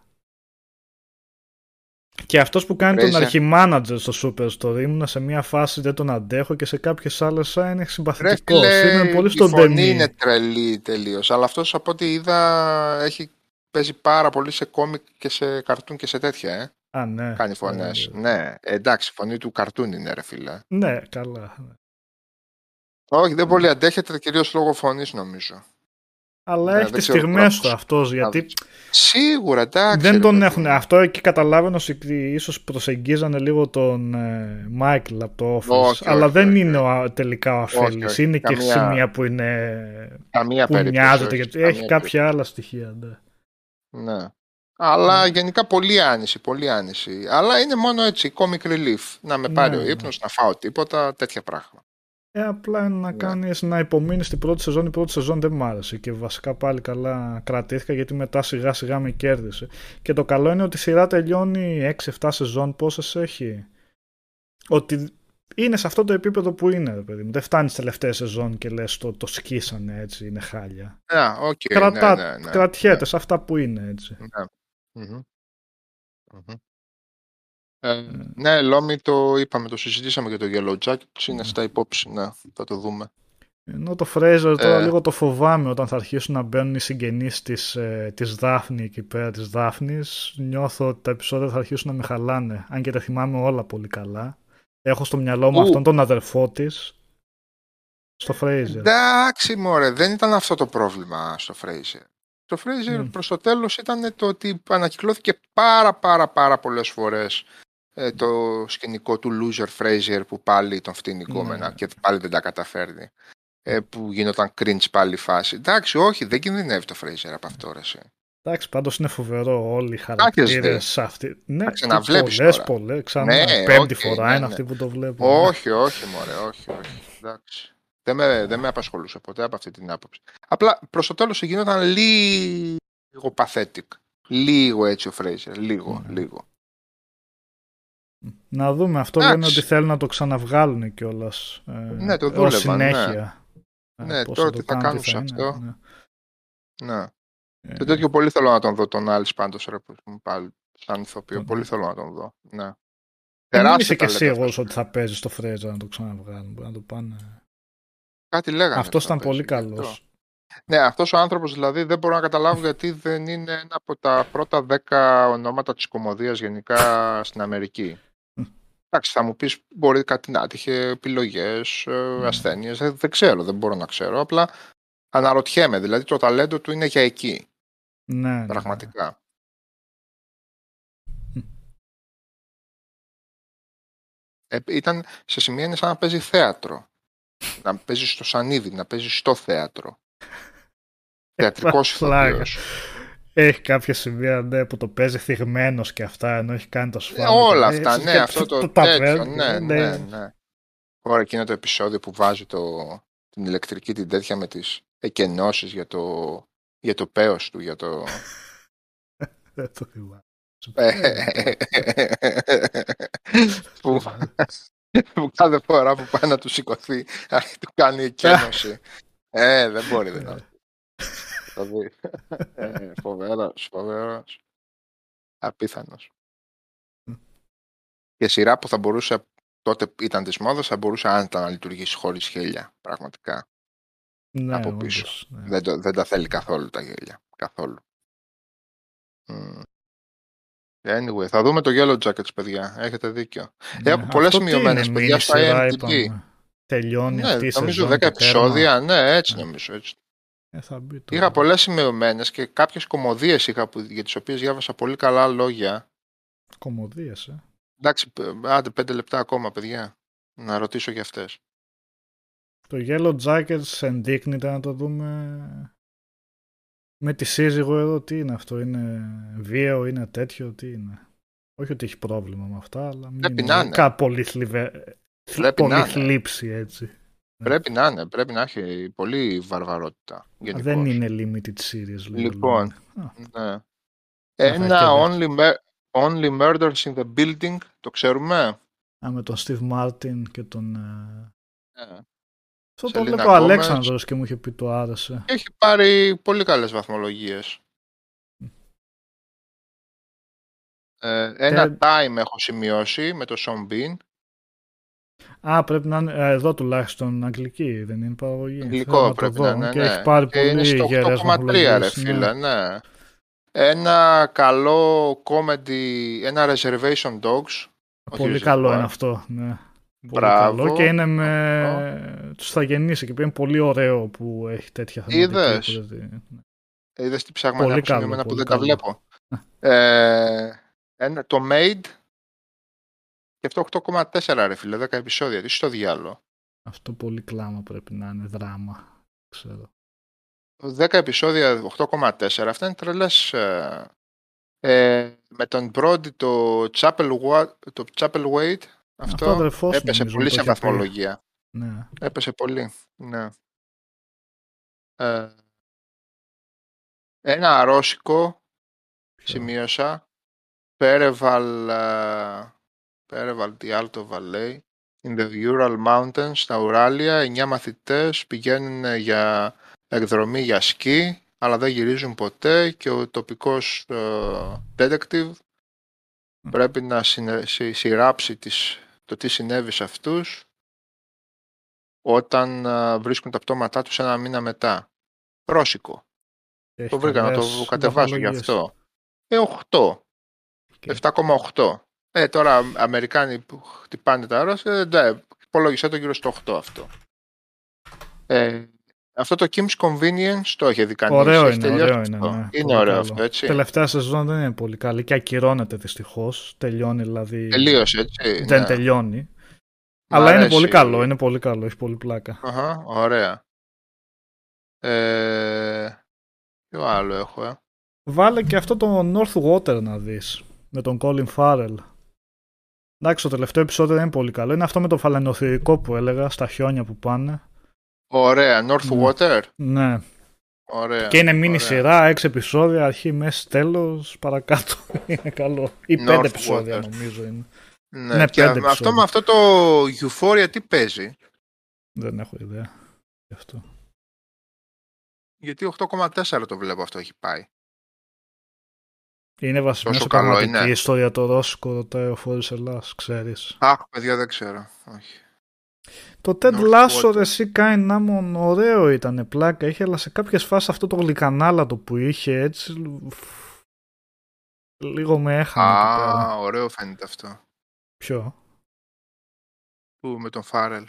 Ναι, ο Φάρελ είναι εντάξει φανταστικός αυτό. Κάνει μια Ε, λέρα είναι εκεί καλός πέρα. ηθοποιός, ρε Ναι, μαλάκα. ναι. Εντάξει, Ναι. είναι καλός ηθοποιός τώρα, τι να λέμε. Απλά Παιδιά, δεν ξέρω για το, το τελευταίο επεισόδιο είναι πολύ λίγο κλισέ, λίγο δεν ξέρω. Αλλά Σαν και το αξίζει. Terror που ήταν λίγο γιούχο. Το επεισόδιο Ναι, και το- ακριβώς, ακριβώς. Ναι. Εντάξει, είναι το βιβλίο έτσι, αλλά Α, βιβλίο Οκ. ήταν, δεν ήξερα. Ναι. το Terror. Ε, δεν, ναι. Ε, ναι, ρε κουμπάρε. Δραματική Ε, την λίγο. ιστορία, πολλά ναρκωτικά για το Euphoria φαντάζομαι λέει Φόρης Ελλάς. ε. Εντάξει. Μην κάνετε πολλά ναρκωτικά, δεν φτάνουν για όλους, που έλεγε ο Τσιπάκος. Ο Καλή Μακαρίτης. παραγωγή λέει. Ωραία, ωραία. Να το Ναι. τσεκάρουμε γι' αυτό. Το Ted Lasso είναι αμερικάνικη version του Professor. Με προσβάλλει σαν αυτό. Δεν κατάλαβα πώς το είναι. Στο Ted Lasso είναι ότι πάνε έναν, ε, στην, Α- σε μια αγγλική ομάδα ποδοσφαίρου, πάνε έναν Αμερικανό μάνατζερ Αμερικάνικου rugby βασικά, ο οποίος είναι άσχετος με το ποδόσφαιρο. Αυτό. Δεν ακούγεται. είναι.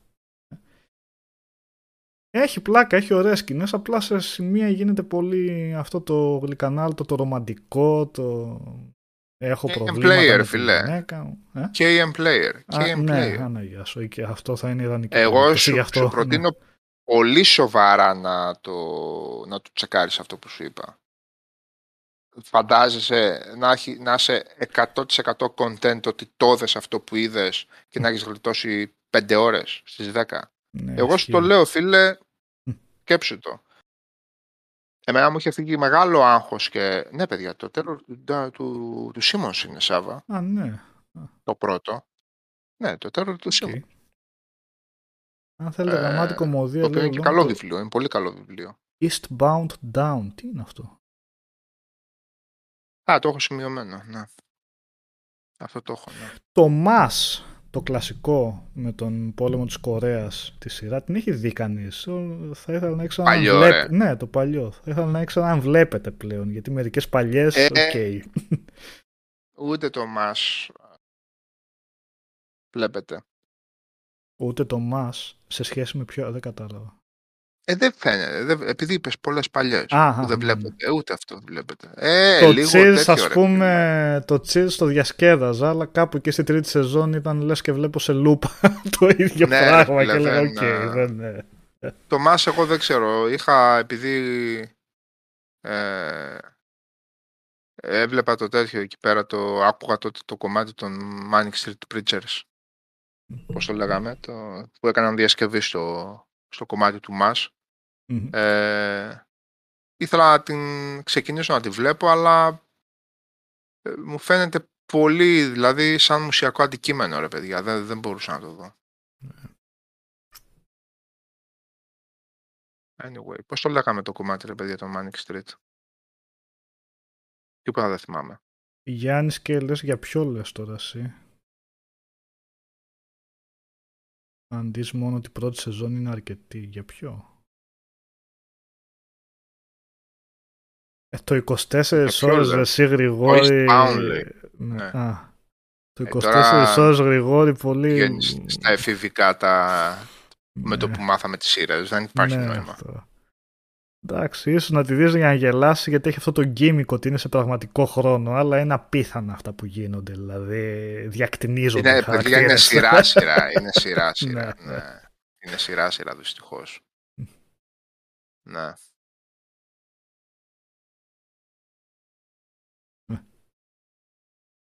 Κάνα άλλο έχεις στη λίστα; Όχι, αυτά ήταν. Μετά πάμε πιο παλιά που τα είχαμε Και συζητήσει. το The Tourist είναι συμπαθητικό στην Αυστραλία με έναν άτο τύπο που χάνει τη μνήμη του.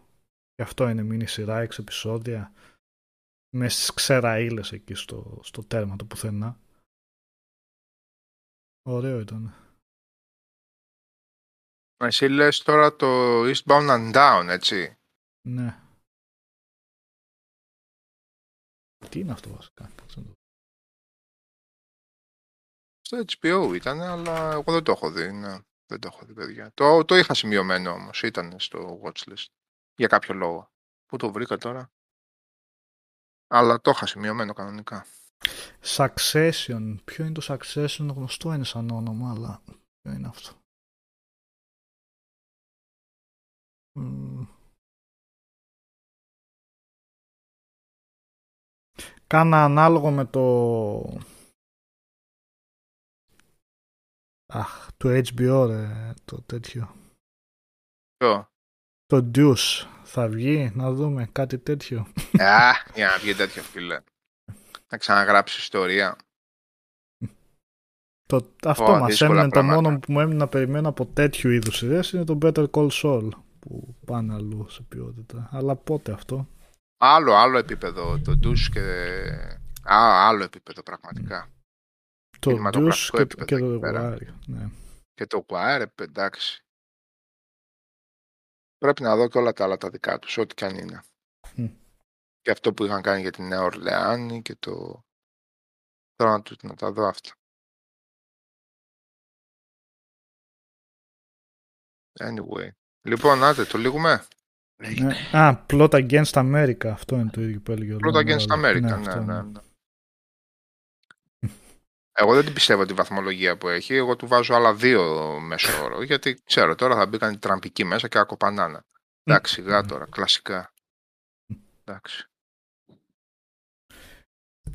Οκ, παιδιά, πάμε για κλείσιμο σιγά σιγά. Ε, Ωραία. Αύριο ή μεθαύριο θα έχει ένα stream το Sifu να δούμε και, και ό,τι Α, άλλο ωραία. προκύψει. Αν είμαι μέσα, στείλε, κάνε μια πρόσκληση και στο Discord να δούμε, Ωραία. να Οκ. θυμηθούμε. Ναι. Ε, ευχαριστούμε πάρα πολύ για την παρέα, παιδιά. Να είστε Καλή καλά όλοι, υπόλοιπη παιδιά. εβδομάδα. Ε, τα λέμε σύντομα. Γεια χαρά. Άντε ξεκούραση παιδάκια.